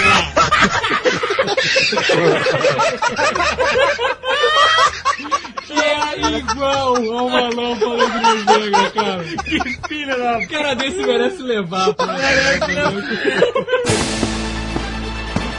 Mas o cara contou a famosa história da geleinha. Ah, da, ai, da que clara doido. De ovo, da clara de ovo. Clara de ovo da... E vem ah, cá, vamos vem cá. Ouvintes disso, não, não vamos não, não vamos não. Teve direito a foto? Foto gigante no telão. Foto, não, foto gigante no, no reto projetor e tinha, e depois ele mandou um panfleto que a gente trouxe pro Jovem Nerd. Ai, não, aquela geleia na cabeça durante oh, dias. Quando a mulher solta aquela geleia, é porque ela está feita. Quando a mulher escorre esta baba, e eu, eu com a mão no ouvido, sabe? Com a mão no ouvido, deixando, deixando o corpo pra frente e pra trás. Não, não, não, não. Olha aí, quando a mulher baba esta geleia... Então me falando essas coisas, não quero ouvir isso, ai, eu quero. Eu tenho uma fala do Garcia na minha mente impressa, e, e ela não me sai, que é do Predador. Que... Ah, posso, posso adivinhar? Posso adivinhar? Pode. Claro. Nossa, mas você é muito feio. Cara, eu carrego isso a minha vida inteira. Eu tenho vontade de falar isso pra algumas pessoas, sabe? Eu conheço a pessoa, aí me vem na mente, cara, o Garcia, nossa, você, você é muito feio. Alexandre, o problema é que você não vai pro céu, viu? Você não precisa disso. Só tô te avisando isso, você vai ficar no purgatório alguns anos, algumas passagens. Ah, eu fico com prazer, cara. E tem outra coisa que matou também, que é do, do, do, do Comando para Matar, que é... Não desgruda daí. Puta, clássico. É foda, né, cara? Esses, essas birostas, esses botecos que a gente frequenta, eles vão moldando a gente e nós vamos moldando esses locais. Lembra no, no Barra Lagoa, Dave? Lembro. Eventualmente a gente jantava lá. Não, não, não, não. Eventualmente todo dia, né, cara? É. O Diego não ficou gordo de sacanagem.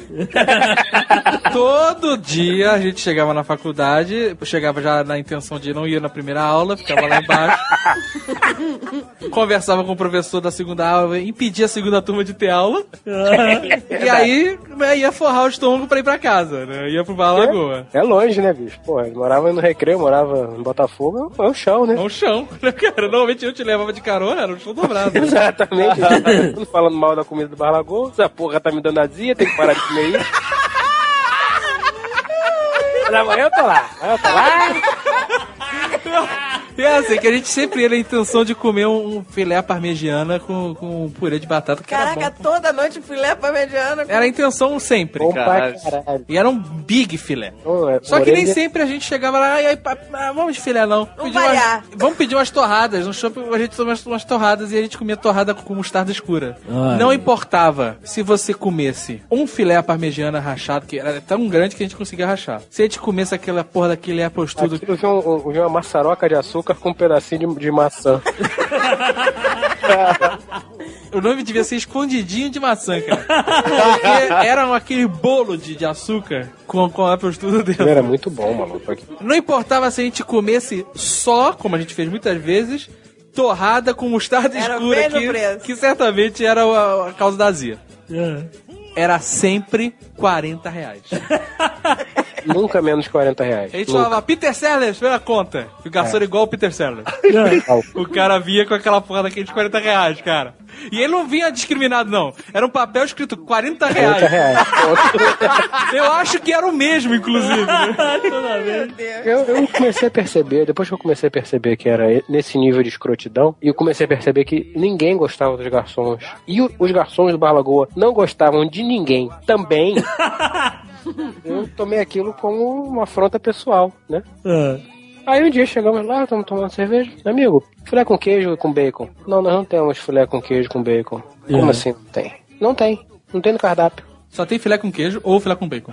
Mas vem cá, deixa eu ver se eu entendi. Vocês têm bacon na casa? Uhum. Cara, eu falei o um negócio, o cara ficou maluco, parecia assim, sabe, como se fosse a oitava maravilha do mundo que eu tava falando pra ele. Temos. Vocês cortam bacon na casa. Cortamos. Você faz o seguinte, você vai lá dentro, pede, falei baixinho, pede um sanduíche de filé com queijo, volta, pede pro cara lá da cozinha cortar uma fatia de bacon. Quando tiver pronto os dois, tu bota o bacon dentro e me traz o sanduíche. E me cobra o bacon, porra. Na verdade, seja dito, a fatia de bacon que ele botava era um dedo. Tinha mais bacon do que carne. Mas ele me cobrava naquela fatia de bacon o quilo do bacon. Eu vou te falar, eu já passei uma situação, eu não me caguei, acho que levantem falso testemunho, mas eu passei por uma situação limite dessa. Tava no edifício Avenida Central, ali no Rio, puta, ia comprar peça pra computador, essas merdas, né? Vários, vários quiosques e tal, né? Assim, não é uma loja, na verdade são mil quiosques, pra quem não conhece, né? Eu cheguei pro cara e perguntei, aí, quanto é que tá aquele agá dê ali? O cara virou de costas pra olhar pro agá dê, quando ele virou, ele não me viu mais. Ele só viu meus dedos no balcão. Porque eu, tô, eu senti uma fisgada tão inacreditável que eu ajoelhei. Eu não consegui ficar em pé, cara. Você foi intestinado. Eu fui, eu fui, cara. Caraca, pô. Eu ajoelhei. Aí eu olhei pro cara, assim, roxo, sabe? Roxo, sem, desmaiando, cara. Suando frio, lábio roxo. Eu olhei pro cara, assim, falei, aonde... aonde tem um banheiro, cara? O negócio tava, tava muito mal, cara. Aí eu consegui me levantar, cara lá embaixo. Aí eu fui, cara, fui me segurando pelas paredes. Aí, tipo, eu agradeci a Deus com a escada rolante funcionando, foi puta uma dádiva, cara. Eu me segurei na escada rolante. E sabe aquela escada rolante que é com defeito e o, o, o, o degrau é diferente do corrimão? Pum, aí eu fui todo torto, aí me ajuda. E as fisgadas, meu irmão, cada fisgada era uma... eu suando frio, sabe? A camisa ensopada já, cara. E eu, caralho, o que que eu comi? O que que eu comi, cara? Eu tinha passado num boteco ali, mano. Porra, nunca tinha acontecido uma merda dessa. Aí, cara, eu cheguei na porta do banheiro fila. Hum, ah. Eu falei, caraca, todo castigo pra corno é pouco, né, meu irmão? Eu já disse, tô aqui na merda. Eu falei, vou me cagar, não vou conseguir, cara. Vai Ai, ser uma... que é preferência, bicho. Teu filho tá nascendo. Puta, cara, eu sei que eu esperei pacientemente na fila com a técnica da marmota lá. Quando chegou, tinha duas cabines no banheiro. E uma ninguém entrava. Hum. Quando chegou na minha vez, eu vi uma cabine vazia, fui, né? Era inacreditável, cara. Era como se um alien tivesse saído de um corpo de merda. Tipo, e, e, o... o O alien botou um ovo dentro de um corpo de merda e o, o, o mini alien explodiu dentro desse corpo de merda porque tinha merda em tudo que era lugar do banheiro. O vaso lotado, mas aqui, sabe aquele lodo? Ah, ah, meu irmão, uma merda na parede. Eu não, eu não sei o que aconteceu ali, cara. Eu não sei. O macaco fez cocô ali. Tipo, né? O macaco fez cocô no dia que ele tava alegre, sacou? No dia de, de, de muita putaria do macaco, cara. Aí, cara, e não tinha condições de nada nesse, de nada assim, cara. Aí eu falei, não dá, não dá, não dá. Aí voltei pra fila, né? Pro lugar que eu... Pro lugar, eu voltei pra galera... Mas você conseguiu o lugar? Consegui. A galera tinha até já dado um passo pra frente, sabe? Uhum. Eu falei, não, galera, eu vou voltar pro meu lugar na fila, porque aquele banheiro não dá. Se alguém quiser ir, vai lá. Uma vez eu fiz isso, o cara virou pra mim e falou assim, perdeu, irmão. Perdeu, meu irmão. Se o cara fosse perder, eu ia me largar essa na porrada que se foda. Isso é um inferno na terra. Aí eu fiquei, voltei e esperei a outra cabine liberar, né? A outra cabine liberou, entrei também. Cara que saiu caprichou, sacou? Aí eu falei pro coitado que trabalhava lá. Eu falei, cara, me desculpa, mas eu paguei um real pra usar esse banheiro, cara. Você pode limpar ali pra mim? Presença do espírito, cara. Antes de usar, por favor, cara. O cara... Eu nunca vi uma pessoa tão triste na minha vida, cara. Aí o cara foi, deu uma geral, eu agradeci, aí entrei, aí ainda demorei de forrar o né, o, com papel higiênico, sacou? Era fazer aquela trave de, uhum. de, de, de... O jogo da velha ali, né? É o hashtag da privada.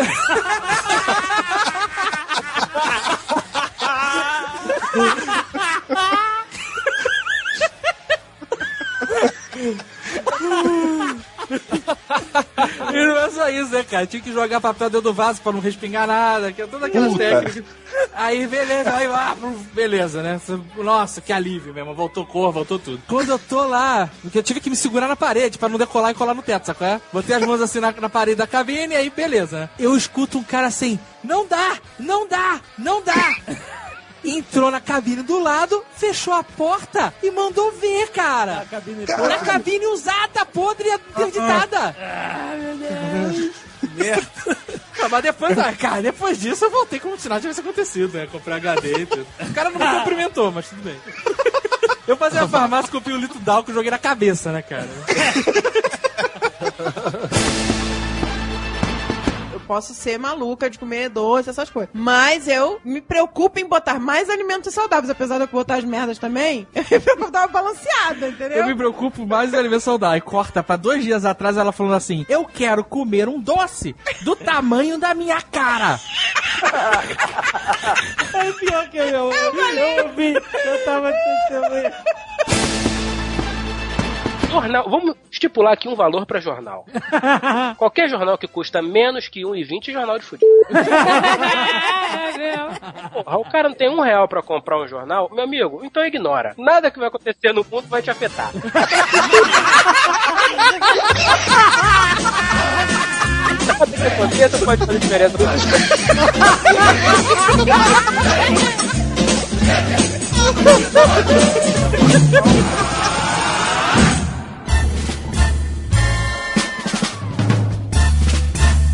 Consultório Sentimental do senhor K. senhor K, você está pronto para mais uma leva de histórias e conselhos amorosos de nossos ouvintes? Claro, vamos ver o que, é que os maluquinhos fizeram esse ano. Vamos ver o melhor do pior desse ano. Paulo Macedo, dezoito anos, estudante de desempregado, Morro do Chapéu, Bahia. Em dois mil e dez, vagando por esse mundo enorme que é a internet, acabei conhecendo uma garota muito linda que morava em São Paulo, muito distante de mim. Não sei de onde tirei coragem para falar com ela, pois sou extremamente tímido. Trocamos contatos e mantemos conversas até hoje, três anos depois. Até aí tudo bem, só uma amizade saudável entre duas pessoas que moram longe, certo? Errado. A cada dia que a gente conversava, eu desejava mais e mais pela companhia dela. É aquela coisa de homens e mulheres não podem ser amigos, né? Ele tava entrando no friendzone. É isso, três anos, maluco. Friendzone. Ele já tava. Já tá. Tava trancado. Trancado pra sempre. Qual é o, o grande perigo da friendzone? O que você tem hoje é o que você vai ter pra sempre, ponto. Tá bom, ótimo. Se você quer qualquer coisa além disso, amigo, tem que carimbar o passaporte pra fora. A cada dia que a gente conversava, eu desejava mais e mais pela companhia dela. E acabei percebendo que estava apaixonado. O que, felizmente, ela compartilhava do mesmo sentimento. Ela também estava apaixonada por si própria. Porém, havia e ainda há um fator chamado distância. E nenhum de nós dois tem condições de visitar o outro. Hum. Então, conversamos e chegamos à conclusão de que o namoro virtual não seria uma boa ideia, pois não queríamos que o outro não aproveitasse a vida por estar investindo em algo que tinha uma possibilidade muito pequena de ocorrer. Além de sujar o teclado. Ai, que bom. Nós ainda conversamos quase todos os dias. E às vezes até ficamos imaginando o nosso futuro juntos. Eu queria saber do senhor K se vale ou não a pena investir. Já cogitei até a ir morar com parentes em São Paulo só por causa dela. Mas morar com parentes é tenso. Me ajudem. P S, não me zoem. Por favor, não me zoem. Você acaba de mandar o seu e-mail para o inferno. Para, para a caixinha do senhor K. Balcão de informações do inferno, né? Cara, chega lá, desculpa, sabe o que que é? Eu não queria incomodar não, mas eu queria uma informação, né? Pum, pum, tapa na cara, mão na bunda. Não, peraí, peraí, eu só queria uma informação. Você não joga errado, porra! Ai, ai, ai, ai, tira o sapo da minha cara. Bom, o balcão de porra do inferno. Nossa senhora. É isso aqui, meu amigo. Balcão de informações do inferno do senhor K. Ai, aí aí o que ele faz? Ele não sabe o que fazer. Na situação dele, eu acho que morrer e nascer de novo é uma opção. Não, primeiro, ele tem que arranjar emprego. Ele tá desempregado. É, é. Vou dar uma sugestão. Primeiro, esse negócio de sair da Bahia pra ir pra São Paulo arrumar um emprego, historicamente não dá muito certo. Fica na Bahia, arruma um emprego. Olha, sugestão. Você tá falando uma pá de merda. Não seria minha primeira pá, nem minha última. Mas, fica você na Bahia, arruma um emprego. Ela fica em São Paulo, né? E arruma um emprego. Aí a vida vai andando, vocês têm condições. E eventualmente vocês podem até pegar um buzungo de trinta e... Não, acho que são vinte e oito horas, não sei, mas... se encontrar. Porque veja bem, pode ser que você chegue lá e descubra que ela tem mau hálito.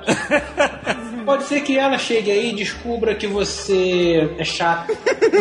Enfim, você vai pegar a sua vida de estudante, ainda sem dinheiro, sem condições, e você vai se mudar para casa de parentes em São Paulo. Paulo, por causa dessa menina a quem você ama loucamente, embora nunca tenha visto pessoalmente. Se o moleque tá realmente pensando em fazer uma cagada dessa, é porque ninguém conversou com ele. Ou seja, ou ele tá escondendo isso, ó, oh, papai, mamãe, eu vou ali comprar um, uma garrafa de tubaína e pã! Jornal Nacional, adolescente sai de casa para comprar a garrafa de tubaína e é encontrado em São Paulo, amarrado nu no banco da rodoviária. Porra. Isso me cheira merda.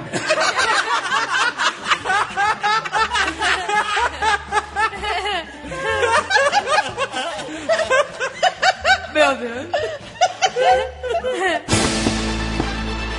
E aí, quando eu cheguei lá em cima, já de joelhos, chorando, pagando promessa, eu vejo a portuguesa... fazendo canceled com a mão. Canceled. Ah, canceled. Canceled. Porra, os caras são...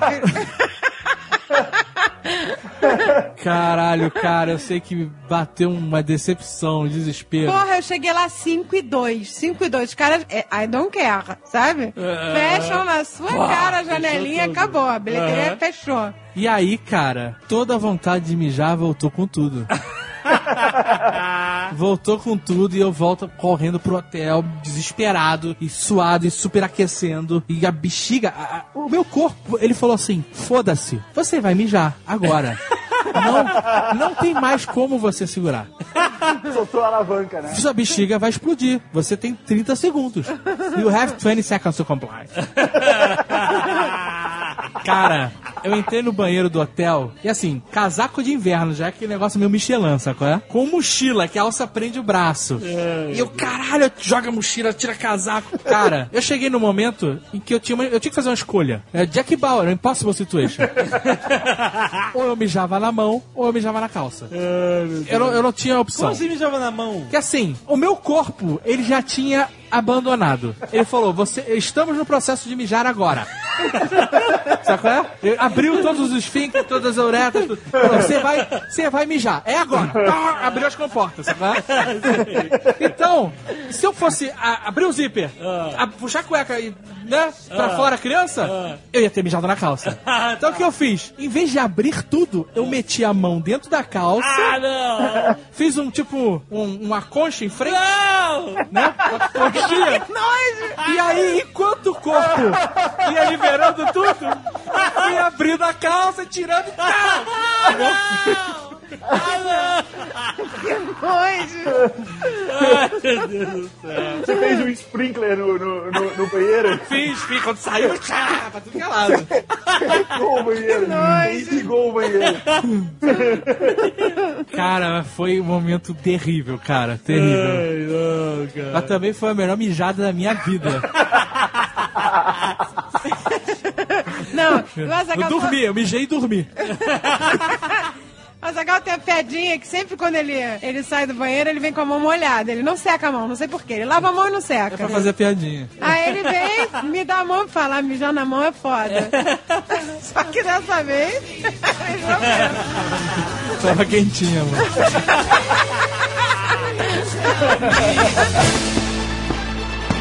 Olha, mas dentro de casa... Não tem algo que denote mais o fudido do que aquele espelho de banheiro que abre e vira um armáriozinho de plástico dentro. Puta, agora você acertou todo mundo, cara. Ninguém tá livre disso. Ninguém. Ninguém, cara. Ninguém segura o Calil. Olha aqui. Quando a gente se mudou pra cá, tinha um desses no banheiro. E tava uhum. todo, todo ferrado. Já tava com a porta pendurada, a porta caía na nossa cabeça. Aí o Azaghal, peraí que eu vou dar um jeito. Saiu pra comprar uma coisa pra substituir, trouxe outro. Maior ainda! Aquele espelhinho. Com mais divisões dentro! As divisões que não cabem porra nenhuma, não tem divisão pra escova de dente e nenhuma escova de dente cabe ali. Aí você bota a escova de dente dentro de uma caneca, né? E aí fica aquelas divisões de escova de dente pra nada, sobrando. Ai, né, cara? Que beleza. Escova de dente dentro de copinho. É coisa de fudido. Parece, parece um buquê, né? Coisa linda. Várias escovas, cada uma desabrochando numa época diferente.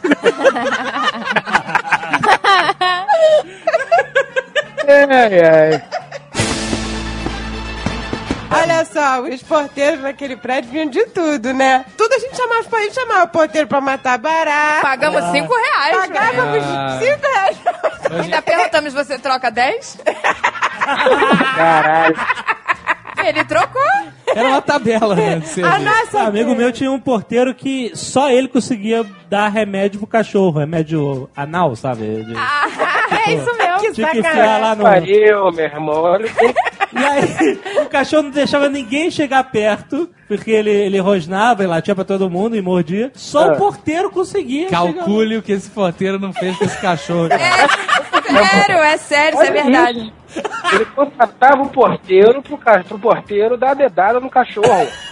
Enfiar o remédio. E o cachorro só deixava o porteiro. Só deixava. Pô, matar barata é cinco e botar o remédio no cachorro devia ser um cem, né? Talvez, dependendo da situação, se o cara bota o remédio no meu cachorro, eu vou ali e já volto. Porteiro fazia de graça. Ali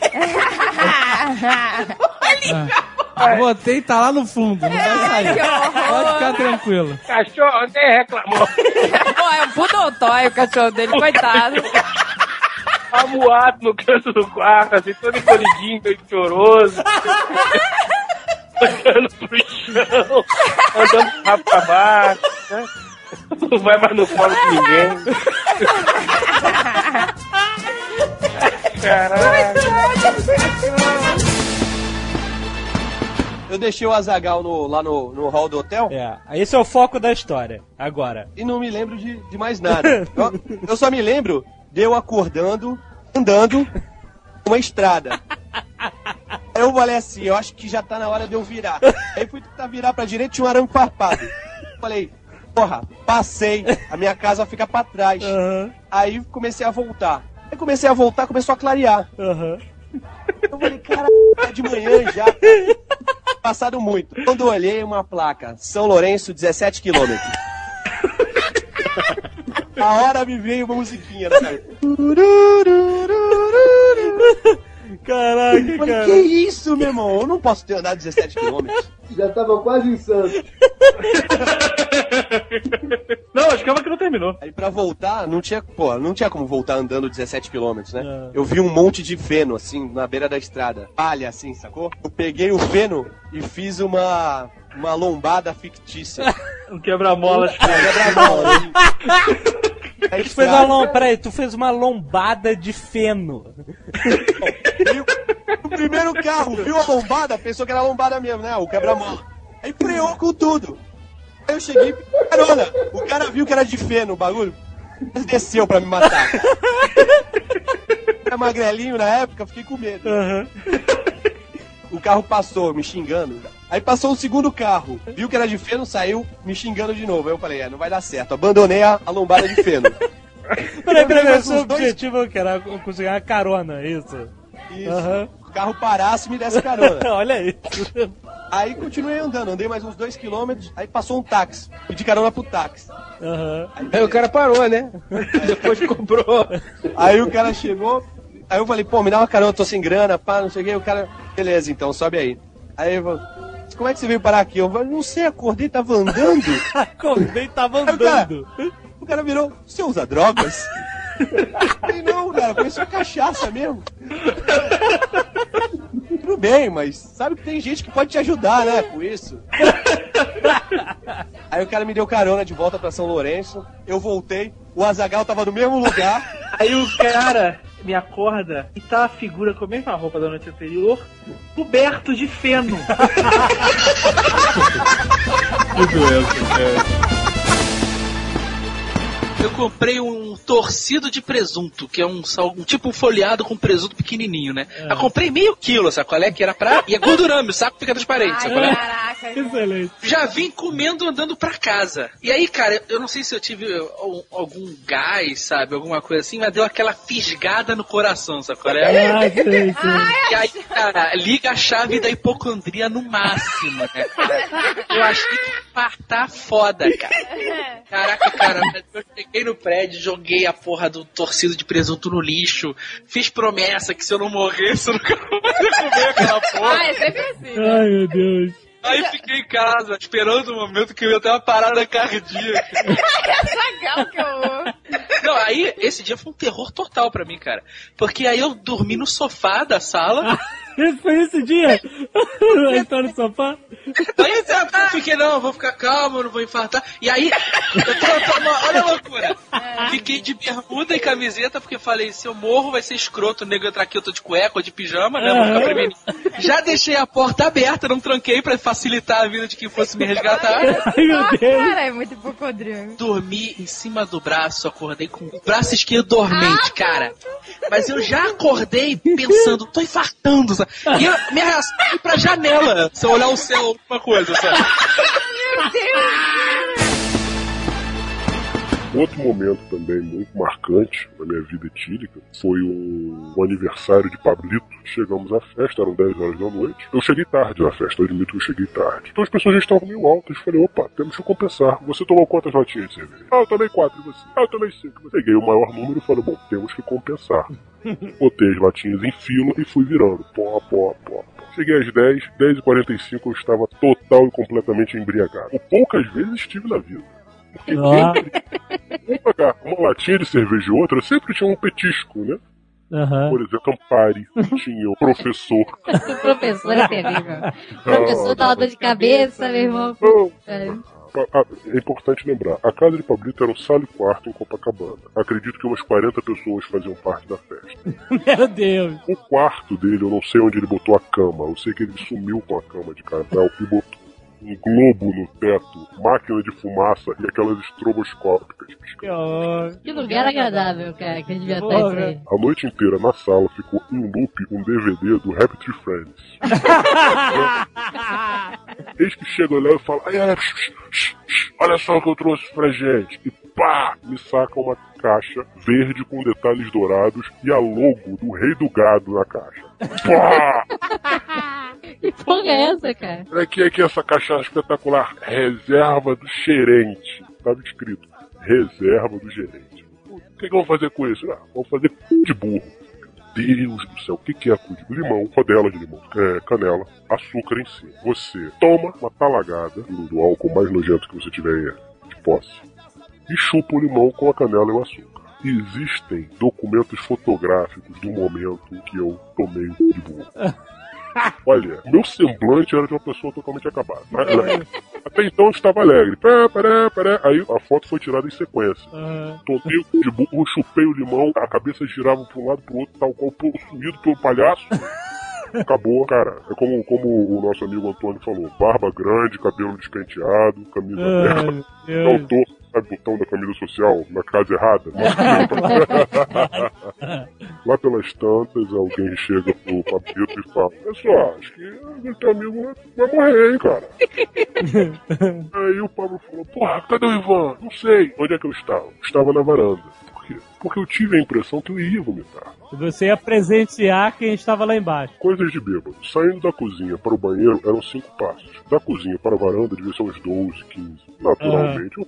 Varanda. O andar de baixo, a varanda era fechada e tinha uns basculhantes, saca? Uhum. Eu não sei como o vizinho limpou os basculhantes, mas eu sei que... o garoto tá muito mal, ah, eu bebo pra ficar mal mesmo. Se eu quisesse ficar bem, eu tomava remédio. Pô! Corri pro Guatemala, base. Vomitei, vomitei, vomitei e saí. Aí percebi, porra, exagerei. Quando eu percebi que eu tava caindo, eu agarrei na camisa do, do careca, sabe quando você agarra assim pra puxar a pessoa pra perto? Uhum. E falei, me leva pra casa, porra, me leva pra casa. Só que eu já tinha passado a cabeça por baixo das mãos, ou seja, já tava praticamente caindo, né? Então eu fui pra cima da minha cabeça, sacou? Me leva pra casa, porra. Eu levo, eu levo, mas levanta a cabeça. E eu tentando levantar a cabeça e não conseguia. Por quê? Porque em cima da minha cabeça estava o peito dele, né? E eu estava puxando pra cima da minha cabeça. Eu não consigo levantar a cabeça, eu tô morrendo. Eu tô morrendo, eu É, o Sugarloaf, ele tem uma caixa. Depois da máquina registradora ali, onde você paga, ah, é. existe um recipiente que é. diz assim, jogue fora aqui as suas embalagens. Uhum. Recicláveis. Quer dizer, você acabou de comprar, você tira tudo da embalagem, bota no saco prático, joga as embalagens ali, é isso? Eu fiquei pensando nisso. Eu queria fazer uma pegadinha. Sabe essas pranks? Não. Tipo, chega lá, aí você compra sabe, saco de açúcar, sucrilhos, compra uma porrada de coisa assim, sabe? E aí você passa, paga suas compras e aí você desensaca e leva em caixas. Tipo assim, tu abre um saco de açúcar, de açúcar joga numa caixa e, e joga fora o saco de açúcar, os sucrilhos, o que seja. Junta tudo. E aí leva a caixa com os produtos, mas recicla as embalagens. Não, eu acho que, olha só, esse lance do açúcar e do sucrilho pode ser uma boa, porque você bota tudo no mesmo saco e já leva pra casa, já pega dali direto. Já, pode, já pode fazer com leite, né? Já leva com leite. Isso, já fica ali. Leva já um... joga o leite ali. Leva, leva um garrafão de vinte litros d'água, joga lá dentro. Já leva pronto. Compra, compra dois baldes. Você faz dois baldes de sucrilho e leva pra casa. Olha. mole, fácil, fácil. No, no final de umas duas ou três horas, o sucrilho já perdeu a coesão molecular e vai virar uma papa. Ah, já já virou, virou papinha, nojento. Vai virar, sabe o quê? A Zagal agora vai à loucura. Vai virar pavê de copo. Ah! Vai, vai. Pavê de sucrilhos. Isso é uma profanação. Não se usa, não se usa sucrilhos. É pavê de balde, malandro. Pavê de balde. Esse é o, o pavê do seu cara, pavê de balde. Não posso comer açúcar, não posso fazer nada. Ah, joga adoçante. Posso comer, caralho, sucrilhos com adoçante. É uma merda. Não, é você despeja todo aquele líquido do adoçante. Não, e joga em balão, descarta e balão. Primeiro ele vai ter que pegar o sucrilho e raspar pra tirar o açúcar que vem no sucrilho. Raspar com aquela lixa d'água, né? Aquela lixa tem. Não, mas tem sucrilho sem açúcar, gente. Não, tem cereal sem açúcar. É, não é sucrilho o nome, né? Sucrilhos sem açúcar é tão ruim quanto sucrilhos sem açúcar com adoçante. Isso seria muito escroto. É, é pega, muito ruim. Pega aqueles Dremels, sabe qual é? Aquelas lixinhas que aqueles... Vai tirar o açúcar do sucrilho.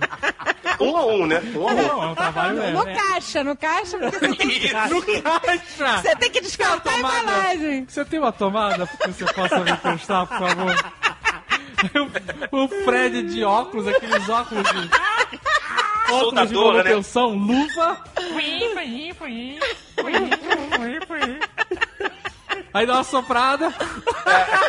Aí bota no balde. Cofrinho, uou, né? Aquele formato de cofrinho. Isso. Um por um.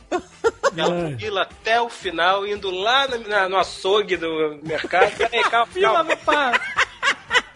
Tá quase acabando, tá quase acabando aqui. Peraí. Que um papo de maluco. Não, não faz sentido. Não faz sentido nenhum. Isso, são velhos tempos essa desviada de assunto. É. Aí a gente descobriu um lugar maravilhoso que tinha os vidros baratíssimos. Por um terço do preço. Sabe? E é lá na, na casa do cacete, lá no seu Quincas. E como nada na vida é barato... Pois é. O lugar era tipo uma sucursal do inferno em Curitiba. Cara, eu nunca vi tanta mulher horrorosa... Não, não, você não tá entendendo. Elas pediam currículo com foto. Porque era escolhido a dedo, cara. Era cabelo de miojo, era verruga na cara, mas com deco- de- decotão, verruga entre os peitos. Três, três verrugas gigantes. Três, é, aquela que emenda e vai virando uma só. Eu tô me lembrando lá da fábrica de vidro. É, vai ver que é uma coisa da indústria. É, vai ver que é... É, é o nicho, é o nicho específico. Deve ser a culpa da indústria, a indústria que... que chupa essa galera. Assim, vamos lá. Não, e, e eram barangas de salto-agulha. Ah, elas usavam eram, salto-agulha. Eram Nossa. Piriguetes do inferno. Eram como sucubos da puta que o pariu. Que era ótimo, mais ou menos não? Isso. Barangas de salto-agulha. Aí a gente foi lá, eu, André e tal. Eu passei mal, fiquei com... Minha vista ficou turva e tal.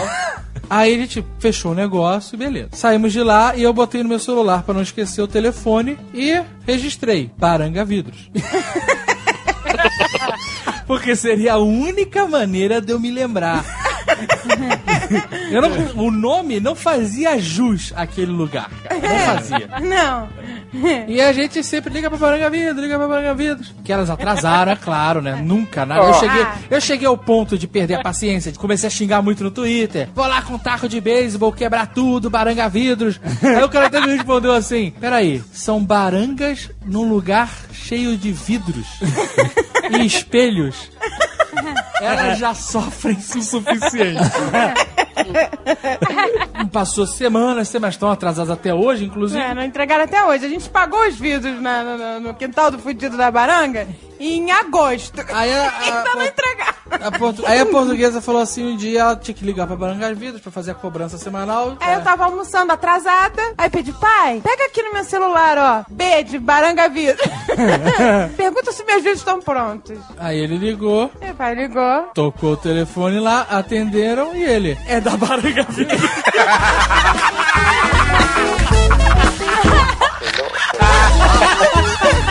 Gente, a comida tava na minha boca há uma hora.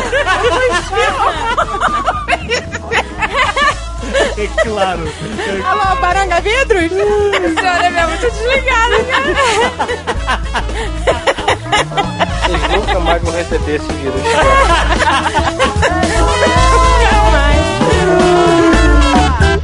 Hello, hello.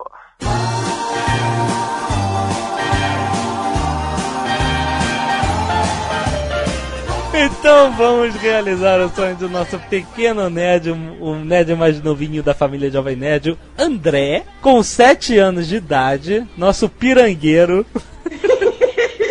Fala aí, rapaz! O que, que você quer ganhar de Natal de verdade? Ah, de verdade? Ah, é um PlayStation dois.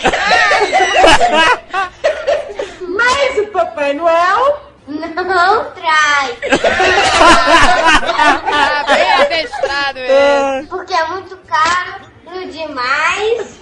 Ah. E ainda a Amanda não quer.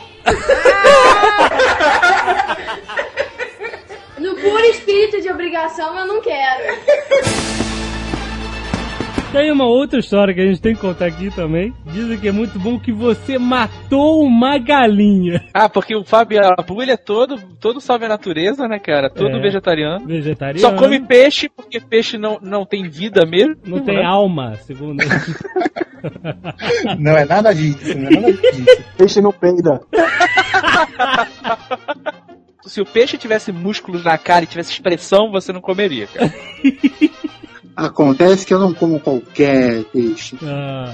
Eu como peixes criados, criados em fazendas de peixes. Olha, tá? Excelente. Eu como vacas criadas em fazendas de vacas. Mas acontece, Jovem Nerd. Acontece, Jovem Nerd. E como o Marcelo Polão já muito bem lembrou, peixe não peida.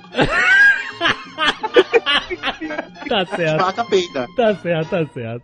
Mas conta aí a história da galinha, cara. Você tirou uma vida. Você tirou uma vida, Fábio Abu. Não é que eu matei a galinha. Quando você morrer, ela vai estar esperando você. Ai, mas fale, conte. Então, meu pai tinha uma chácara no interior de São Paulo, né? Ah. E eu tinha... quinze anos na época, obviamente não era o que eu mais gostava de fazer, não era ir pra chácara, né? Uhum. E aí tinha que eu tava varrendo alegremente o quintal, né? Uhum. E que uma galinha resolveu passar no meu caminho. E aí eu bati sem querer, lógico, né? A, com a vassoura no pescoço dela, e o pescoço quebrou. Meu Deus, cara! Cara, eu não acredito que vocês estão rindo. É frágil assim ou você tava varrendo com raiva? Cara? Não, cara, é muito frágil. Quer dizer, eu tava varrendo com raiva, mas... É frágil, é frágil. Eu vou te falar que eu já vi isso acontecer, cara. Meu irmão tava botando as galinhas pra dentro do galinheiro lá quando a gente tava na Espanha, com um graveto no ah. pescoço da galinha preferida do meu primo. A galinha, ela, ela só inclinou pra trás e pof! De peito no chão. Que horror, cara! Cara, então você tem na sua mente a mesma cena que eu, cara. Ai.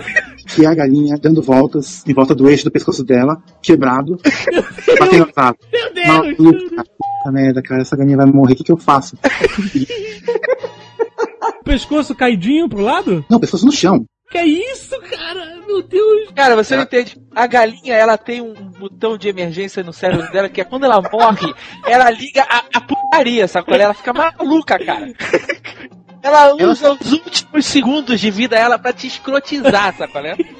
Ela ficou girando em volta do próprio eixo, cara. Ai, que horror! Tá maluca, cara, maluca. E, e o chão era seco e começou a levantar poeira. Meu Deus, cara, meu Deus. É, foi um filme de terror, cara. E aí de noite, ó, vocês comeram a galinha, né? Calma que não acabou o sofrimento dela ainda. Aí, pô, cara, eu fiquei todo, todo triste e tal. Eu queria acabar com o sofrimento dela, né? Ah. Aí eu peguei uma pá pra separar a cabeça do corpo. Meu Deus do céu! Jovem Nerd, Jovem Nerd, o que, que você faria no meu lugar? Cara, eu não sei. Cara, não sei. Não eu sei. Ela parar, terminar com a sinapse dela de alguma forma. Aí eu peguei a pá e comecei a bater no pescoço dela pra quebrar. Deus do céu! Cara, eu não acredito que vocês estão rindo dessa história. Isso é muito sério. Que horror, que tristeza. E aí, cara? Mas conforme eu fui batendo, como uhum. eu disse, tipo, tinha muita poeira, porque o, o chão era de terra batida, né? Aham. Uhum. Ou seja, eu só conseguia afundar a cabeça dela. No... Ela foi virando uma avestruz. E ela girando, né? E ela girando. Deus do céu, cara. E aí, quando meu pai tava quase pra chegar, eu falei, o que, que eu vou fazer com essa porra dessa galinha que fica girando em volta do próprio eixo? E aí tinha um buraco lá por perto, eu joguei ela no buraco viva ainda. Meu Deus! Ela não morria, cara. Ela não ela, tava ela... viva mais, cara. Ela era... Isso era espasmo muscular, ah, cara. Tava... Ah, tava viva. Não cara. tava. Não tava, seu maluco. Uma coisa é você tremer, você ter espasmo, sabe? Ficar tipo zumbi. Não, mas, não, cara, olha só. Quem ela tem, morre, cara. Quem tem fazenda, sabe que você corta a cabeça da galinha e o corpo sai correndo sem cabeça, cara. Quantas é, vezes eu vi é isso? Verdade, cara. É assim, cara. Ela já tinha morrido, Luque. Minha tia foi matar uma galinha pra cozinhar, né? Não foi de escrotidão com galinho. E ela cortou o, o pescoço, cara, e a galinha escapuliu, sabe qual é? E, cara, foi um filme de terror, cara. Porque como a minha tia tinha cortado o pescoço, era sangue e guichando da, do lugar onde era a cabeça, sabe? É, claro, né? E a galinha correndo pra cima da gente, cara. É, cara, é, é... Nós éramos pequenos, a gente saiu correndo desesperado de medo da galinha, sabe? A galinha sem cabeça. Cara. Puta, e eu tenho vinte e oito anos hoje e tenho trauma dessa porra até hoje. Então você jogou ela no buraco, na vala, ainda correndo. Bom, e aí como ela não, não queria morrer, eu taquei fogo e fui embora.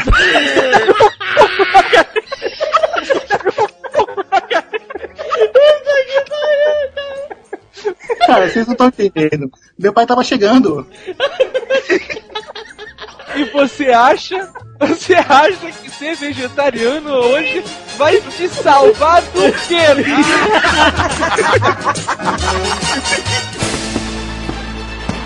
Resolvi homenagear com essa singela poesia o grande mestre Alotone e o senhor da Oceania. Mas também falarei dos outros. Os amigos eu não discrimino, pois ajudaram a construir este podcast divino. Carlos Voltor, o Voltor Guerreiro, conhecido também por Caquinho, vive sempre gargalhando e sabe tudo sobre o padrinho. Na jornada do herói, Vinci Glotto nos agrada com tudo que disse. É autor do maior livro nerd, A Batalha do Apocalipse. O três D é um conspirador. Na Alemanha, na Alemanha ele foi pra cadeia. Um dia ele será abduzido, pois voltar pra casa ele anseia. Meu Deus do céu. O Tucano, além de bebum, de contos é um grande escritor. Nostálgico ele sonha brincar com um helicóptero falcão voador. Blue Hand é um nerd supremo. Se o fim chegar eu isolo, pois nunca sobreviveríamos sem aplicar seu protocolo. Senhor K, contador de histórias, entre nós é uma lenda, mas me arrisco a dar um conselho: se o divino aparecer, venda! J P nos Estados Unidos conta causos como ninguém. Eu só tenho uma pergunta. Quantos tios ele tem? Guilherme Briggs participando me faz logo viajar. Seja imitando Silvio Santos ou simplesmente a dublar. Guga, que sabe tudo, de T V e nostalgia, não poderia ficar de fora desta simples poesia. A senhora Jovem Nerd tem um imenso valor. Me ensinou a não ser fudido, agora eu sou meu avô. Dominando mil sotaques, vem a linda portuguesa. Obrigada pelo linda. Sabe tudo de dietas e tratamento de beleza. Por isso que eu sou magrinha. Escrotizando com sarcasmo, vem Azaghal o anão. É o maior comediante, sabe de tudo ou não. Muito bom. O Megaboga Jovem Nerd é o mestre da sabedoria. Criou este blog supremo, sem ele nada existiria. Obrigado por existirem. Ouvirei suas histórias forever. Se gostarem, leiam no ar. Se não gostarem, whatever! Eu já tive uma vergonhinha, assim, porque quando eu tava tomando assim, uns aditivos... Ela vai indo, puta merda, só tem história disso. Essa é a história da tua vida, né, cara? Mas são as histórias que me trazem mais vergonha, assim. Eu, assim, como você fica muito, muito... Muita testosterona, digamos assim, né? Tu tava você... fedendo e peidando. Não, não, você não, tem, você não tem muito controle sobre o seu corpo em algumas partes, né? Eu tava andando assim na rua, aí eu fiquei, assim, mais empolgado, né? Não do nada, né? Porque é muita testosterona, né, cara? Bateu um ventinho mais frito, uh, né? Que inferno. Tinha que ir no banco. Tinha uma mulher que tava na minha frente, a mulher era absurda, né? Eu comecei a olhar pra mulher e, cara, eu comecei, sabe, não, você não tem mais controle, né? Ai, meu Deus, que vergonha. Aí eu entrei pra pagar a conta do banco, né? Aí a porta do banco travou, né? Você tava armado, né, cara? Aí o cara, levanta a camisa. Aí eu, ah, não, ah, não. Aí, eu, eu, eu não posso. Ah, que maluco. Levanta a camisa, rapaz. Aí eu... Eu não posso agora. Ô, rapaz, se não entrar a camisa, você vai, vai entrar no banco. Aí eu levantei a camisa. Pode passar, pode passar, pode passar. Vai, vai, vai. Caraca, que vergonha. Pô, mas essas vergonhas batiam no ônibus também. O ônibus sacoalhando muito, né? O ônibus cheio também, né? É, o ônibus cheio. É que pariu. Eu já, eu já passei um ponto pra esperar baixar. E quando eu fiquei com a menina na praia, na água, na água, cara, foi a pior coisa da minha vida. Tô todo feliz, já, pô, peguei a mulher na praia, na água, maneiro. O cara já pegou a mulher na rua, agora pegou na praia, na água. Caraca. Pois é, cara, ela, pô, vamos pra areia, não, não faz isso, vai na frente. Vai na frente, eu vou depois. Não, porque não, mas a água tá fria, não, vai na frente. Fiquei pensando na Dercy, na Hebe. Isso porque você não usa o mantra, né, que é infalível, que é Jesus mamãe, Jesus mamãe, Jesus mamãe.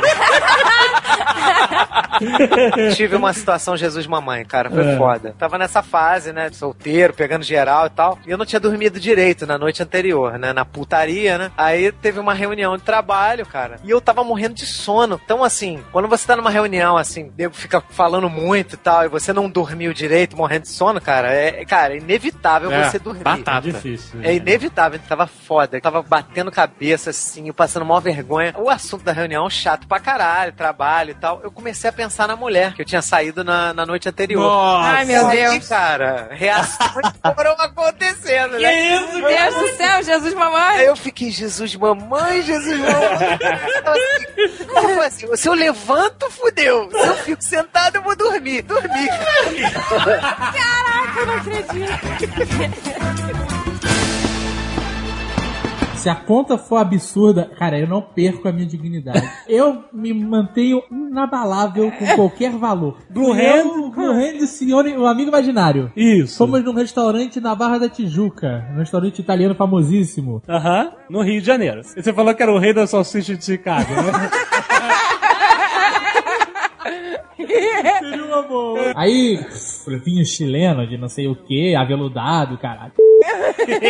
Tem cordeiro, tem palheta, não sei o que lá. Cara, começamos a fazer uma orgia alimentar. Ai, meu Deus. Comemos bem pra caralho. Mas sem olhar preço. Ai, quando meu veio Deus. A conta, eu peguei, porque eu não me abalo, eu não, não, não mudo a minha expressão. Sim, é verdade. Aí eu peguei a conta, abri, olhei e falei, quatrocentos reais. Aí o pessoal, é, né, tudo bem pra caramba. É, até que não foi tão. Eu, pra cada um. Cara, foi uma entubada. Eu passei dois anos sem sair de casa.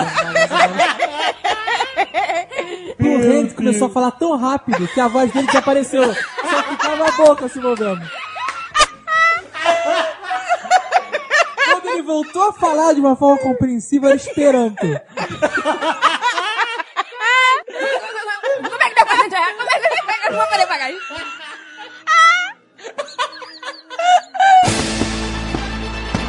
Então, eu tenho um amigo meu que deu um desses micos assim, que é diretamente com a pessoa, né? Ele tava vendo o álbum de fotos com a namorada, aí tava passando as fotos, aí ele viu lá uma foto, né? Ele, cara, quem é esse retardado aqui?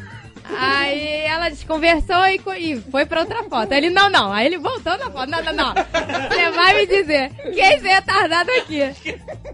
Ela é meu irmão, ele tem problema mental. Ai, meu Deus! Que horror! Aí, né, não precisa falar mais nada, né? Ah, não chega que a gente não usa mais copo pra lavar, a gente só usa copo descartável.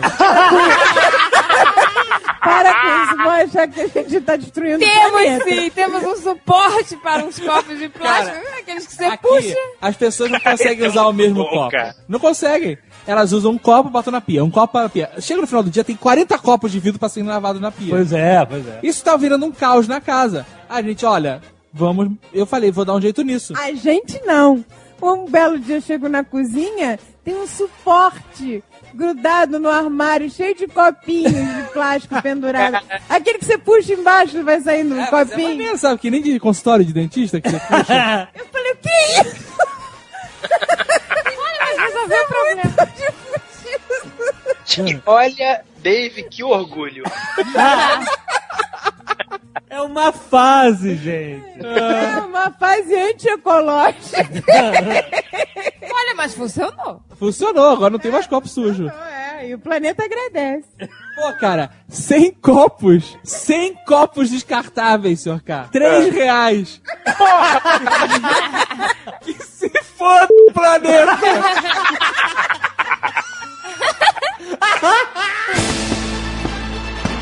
Úrsulo Lucas Bússulo. Não, esse não é. Úrsulo Bússulo? Não. Úrsulo Bússulo? Biglo Biglo. Úrsulo Bússulo, cara. Não, seu nome é esse? Parabéns. Ele tem dezoito anos já? Ele não botou a idade. Escreva esse e-mail para saber a opinião do senhor e se vocês terminariam um relacionamento como o meu. Vamos ver. Mais um tabaquense, né, cara? É, é, é o português, não é o forte. Notas.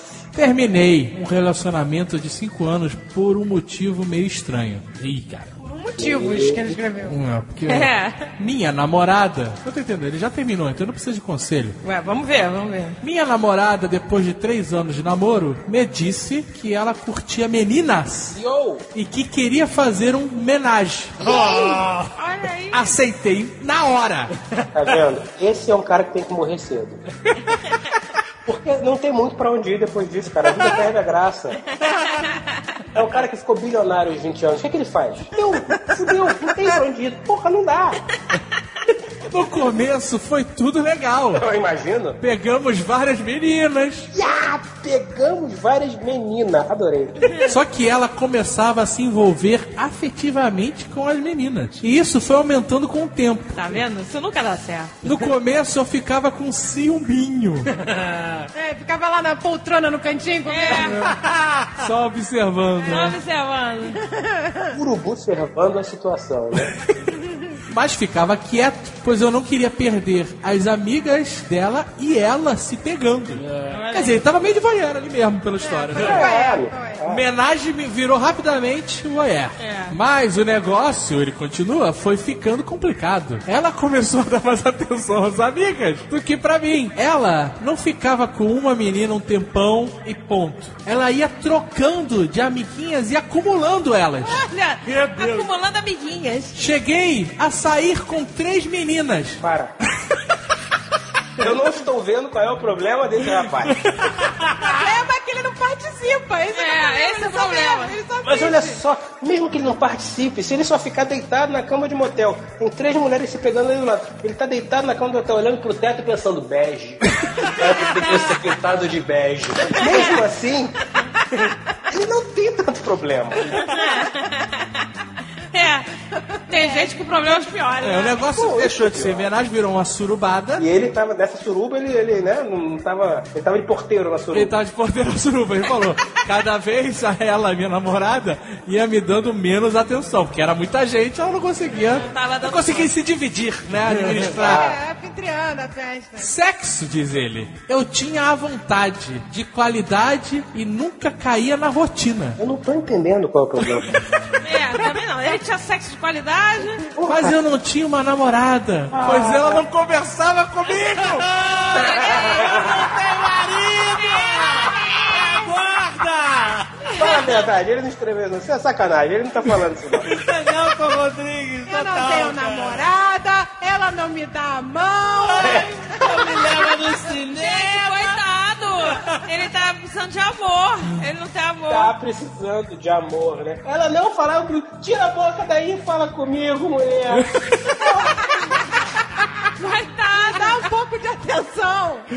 Fala comigo, fala comigo. Fala, fala comigo, empurrando a mulher, né? Mulher lá que fazer uns negócios na vida. Fala, fala comigo, porra. Imagina a cena ele numa montanha com as trinta mulheres, ele é. tirando as mulheres de cima da mulher dele, fala, né? Fala comigo, porra. Coitado. Aquela cara assim, pera, pera aí, o que que é? Que nojo. O que é essa merda? Gente, coitado, gente. Ele é um homem que, que quer que amar. O que você quer, seu merda? Não, coitado não, Agatha. Coitado não. Gente, ele quer amor, coitado. Ele não quer porcaria. Porra, compra uma chinchila, caralho. Quer amor incondicional? Compra um bichinho de pelúcia. Vocês são muito maus. Vocês são maus. Vocês são maus porque vocês têm amor. É. Ele não tem, coitado. Não, ele... Meu Deus do céu. Coitado, gente. Ele é um homem que quer amor. Caralho, eu teria trocado um dedo midinho da minha mão esquerda pra estar na situação dele aos dezoito anos de idade. Ele termina perguntando aqui, ó. Resumo. Terminei com uma garota que curtia muito Menage. Curtia, extrapolou Menage. Menage!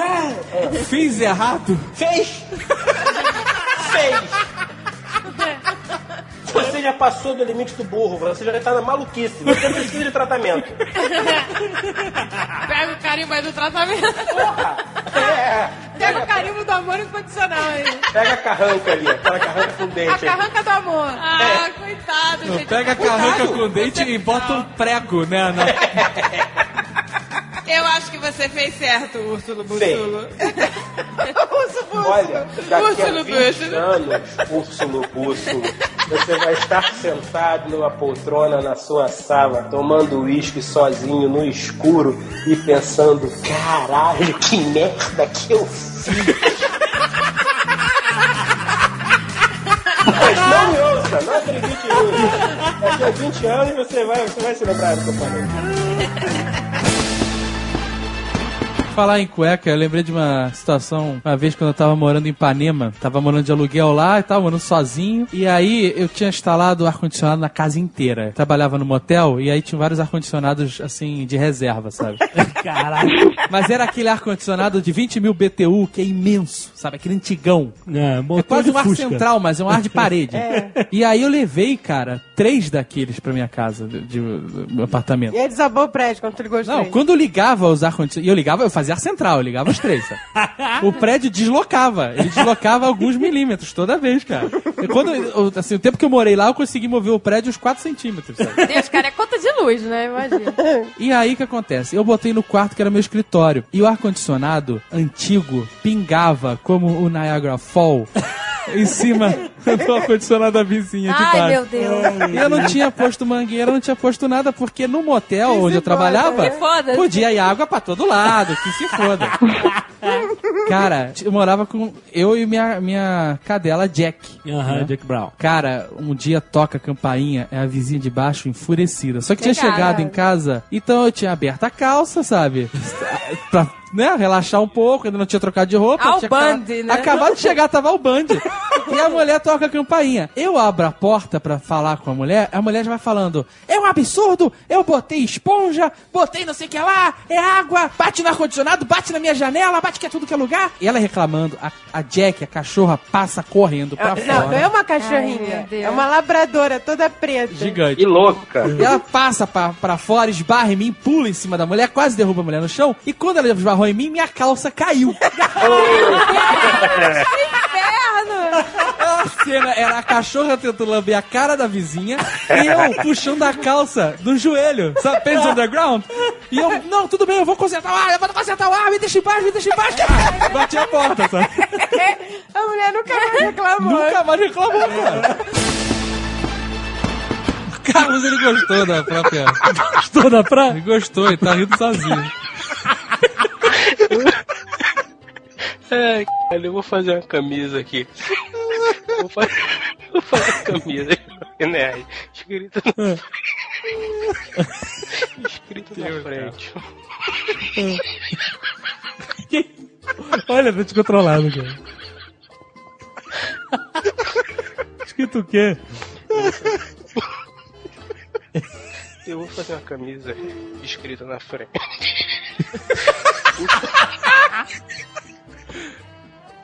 E pra fora, filho da puta. Parece que...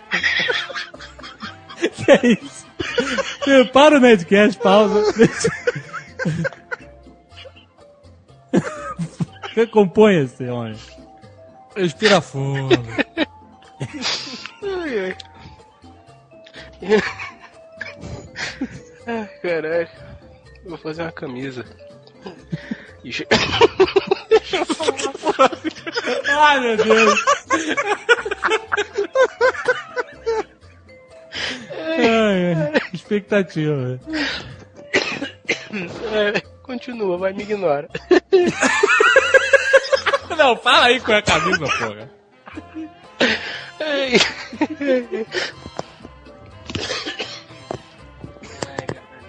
fazer uma camisa escrita A Morte da Inocência na frente e atrás o show.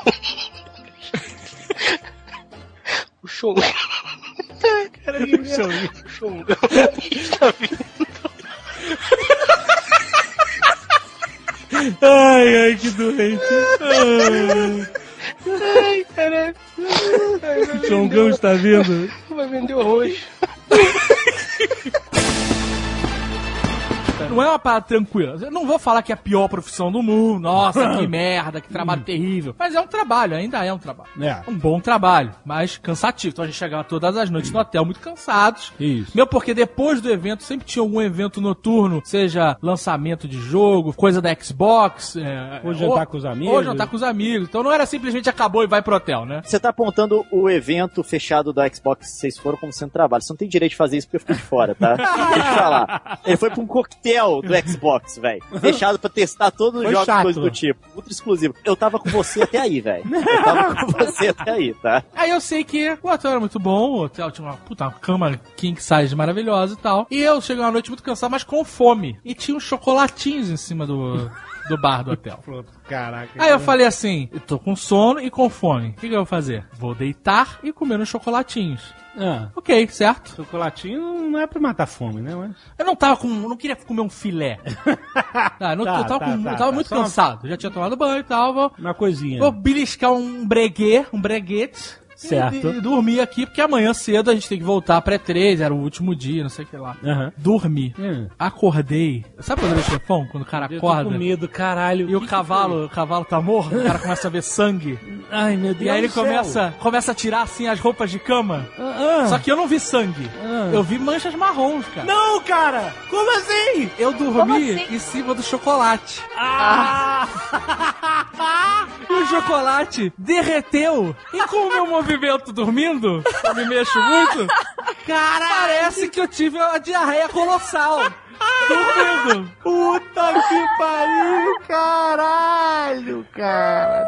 E eu fiquei desesperado. O que que eu vou fazer, cara? Eu caguei, eu caguei. Eu caguei, caguei na cama. Acabou, acabou pra mim. Acabou, acabou, check-out. Agora eu vou fazer check-out e mudar de hotel. E a gente tinha que sair pra... pra... eu tomei banho porque eu tava todo cagado de chocolate. E a cama, a cama, ela parecia realmente que eu tinha me cagado todo.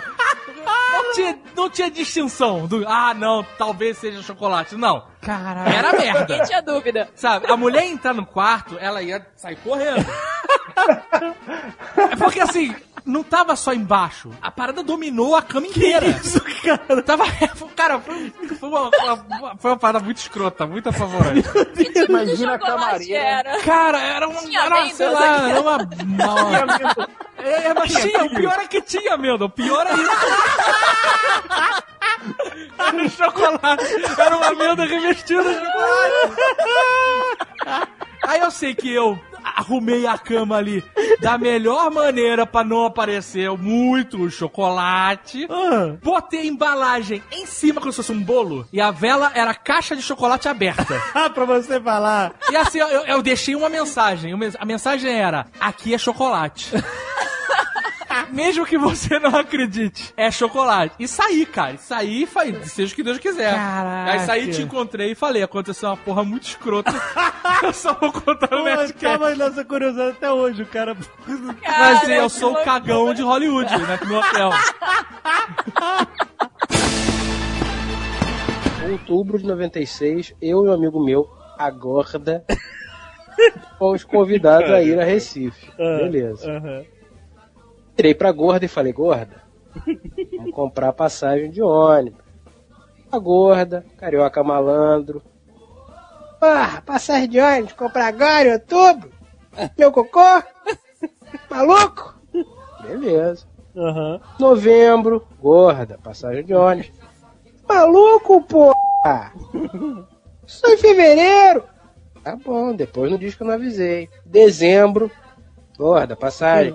Não, torrei meu décimo terceiro todo. Beleza. Janeiro, iníciozinho de janeiro, não quis ir.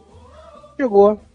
Faltava o quê? Uns quatro dias pro carnaval. Eu já eu tinha me distraído, né? Uhum. Não vamos mais viajar. Uhum. a gorda vira pra mim e fala, vamos comprar passagem? Abriu um sorriso de orelha a orelha. Falei, vamos. Mas é claro, agora. Da Mangaratiba, né?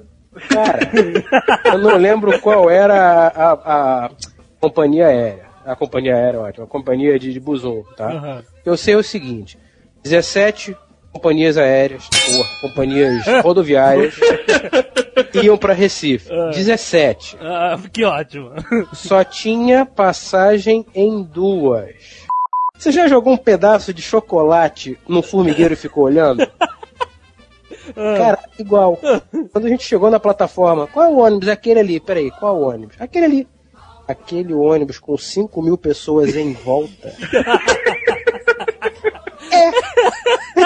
Peraí, só tem quarenta e sete lugares. Por que, que tem cinco mil pessoas em volta? Porque fulaninho, o indivíduo A, vai viajar, certo? Uhum. Só que pro indivíduo A viajar, a família inteira, composta de dezoito pessoas, tem que levar o desgraçado na rodoviária. Uhum. Claro. Aí o indivíduo A entrou no ônibus, certo? certo. Beleza. E os dezoito estão fazendo o que lá fora? Estão passando o colchonete, estão passando as toalhas, as roupas. Mil porras, cara, ônibus de retirante. Uhum. Eu olhei pra, pra, pra minha amiga gorda e falei, que beleza, hein, seu filho da puta. Não começa, não começa a reclamar. Eu falei, não, eu reclamar agora? Tudo me diverte. Entrei no ônibus. Saca Corino? Corino? Corino, Corino, aquele couro de plástico que é uma bosta, que no inverno esfria e no calor esquenta. Uhum. O ônibus era todo forrado de Corino. Que beleza. Quando eu sentei na cadeira, que eu grudei, eu olhei pra cadeira e falei, ah, mas... essa é uma longa viagem. Essa porra desse ônibus é um catacorno.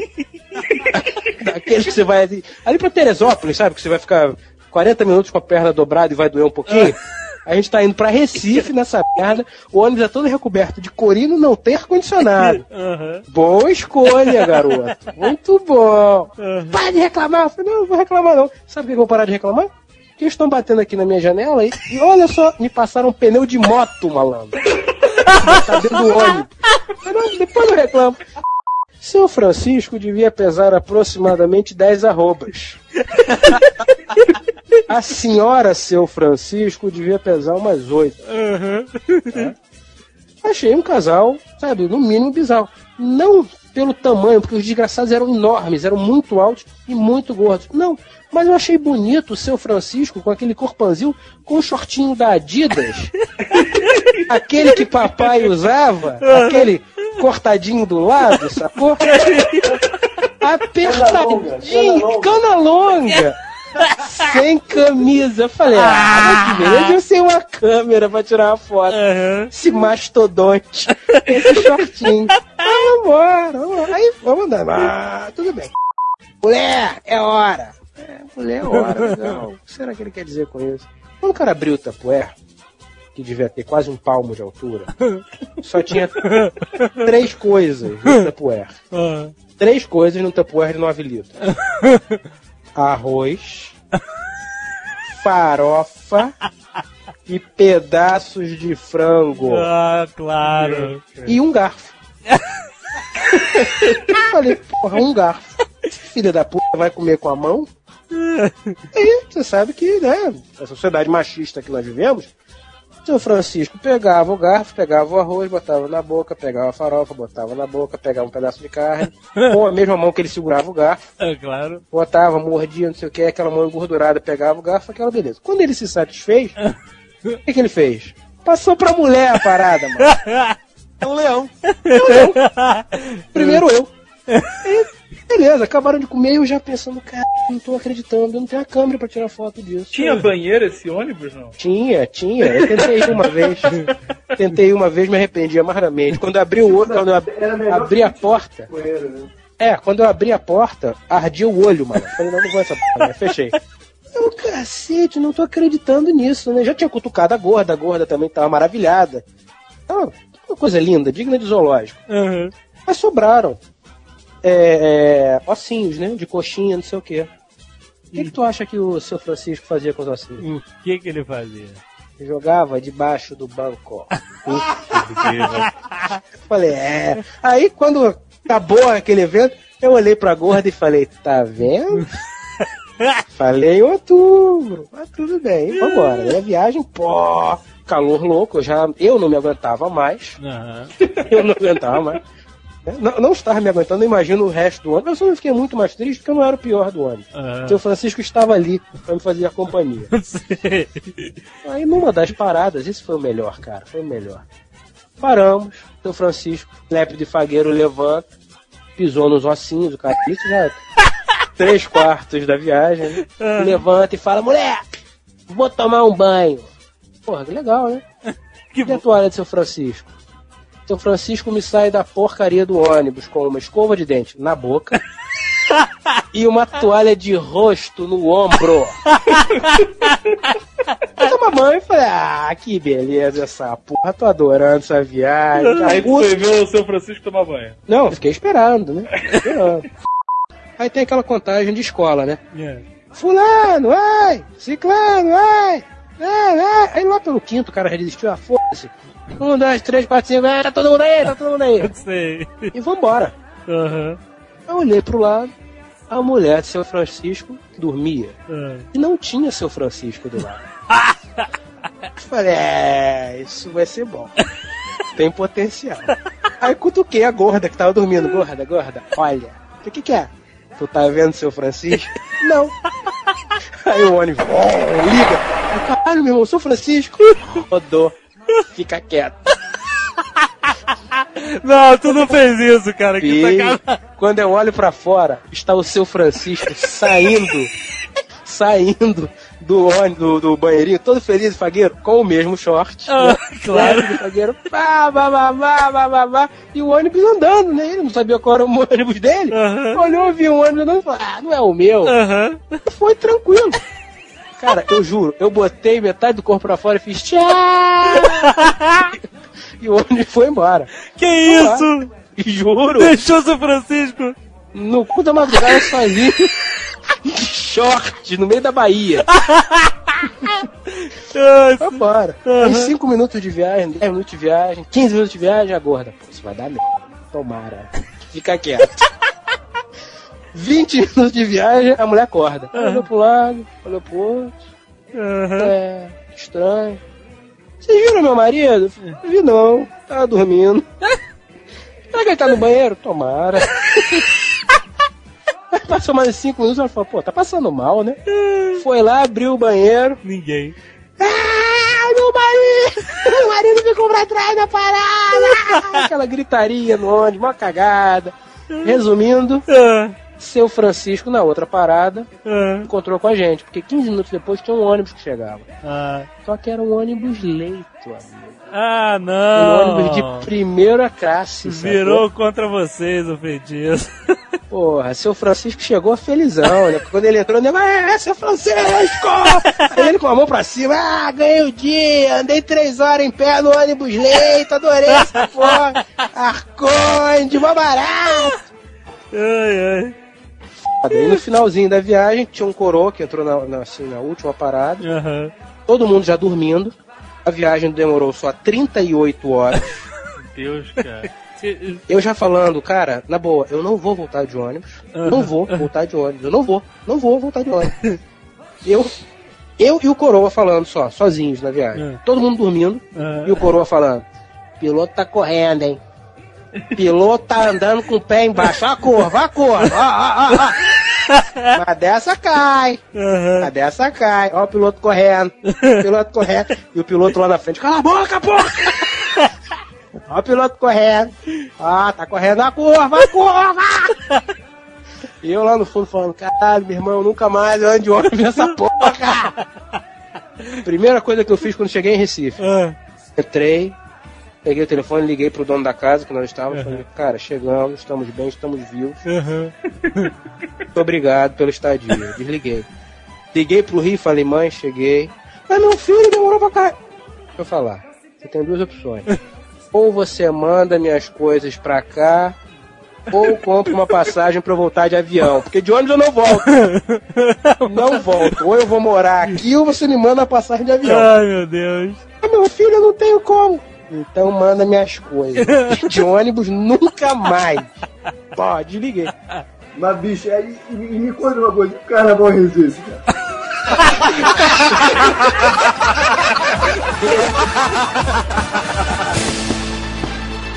Eu não sou contra salvar o planeta, não, cara. Mas tem muitas... O nego tá perdendo a noção dessa porra. O nego tá exagerando na dose. Hotelzinho que fala assim, vamos salvar o planeta, não queremos lavar a sua toalha. Vai tomar no cu. Vai uso, tomar uso, no cu. Uso, cara, eu uso toda. Eu, uso, eu me enxugo não só com as toalhas, como também com a roupa de cama. Você tá me cobrando diária e quer economizar sabão e água na, com a minha remorso ecológico? O problema não é isso. O problema é essas mensagens. Aqui, suas toalhas plantam árvores. E aí ele fala assim, vamos salvar o planeta, não lave a sua toalha. Como a minha toalha planta árvore, maluco? Como? Tu vai plantar a porra da árvore? Tu vai plantar a porra da árvore? Tu não vai plantar a porra da árvore! Tu me mostra, me mostra a porra da árvore sendo plantada e você mostra com a toalha na mão, a toalha com a logo do hotel, falou assim, olha aqui a toalha, olha aqui a porra da árvore que a gente plantou, olha aqui a árvore, não me planta a porra da árvore e mostra a porra da árvore, porra! Cara, eu lembro que a vovó fazia uma oração, né, antes da gente dormir, quando a gente dormia lá, aí depois ela falava, boa noite, ó, não pensa no diabo que ele aparece. Caraca, caraca, se você falar, olha só... Caraca, na hora, eu só penso... Exatamente. Não pensa no diabo, cara, você não consegue... Meu nome é diabo, meu nome é diabo. Você só vai pensar, não vai pensar em mais nada. Imagina a situação, caralho. Não pensa no diabo que ele vai, você apaga a luz, pá! Caralho, o Frodo com o tridente! Bode, tridente, era... O bode, apaga a luz, o bode! Caraca!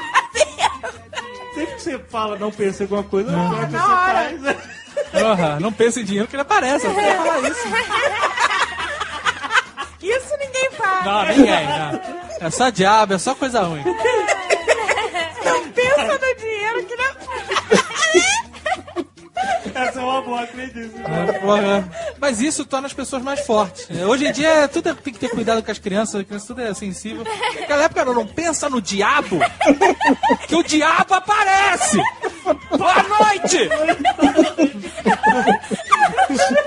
Imagina a cena, imagina a cena.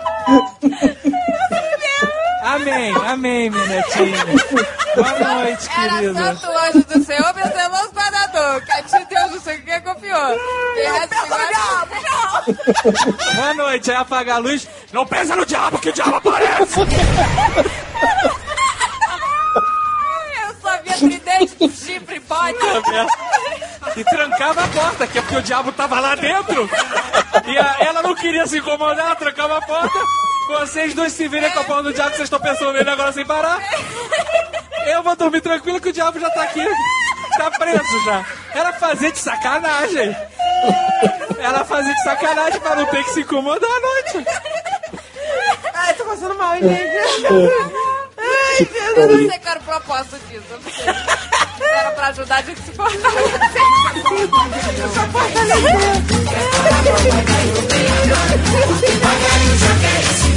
Quer falar com o pai velho, vem agora. Porque pai velho já quer ensinar. Quer falar com o pai velho, vem agora. Porque pai velho já quer ensinar. Quer falar com o pai velho, vem agora. Eu não quero falar com o pai velho, já quer ensinar. Quer falar com o pai velho, vem agora. Porque pai velho já quer ensinar. Quer falar com o pai velho, vem agora. Porque pai velho já quer ensinar. Quer falar com o pai velho, vem agora.